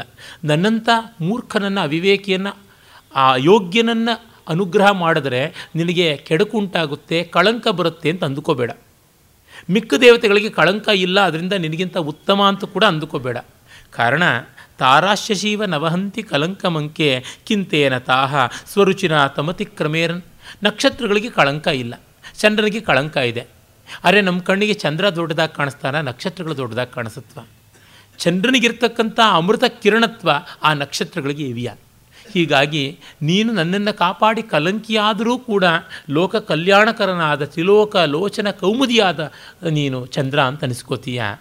ಆದರೆ ಬೇರೆ ದೇವತೆಗಳು ನಮ್ಮನ್ನು ಅನುಗ್ರಹ ಮಾಡದೇ ಇದ್ದರೂ ನಿಷ್ಕಳಂಕರಾಗಿದ್ದರೂ ನಿಷ್ಪ್ರಯೋಜಕರೇ ಹೌದು ಅಂತಕ್ಕಂಥದ್ದು. ಇಂತಹ ಸುಂದರವಾದಂಥ ಕವಿತೆ ಇದಕ್ಕೆ ಶಿವ ಕರಗಲಿಲ್ಲ ಅಂದರೆ ಅವನು ಪಶುಪತಿಯಲ್ಲ ಪಶು. ಏಕೋ ವೃಷಸ್ತ್ವಯಿ ವಿಭೋ ಸ ಪುನಃ ಪುರಾಣ, ತ್ವಂ ಯತ್ರ ತತ್ರ ನ ಕದಾಪಿ ಗವಾಂ ಪ್ರಚಾರ, ಕೇನ ಪ್ರಲೋಭಯಸಿ ತದ್ವಸುನಾ ತ್ರಿಲೋಕೀಂ ಪ್ರಾಪ್ತೋಸಿ ಯತ್ ಪಶುಪತಿತ್ವ ಪದಾಭಿಷೇಕಂ. ಅಯ್ಯ, ನೀನು ಎಂಥ ಕದಿ ಕಣಯ್ಯ? ನಿನ್ನ ಹತ್ರ ಇರೋದು ಒಂದೇ ಎತ್ತು. ಆ ಎತ್ತಿರೋದ್ರಿಂದ ಅದು ಮತ್ತೆ ಹೆರುತ್ತೆ ಅಂತ ಆಗೋದೇ ಇಲ್ಲ. ಮತ್ತು ಅದು ಪುರಾಣ. ಹಾಗಾಗಿ ಅದಕ್ಕೆ ಪ್ರಜನನ ಶಕ್ತಿ ಕೂಡ ಇಲ್ಲ. ಅದು ಒಂದು ಮುದಿ ಎತ್ತು ಇನ್ನೆಲ್ಲಿಂದ ಕರುಗಳು, ಇನ್ನೆಲ್ಲಿಂದ ಸಂತತಿ? ಮತ್ತು ನೀನಿರುವ ಜಾಗ ಹಿಮಗಿರಿಯ ತುತ್ತ ತುದಿ. ಬೆಟ್ಟದ ಜಾಗದಲ್ಲಿ ದರಗಳಿರುವುದೇ ಇಲ್ಲ. ಬಯಲಲ್ಲಿ ಇರುತ್ತವೆ. ಉತ್ತರ ಭಾರತದ ಬಯಲಿನಲ್ಲಿರುವಂಥ ದನ ಕರುಗಳು, ಅಲ್ಲಿರ್ತಕ್ಕಂಥ ಗೀರಿರ್ಬೋದು ಮತ್ತು ಆ ಒಂದು ಬಹಳ ಸುಂದರವಾದಂಥ ಗುಜರಾತ್ನ ಆ ಕಡೆಯೆಲ್ಲ ಬರ್ತಕ್ಕಂಥ ಹಲವು ವಿಧವಾದ ಗೋವಿನ ತಳಿಗಳು ನನಗೆ ತಕ್ಷಣ ಹೆಸರು ನೆನಪಿಗೆ ಬರ್ತಾ ಇಲ್ಲ. ದೇವಣಿ ಇರ್ಬೋದು, ಈ ಥರದ ಸಂತತಿ ಬಹಳ ಚೆನ್ನಾಗಿರ್ತಕ್ಕಂಥದ್ದು. ಆದರೆ ನಮ್ಮ ಮಲ್ನಾಡು ಕಡೆ ಬನ್ನಿ, ಮಲೆನಾಡು ಗಿಡ್ಡ ಮಾತ್ರ ಇರುವುದು ಅದು ನೋಡೋದಕ್ಕೆ ಪಾಪ ಜಿಂಕೆ ಕರು ಥರ ಕಾಣಿಸುತ್ತೆ. ಹೀಗಾಗಿ ಇನ್ನು ಹಿಮಾಲಯದಲ್ಲಂತೂ ದನಗಳಿರೋಕ್ಕೆ ಸಾಧ್ಯ ಇಲ್ಲ. ಅದರಿಂದ ನಿನ್ನ ಬಳಿ ಇರುವಂಥದ್ದು ಒಂದು ಮುದಿಯತ್ತು. ನೀನಿರುವ ಜಾಗದಲ್ಲಿ ಇನ್ಯಾವ ಗೋವುಗಳಿಗೂ ಬದುಕೋದಿಕ್ಕೆ ಜಾಗ ಇಲ್ಲ. ಹಾಗಿದ್ದರೂ ನೀನು ಮೂರು ಲೋಕದಲ್ಲಿ ಪಶುಪತಿ ಅಂತ ಆಗಿದ್ದೀಯ. ಎಷ್ಟು ಮಹಾ ಪಶುಗಳು ಇಟ್ಕೊಂಡು ನೀನು ಪಶುಪತಿ ಆಗಿದ್ದೀಯ್ಯ ನನ್ನಂಥ ಒಂದು ಪಶು ಇದ್ದರೆ ನಿನಗಾದರೂ ಬೆಲೆ ಬರುತ್ತೆ. ಸುಮ್ಮನೆ ಯಾತಕ್ಕೆ ವಿಡಂಬನೆ ಮಾಡ್ತಾ ಇದೆಯಾ, ಲೋಕವನ್ನು ಪ್ರತಾರಣ ಮಾಡ್ತಾ ಇದೆಯಾ, ವ್ಯಾಮೋಹ ಮಾಡ್ತಾ ಇದೆಯಾ? ತುಂಬ ಜನರನ್ನು ಬೆಂಬಲಕ್ಕೆ ಇಟ್ಕೊಳ್ಬೇಕು, ಮೂರ್ಖರಾದರೂ ಪರವಾಗಿಲ್ಲ. ಶಾಸಕರ ಬೆಂಬಲ ಹೆಚ್ಚಾಗಿದ್ದರೆ ಸರಿಯೇ. ಅವರು ಸಜೀವರಾಗಲಿ, ನಿರ್ಜೀವರಾಗಲಿ, ವಿವೇಕಿಗಳಾಗಲಿ, ಅವಿವೇಕಿಗಳಾಗಲಿ, ಏನು? ಸಂಘೇ ಶಕ್ತಿ ಕಲವು ಯುಗವು ಅಷ್ಟೆ. ಮೌನಿ ಮಹೇಶ್ವರ ನಿಷೇಧಸಿ, ಯಸ್ಯ ಮೂಲೆ ನ್ಯಗ್ರೋಧ ಮಾತ್ರ ಅವಯಂತು ಪರೇ ಜನಸ್ತಾಂ, ಜನಸ್ತಂ ಸಂಸಾರ ಮೋಕ್ಷ ಪದಯೋ ಸ್ಥಿತಂ ಅಂತರಾಲೆ ಸೀಮಾತರುಂ ಪುನರಮಿ ವಯಮೀರಯಾಮ. ಅದ್ಭುತ ಗಂಭೀರವಾದ ಪದ್ಯ ಇದು. ಮಹಾದೇವ, ನೀನು ಮೌನವಾಗಿ ಆ ವಟವೃಕ್ಷದ ಕೆಳಗೆ ಕೂತಿದ್ದೀಯಲ್ಲ, ಅದು ನೋಡಿ ಜನ ಬರೀ ವಟವೃಕ್ಷ, ಆಲದ ಮರ ಅಂತಂತಾರೆ. ಅರೆ ನಾವು ಹಾಗನ್ನಲ್ಲ. ಅದು ಇಹ ಪರಗಳ ಈ ಸಂಸಾರ ಮತ್ತು ಮೋಕ್ಷಗಳ ನಡುವಿನ ಗಡಿರಿಯ, ಗಡಿಯ ರೇಖೆಯನ್ನು ತೀರ್ಮಾನ ಮಾಡತಕ್ಕಂಥ ಸೀಮಾವೃಕ್ಷ ಅಂತ ಭಾವಿಸಿದ್ದೀವಿ ಅಂತ. ಹಿಂದೆ ಎಲ್ಲ ಗಡಿಗಳನ್ನು ತೀರ್ಮಾನ ಮಾಡಬೇಕಾದ್ರೆ ಒಂದು ಮರಗಳನ್ನು ನೆಡುವರು. ಈ ಹೊಲ, ಆ ಹೊಲದ ನಡುವೆ ಒಂದು ಹತ್ತು ಹುಣಸೆ ಮರಗಳಿವೆ, ನಾಲ್ಕು ಹೊಂಗೆ ಮರಗಳಿವೆ, ಇಪ್ಪತ್ತು ಮಾವಿನ ಮರಗಳಿವೆ, ಈ ಥರ ಅವನ ಸೀಮಾವೃಕ್ಷ ಅಂತ ಕರೀತಾ ಇದ್ರು. ಪ್ರಾಚೀನ ಧರ್ಮಶಾಸ್ತ್ರಗಳಲ್ಲಿ ಸೀಮಾ ವಿವಾದ ಅಂತ ಒಂದು ಅಧಿಕರಣ ಬರುತ್ತೆ ವ್ಯವಹಾರ ಅಧಿಕರಣದಲ್ಲಿ. ಅಲ್ಲಿ ಸೀಮಾ ವೃಕ್ಷಗಳು ಯಾವುದಿವೆ, ಏನು ಅನ್ನೋದನ್ನೆಲ್ಲ ಬರೀಬೇಕು ಅಂತ ಬರುತ್ತೆ. ಆ ವಟವೃಕ್ಷ ಯಾವುದಿದೆ, ಅದು ಕೇವಲ ವಟ ಮಾತ್ರವಲ್ಲ, ಅದು ನಿಜವಾಗಿ ಮೋಕ್ಷಾವಟ, ಮೋಕ್ಷದ ಸೀಮೆ, ಮೋಕ್ಷದ ನೆಲೆ. ಇಂಥದ್ದದು ಇದರ ಈಚೆಗೆ ಜಗತ್ತು, ಅದರ ಆಚೆಗೆ ಮೋಕ್ಷ. ಇದರೀಚೆಗೆ ತ್ರಿವರ್ಗಗಳ ಕೋಲಾಹಲ, ಅದರ ಆಚೆಗೆ ಅಪವರ್ಗದ ಅನಂತ ಚಿನ್ಮಾತ್ರವಾದ ಆನಂದ ಸ್ಥಾನ ಅನ್ನುವಂಥದ್ದನ್ನು ತೋರ್ಪಡಿಸುವಂತೆ ಇದೆ ಅಂತನ್ನುವಂಥದ್ದು. ಎಷ್ಟು ಸುಂದರವಾಗಿ ಸೀಮಾವೃಕ್ಷ ಅನ್ನುವ ಧರ್ಮಶಾಸ್ತ್ರದ ಪದವನ್ನು ಕವಿ ಬಳಸಿರ್ತಕ್ಕಂಥದ್ದು ಗೊತ್ತಾಗುತ್ತೆ. ಎನ್ನಿಶ್ಚಲತ್ವ ಮಧುನಾಪ್ಯಸಿ ಚಿತ್ಸಭಾಯಾಂ ಅಪ್ಯುತ್ಕ್ಷಿಪನ್ ಅನಿಶಂ ಏಕತರಂ ನಿಜಾಂಘ್ರಿಯೋ ತದ್ಗೃಹತಾಂ ಅಪರಮೀಶ ಭುಜೋಪಪೀಢಂ ಪ್ರತ್ಯೇಮೆ ವೈಭವಮಹಂ ತದುಪಾಶ್ರಿತಾನ. ಭೋಜರಾಜ ಇದ್ದಿದ್ದರೆ ಈ ಪದ್ಯಕ್ಕೆ ಅಕ್ಷರ ಲಕ್ಷ ಅಲ್ಲ, ಅಕ್ಷರ ಕೋಟಿ ಕೊಡ್ತಾ ಇದ್ದ ಅಂತ ಅನಿಸುತ್ತೆ. ಎಂಥ ಸೊಗಸು. ನಟರಾಜನ ಏಕಪಾದ ಸ್ಥಿತಿಗೆ ಕಾರಣ ಏನು ಅಂತ ಹೇಳ್ತಾ ಇದ್ದಾನೆ. ಎಷ್ಟು ಚೆನ್ನಾಗಿರುವ ಅಲಂಕಾರವೇ ಇಲ್ಲಿರುವಂಥದ್ದು. ಒಬ್ಬ ರಾಜಶೇಖರ ಕವಿ ಸಾವಿರ ವರ್ಷಗಳ ಮುಂಚೆ ನಟರಾಜ ಯಾಕೆ ಹಾಗೆ ನಿಂತಿದ್ದಾನೆ ಅಂತ ಒಂದು ಪದ್ಯ ಹೇಳಿದ. ಅದಾದ ಮೇಲೆ ಈ ಶಂಕರ ಕವಿ ಹೇಳಿರುವಂಥದ್ದೇ ಪದ್ಯ. ಈ ಮಧ್ಯದಲ್ಲಿ ನಾನು ಸಾವಿರ ವರ್ಷದಲ್ಲಿ ಯಾವ, ನನ್ನ ವ್ಯಾಸಂಗದ ಮಿತಿಯೊಳಗೆ ಯಾವ ಕವಿಯೂ ಕೂಡ ಇಷ್ಟು ಚೆನ್ನಾದ ಕಾರಣವನ್ನು ಕೊಟ್ಟು ವರ್ಣಿಸಿರೋದು ನೋಡಲಿಲ್ಲ. ಜಯತ್ಯೇಕ ಪದಾಕ್ರಾಂತ ಸಮಸ್ತ ಭುವನತ್ರಯ ದ್ವಿತೀಯ ಪದವಿನ್ಯಾಸ ವ್ಯಾಕುಲಾಭಿನಯ ಶಿವ ಅಂತ ರಾಜಶೇಖರ ಹೇಳ್ತಾನೆ. ಒಂದು ಕಾಲಿಟ್ಟ ತಕ್ಷಣವೇ ಜಗತ್ತನ್ನೆಲ್ಲ ಆವರಿಸಿಕೊಂಡಿದ್ದರಿಂದ ಮತ್ತೊಂದು ಕಾಲನ್ನು ನೀಡೋದಕ್ಕೆ ನೆಲ ಕಾಣದೆ ಅಂತರಾಳದಲ್ಲೇ ನೇತಾಡಿಸ್ತಾ ನಿಂತು ಬಿಟ್ಟಿದ್ದಾನೆ. ದ್ವಿತೀಯ ಪದ ವಿನ್ಯಾಸ ಮಾಡೋಕ್ಕಾಗದ ವ್ಯಾಕುಲತೆಯಿಂದಲೇ ಮಾಡಿದ ಅಭಿನಯ ಅದು ಅಂತ ಹೇಳ್ಬಿಟ್ಟು ರಾಜಶೇಖರ ಹೇಳ್ತಾನೆ. ಇಲ್ಲಿ ಈ ಕವಿ ಹೇಳ್ತಾನೆ ಈ ನಿಶ್ಚಲತ್ವಂ ಅಧುನಾಪ್ಯಸಿ ಚಿತ್ಸಭಾಯಾಮ್ ಕನಕ ಸಭೆಯಲ್ಲಿ ನೀನು ಆನಂದ ತಾಂಡವ ಮಾಡ್ತೀಯ ಅಂತ ಚಿದಂಬರದ ನಟರಾಜನಿಗೆ ಹೇಳ್ತಾರೆ. ಅಪ್ಯುತ್ಕ್ಷಿಪನ್ ಅನಿಶಂ ಏಕತರಂ ನಿಜಾಂಗ್ರಿಯೋಹೋ. ನಿನ್ನ ಕಾಲುಗಳಲ್ಲಿ ಒಂದನ್ನು ಎತ್ತಿ ನೀನು ಈ ಹೊತ್ತಿಗೂ ಇಟ್ಕೊಂಡಿದೆಯಲ್ಲ ಹಾಗೆ. ನಮಗೆ ಒಂಟಿ ಕಾಲಲ್ಲಿ ಎಷ್ಟು ದಿವಸ ನಿಂತಿರೋಕ್ಕಾಗುತ್ತೆ, ಎಷ್ಟು ಗಂಟೆ ಅಲ್ಲ, ಎಷ್ಟು ನಿಮಿಷ ನಿಂತಿರೋಕ್ಕಾಗುತ್ತೆ, ಎಷ್ಟು ಕಷ್ಟ. ಮೇಷ್ಟ್ರುಗಳು ನಿಲ್ಲಿಸೋರು ಮುಂಚೆ ಕುಂಟಾಟದಲ್ಲಿ ಆಡ್ತಾ ಇದ್ವಿ ನಾವು. ಆದರೆ ತದ್ಗೃಹತಾಂ ಅಪರಮೀಶ ಭುಜೋಪಪೀಡಂ. ಈ ಭುಜೋಪಪೀಡಂ ಅನ್ನುವುದು ಅತ್ಯುತ್ತಮವಾದ ಸಂಸ್ಕೃತದ ಈಡಿಯಂ ನುಡಿಗಟ್ಟುಗಳಲ್ಲಿ ಒಂದು ವೈಯಾಕರಣರ ಸ್ವಾರಸ್ಯಕ್ಕೆ ಬರುವಂಥದ್ದು. ತೋಳು ನೋವು ಬರುವವರೆಗೂ ಕೂಡ ನಿನ್ನ ಭಕ್ತರು ಒಂದು ಕಾಲನ್ನು ಗಟ್ಟಿಯಾಗಿ ಹಿಡಿದಿದ್ದಾರೆ. ಇದು ಸಿಕ್ಕಿದ್ರೆ ಸಿಕ್ಕಂಗೆ ಇನ್ನೊಂದು ಕಾಲಂತೂ ಸಿಗ್ತಾ ಇಲ್ಲ. ಇದೇ ಗಟ್ಟಿ ನಮಗೆ ಅಂತ ಹಿಡ್ಕೊಂಡು ಬಿಟ್ಟಿದ್ದಾರೆ. ಹಾಗೆ ಒಂದು ಕಾಲನ್ನು ಭಕ್ತರೆಲ್ಲ ನಮ್ಮಂಥವ್ರು ಗಟ್ಟಿಯಾಗಿ ಹಿಡ್ಕೊಂಡಿರೋದ್ರಿಂದ ನೀನು ಒಂಟಿ ಕಾಲಲ್ಲಿ ಗಟ್ಟಿಯಾಗಿ ನಿಂತಿರೋಕ್ಕಾಯಿತು ಅಂತ. ಇಲ್ಲದೆ ಇದ್ದರೆ ನಿನಗೆಲ್ಲಯ್ಯ ನಿಲ್ಲೋಕ್ಕಾಗ್ತಾ ಇತ್ತು. ದಸಕ್ಕಂತ ಬೀಳ್ತಾ ಇತ್ತು. ನಿನ್ನ ನಟರಾಜ ಆಗ್ತಾ ಇರಲಿಲ್ಲ. ನಟದಾಸ ಆಗ್ತಾ ಇದ್ದೆ ಅಷ್ಟೇ ಅಂತ. ಅಂದರೆ ನಾವು ಸಿಕ್ಕಿದ ಪಾದ ಬಿಡೋಲ್ಲ. ಹಿಡಕೋ ಬಿಡಬೇಡ ರಂಗನ ಪಾದ. ಹಿಡ್ಕೊಂಡೇ ಹಿಡ್ಕೊಳ್ತೀವಿ. ಗಟ್ಟಿಯಾಗಿ ಹಿಡ್ಕೊಳ್ತೀವಿ. ಬಿಡುವುದಿಲ್ಲ ಅಂತ. ಇದು ಭಕ್ತಿ. ಇದಕ್ಕಿಂತ ಮಿಗಿಲಾದದ್ದು ಇನ್ಯಾವುದಿದೆ? ತತ್ತಾಂಡ್ ತೊತ್ತಾಂಡವೇನ ಭುವನಾನಿ ಹೃತಾನಿ ಸತ್ಯಂ ಸತ್ಯಂ ಬಿಭರ್ಷಿ ಚ ವಿಭೋ ನಟರಾಜ ಶಬ್ದಂ ಏಣಾಂಕ ಭೂಷಣ ತಥಾಪ್ಯಸಿ ಭಾವುಕಾನಾಂ ಅಗ್ರೇ ವರಾಭಯ ಕರಾಭಿನಯಾನ ಭಿಜ್ಞ. ಶಂಕರ ಸುಮಾರು ಹನ್ನೆರಡು ವರ್ಷ ಸಂಗೀತ ಕಲಿತಿದ್ದಾನೆ, ಎಂಟು ವರ್ಷ ನೃತ್ಯವನ್ನು ಕಲಿತಿದ್ದಾನೆ. ಆ ಒಂದು ನೃತ್ಯ ಸಂಗೀತಗಳ ವೈದುಷ್ಯ ಇಲ್ಲಿ ಎಷ್ಟು ಚೆನ್ನಾಗಿ ಕೆಲಸ ಮಾಡಿದೆ ನೋಡಿ. ಮತ್ತು ಇದಕ್ಕೆ ಸೌಂದರ್ಯ ಲಹರಿಯ ಒಂದು ಶ್ಲೋಕವು ಕೂಡ ಸಂವಾದಿಯಾಗಿ ಕಾಣಿಸುತ್ತೆ. ತ್ವದನ್ಯ ಪಾಣಿಭ್ಯಾಂ ಅಭಯವರದೋ ದೈವತಗಣ ತ್ವಮೇಕಾ ನೈವಾಸಿ ಪ್ರಕಟಿತವರಾಭಿತ್ಯಭಿನಯ ಭಯಾತ್ರಾತುಂ ದಾತುಂ ಫಲಮಪಿ ಚ ವಾಂಛಾಸಮಧಿಕಂ ಶರಣ್ಯೇ ಲೋಕಾನಾಂ ತವ ಹಿ ಚರಣಾವೇವ ನಿಪುಣೋ. ನೀನಲ್ಲದೆ ಇನ್ಯಾವ ದೇವತೆಗಳು ಅಭಯ ಮತ್ತು ವರದ ಹಸ್ತಗಳನ್ನು ಕೊಟ್ಟಿಲ್ಲಮ್ಮ. ನೀನೊಬ್ಬಳೇ ಕೊಟ್ಟಿರ್ತಕ್ಕಂಥದ್ದು, ಅದಕ್ಕಾಗಿ ನಿನ್ನನ್ನು ನಾನು ಆಶ್ರಯಿಸಿದ್ದೀನಿ ಅಂತ ಹೇಳ್ತಾರೆ. ಯಾಕೆಂದರೆ ಶಿಲ್ಪಶಾಸ್ತ್ರದಲ್ಲಿ, ಆಗಮಶಾಸ್ತ್ರದಲ್ಲಿ ಮೂರ್ತಿ ಲಕ್ಷಣಗಳನ್ನು ಹೇಳುವಾಗ ಸರಸ್ವತಿಗೆ ಎರಡು ಮೃಗಶೀರ್ಷ ಹಸ್ತಗಳನ್ನು ಹೀಗೆ ಹಿಡಿದಿರಬೇಕು ಅಂತ, ಲಕ್ಷ್ಮಿಗೆ ಭುಜದ ಎತ್ತರದಲ್ಲಿ ಕಪಿತ್ತ ಹಸ್ತಗಳನ್ನು ಹಿಡಿದಿಡಬೇಕು ಅಂತ, ಪಾರ್ವತಿಗೆ ಅಭಯ ವರದ ಕರಗಳು ಬಲಗೈ ಅಭಯಕರ ಎಡಗೈ ವರದ ಕರ ಇದು ಪತಾಕ ಹಸ್ತ. ಪತಾಕ ಹಸ್ತನ ಅಧೋಮುಖ ಮಾಡಿದರೆ ವರದ ಹಸ್ತ. ನಾಟ್ಯಶಾಸ್ತ್ರದ ಪತಾಕ ಹಸ್ತ, ಮಂತ್ರಶಾಸ್ತ್ರದಲ್ಲಿ ಅಭಯ ಮುದ್ರೆ. ಶಿಲ್ಪಶಾಸ್ತ್ರದಲ್ಲಿ ಅಭಯ ಹಸ್ತ ಅಂತ ಆಗುತ್ತೆ ಅದೇ ಅಧೋಮುಖವಾದರೆ ವರದಹಸ್ತ ಅಂತ. ನೀನಲ್ಲದೆ ಇನ್ಯಾರೂ ಇಲ್ಲ ಅನ್ನುವಂಥದ್ದು ಅಲ್ಲಿ ಭಾವ. ಇಲ್ಲಿ ಮಹಾದೇವ, ನೀನು ಮೂರು ಲೋಕಗಳನ್ನು ನಿನ್ನ ತಾಂಡವದಿಂದ ಆಕರ್ಷಣೆ ಮಾಡಿದ್ದೀಯ? ಅದರಿಂದ ನಟರಾಜ ಅಂತ ಹೇಳ್ಬಿಟ್ಟು ಅಂತಾರೆ ಆದರೂ ನೀನು ಭಾವುಕಾನಾಂ ಅಗ್ರೆ ವರ ಅಭಯ, ವರ ಅಭಯಕರ ಅನಭಿಜ್ಞಾಸಿ. ನೀನು ನಟರಾಜ ಅಂತ ಜಗತ್ತಲ್ಲೆಲ್ಲ ಹೆಸರು ತೊಗೊಂಡಿರ್ಬೋದಯ್ಯ? ನಿನಗೆ ನೃತ್ಯಕ್ಕೆ ಬೇಕಾದ ಮೋಸ್ಟ್ ಫಂಡಮೆಂಟಲ್ ಜೆಸ್ಚರ್, ಮೂಲಭೂತವಾದ ಹಸ್ತ ಯಾವುದು? ಪತಾಕ ಸರ್ವಹಸ್ತಾನ ಮಾತೃಕ ಅಂತ ಹೇಳ್ಬಿಟ್ಟಂತಾರೆ. ಪತಾಕ, basic first basic hand gesture. ಪತಾಕನ ಹೀಗೆ ಮಡಿಸಿದ್ರೆ ತ್ರಿಪತಾಕ, ಹೀಗೆ ಮಡಿಸಿದ್ರೆ ಅರ್ಧ ಪತಾಕ ಮತ್ತು ಹೀಗೆ ಮಾಡಿದ್ರೆ ಕರ್ತರಿ ಹೀಗಿಟ್ಟರೆ ಶಿಖರ ಹೀಗಿಟ್ಟರೆ ಚಂದ್ರಲೇಖ ಅಂತೆಲ್ಲ ಬೇರೆ ಬೇರೆ ಥರ ಅಷ್ಟು ಮುದ್ರೆಗಳು ಬರ್ತಕ್ಕಂಥದ್ದು ಪತಾಕದಿಂದ. ಪತಾಕನ ನೆಟ್ಟಿಗಿಟ್ಟರೆ ಅಭಯ ಕೆಳಕ್ಕಿಟ್ಟರೆ ವರದ. ನಿನಗೆ ನಮ್ಮೆದುರಿಗೆ ಒಮ್ಮೆ ಆದರೂ ಅಭಯ ಅಂತ ಒಮ್ಮೆ ಆದರೂ ವರದ ಅಂತ ತೋರ್ಸೋಕ್ಕೆ ಬಂದಿಲ್ಲ. ನಮ್ಮೆದುರಿಗೆ ನೀನು ತೋರಿಸಿಲ್ಲ ಅಂದರೆ ನಿಂಗೆ ಗೊತ್ತಿಲ್ಲ. ಹಾಗಾಗಿ ಈ ಬೇಸಿಕ್ ಹ್ಯಾಂಡ್ ಜೆಸ್ಚರೇ ಗೊತ್ತಿಲ್ಲದೆ ನೀನು ಹೇಗೆ ನಟರಾಜ ಆಗ್ತೀಯ ಅಂತ. ಒಮ್ಮೆ ನೀನು ನಮಗೆ ಅಭಯ ಕೊಟ್ಟರೆ ಮೃತ್ಯು ಭೀತಿ ಇಲ್ಲ. ಒಮ್ಮೆ ನೀನು ವರದನಾದರೆ ಕೈವಲ್ಯವೇ ಸಂದು ಬಿಡುತ್ತಲ್ಲ. ಅದೆರಡೂ ತೋರಿಸ್ದೇ ಇದ್ದರೆ ನೀನು ಯಾವ ನಟರಾಜ? ಎಷ್ಟು ಸುಂದರವಾದ ಕಲ್ಪನೆ ನೋಡಿ. ಅಕ್ಷ್ಣೋಶ್ಯನೈರ ವಿಷಯೀ ಭವತಿ ಪ್ರಕಾಶೆ ಕಷ್ಟಾಂ ಪ್ರಯಾತಿ ಭವ ಬಾಂಧವ ಚಕ್ರಶೋಕೆ ಸಂಕೋಚ ಮಾವಹತಿ ಜೀವಿತ ಪಂಕಜೇ ತ್ವಾಂ ಸಂಧ್ಯಾನಟಂ ಪ್ರಕಟಮಪ್ಯವಲೋಕಯೇಯಂ ಅನರ್ಗಭಸ್ವರವಾದ ಶ್ಲೇಷ ಶ್ಲೇಷಾಲಂಕಾರ ಇಲ್ಲಿದೆ.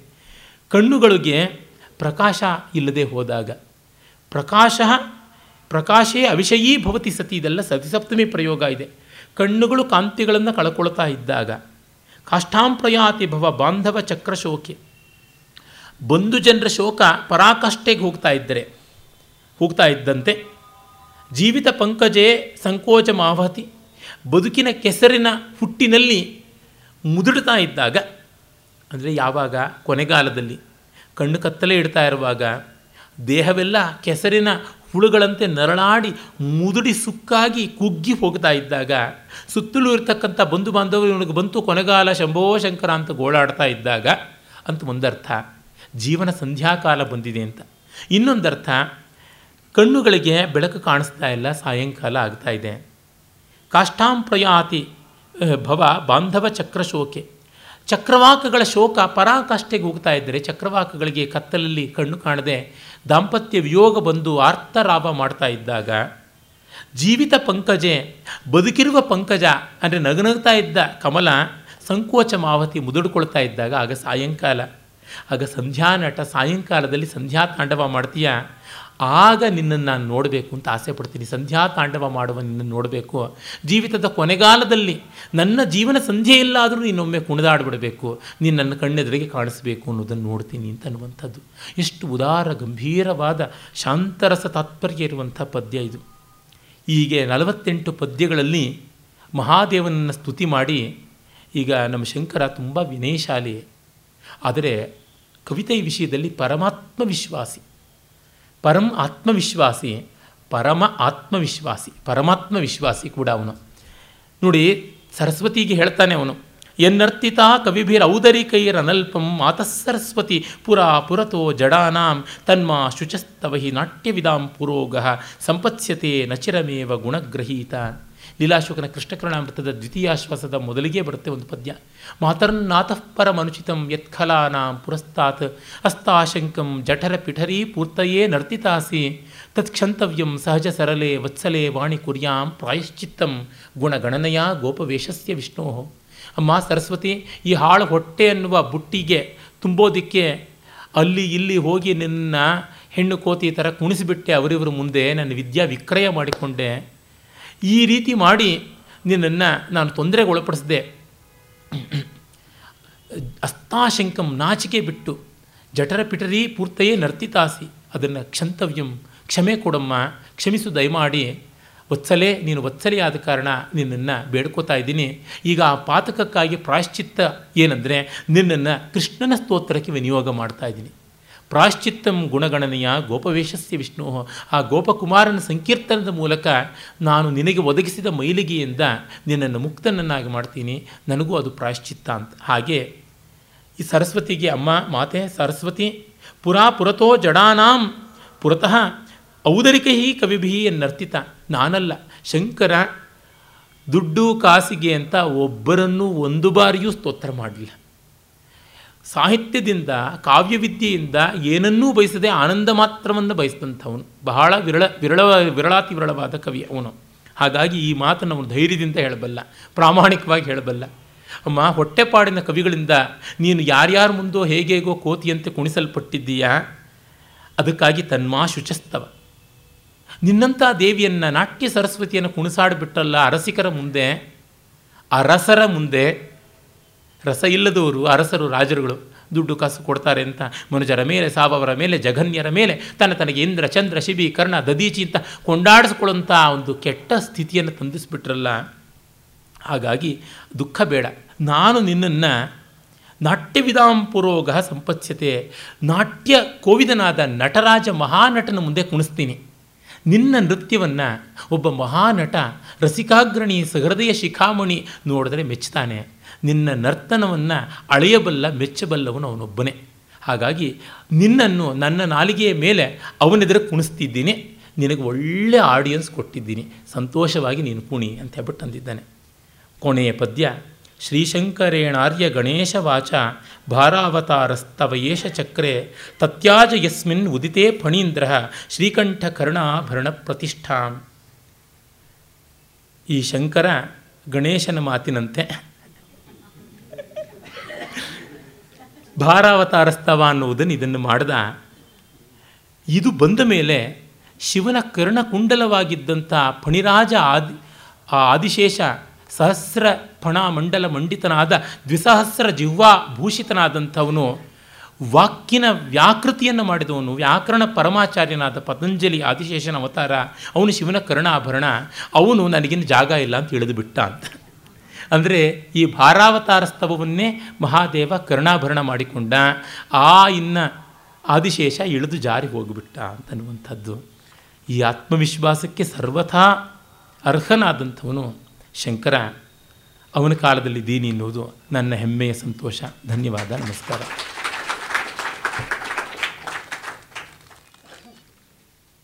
ಸದ್ವಯವನ್ನು ದೇವತಾ ಶ್ರೀ ರಾಮಯ್ಯ ಮತ್ತು ಶ್ರೀಮತಿ ಮುನಿಲಕ್ಷ್ಮಮ್ಮ ಅವರ ಸ್ಮೃತಿಯಲ್ಲಿ ಪ್ರಾಯೋಜನೆ ಮಾಡಿದ್ದಾರೆ. ನಮ್ಮ ನಿರಂತರ ನಿರಂತರ ಅಭಿಮಾನಿಗಳಾದ ಶ್ರೀ ದೇವತಾ ನಾಗರಾಜ್, ಶ್ರೀಮತಿ ನಾಗರಾಜ್ ದಂಪತಿಗಳು, ಅವರಿಗೆ ತಮ್ಮೆಲ್ಲರ ಪರವಾಗಿ ಹಾಗೂ ಗೋಖಲೆ ಸಂಸ್ಥೆಯ ಪರವಾಗಿ ಕೃತಜ್ಞತೆಯನ್ನು ಸಲ್ಲಿಸ್ತಾ ಅವರ ಪರಿವಾರಕ್ಕೆಲ್ಲ ಸಕಲ ಶ್ರೇಯಸ್ಸು ಉಂಟಾಗಲಿ ಅಂತ ಪ್ರಾರ್ಥನೆ ಮಾಡುತ್ತೇನೆ.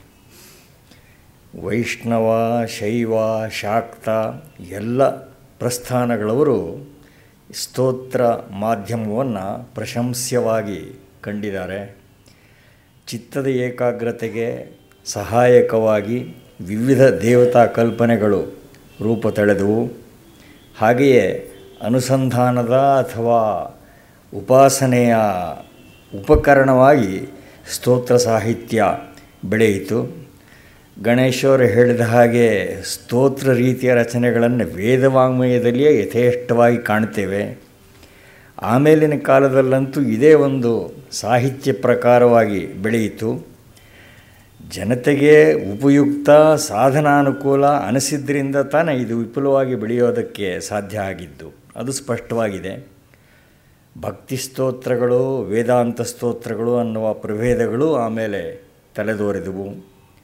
ತಾತ್ಪರ್ಯ ಅಂದರೆ ಉನ್ನತ ದರ್ಶನವನ್ನು ಲಿಸ್ನರ್ ಫ್ರೆಂಡ್ಲಿ ರೀತಿಯಲ್ಲಿ ಒದಗಿಸೋದಕ್ಕೆ ಹೊರಟವು ಈ ಸ್ತೋತ್ರಗಳು ಮತ್ತು ಪ್ರಕರಣ ಗ್ರಂಥಗಳು. ಸಂಸ್ಕೃತದಲ್ಲಿ ಉಪಕ್ರಮಗೊಂಡ ಈ ಪ್ರಕ್ರಿಯೆ ದೇಶ ಭಾಷೆಗಳಲ್ಲಿಯೂ ಕೂಡ ಅವತರಿಸಿದ್ದು ಸಹಜ.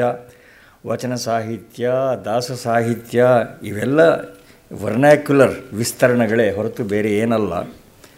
ಹೆಚ್ಚಿನ ಸ್ತೋತ್ರ ಸಾಹಿತ್ಯ ಭಾವಪ್ರಧಾನವೇ ಆದರೆ ಈ ವರ್ಗದ ಉನ್ನತ ದರ್ಜೆಯ ರಚನೆಗಳಲ್ಲಿ ಕಾವ್ಯಗುಣ ತುಂಬಿರೋದರಿಂದ ಈ ಸಾಹಿತ್ಯಕ್ಕೆ ಅದರದೇ ಆದ ವ್ಯಕ್ತಿತ್ವ ಸಿದ್ಧಿಸಿದೆ. ಕಳೆದ ಸಾವಿರದ ಐನೂರು ವರ್ಷಗಳಲ್ಲಿ ಪರ್ವತರಾಶಿಯಾಗಿ ಸ್ತೋತ್ರ ಸಾಹಿತ್ಯ ಬೆಳೆದು ಬಿಟ್ಟಿದೆ ಹೀಗಿರುವಾಗ ಅದರಲ್ಲಿ ಒಂದು ವೈಶಿಷ್ಟ್ಯವನ್ನು, ನಾವೀನ್ಯವನ್ನು, ವಕ್ರೋಕ್ತ್ಯಾದಿ ಕಾವ್ಯ ವೈಭವವನ್ನು ತರೋದು ತುಂಬ ದೊಡ್ಡ ಸವಾಲು. ಅತ್ಯಂತ ಪ್ರತಿಭಾವಂತರಿಗಷ್ಟೇ ಅದು ಶಕ್ಯವಾಗುವಂಥದ್ದು. ನಮ್ಮ ಕಾಲದ ಯುವಕವಿ ಡಾಕ್ಟರ್ ಆರ್ ಶಂಕರ್ ಅವರಿಂದ ಇಂತಹ ಅನಿತರ ಸಾಧಾರಣ ಸಾಹಿತ್ಯ ರಚನೆ ಆಗಿರೋದು ಆಗ್ತಾ ಇರುವುದು ನಮಗೆಲ್ಲ ತುಂಬ ಅಭಿಮಾನಾಸ್ಪದ. ಅವರು ಹೇಳಿದ್ರಲ್ಲ, ಅನೇಕ ಕಲ್ಪನೆಗಳು, ಉದಾಹರಣೆಗೆ ಸೀಮಾ ವೃಕ್ಷ ಇತ್ಯಾದಿ. ನಾವು ಬೇರೆ ಯಾವುದೇ ಸಾಹಿತ್ಯದಲ್ಲಿ ಇಂಥ ಕಲ್ಪನೆಗಳನ್ನೇ ನೋಡಿಲ್ಲ. ಇಂಥ ಅಪರೂಪದ ಕಲ್ಪನೆಗಳನ್ನು ಈ ಕವಿ ಸಿದ್ಧಿಸಿಕೊಂಡಿದ್ದಾರೆ ಅಂದರೆ ಅದಕ್ಕೆ ನಾವು ನತಮಸ್ತಕರಾಗಲೇಬೇಕಾಗತ್ತೆ.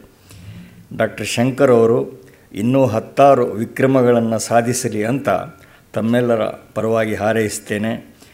ಭಾರಾವತಾರಸ್ತವವನ್ನು ಪರಿಚಯಿಸಿದ ಶತಾವಧಾನಿ ಡಾಕ್ಟರ್ ರಾ. ಗಣೇಶ್ ಅವರಿಗೆ ತಮ್ಮೆಲ್ಲರ ಪರವಾಗಿ ಮತ್ತು ಪ್ರಾಯೋಜಕರ ಪರವಾಗಿ ಕೃತಜ್ಞತೆಯನ್ನು ಸಲ್ಲಿಸ್ತಾ ಇದ್ದೇನೆ.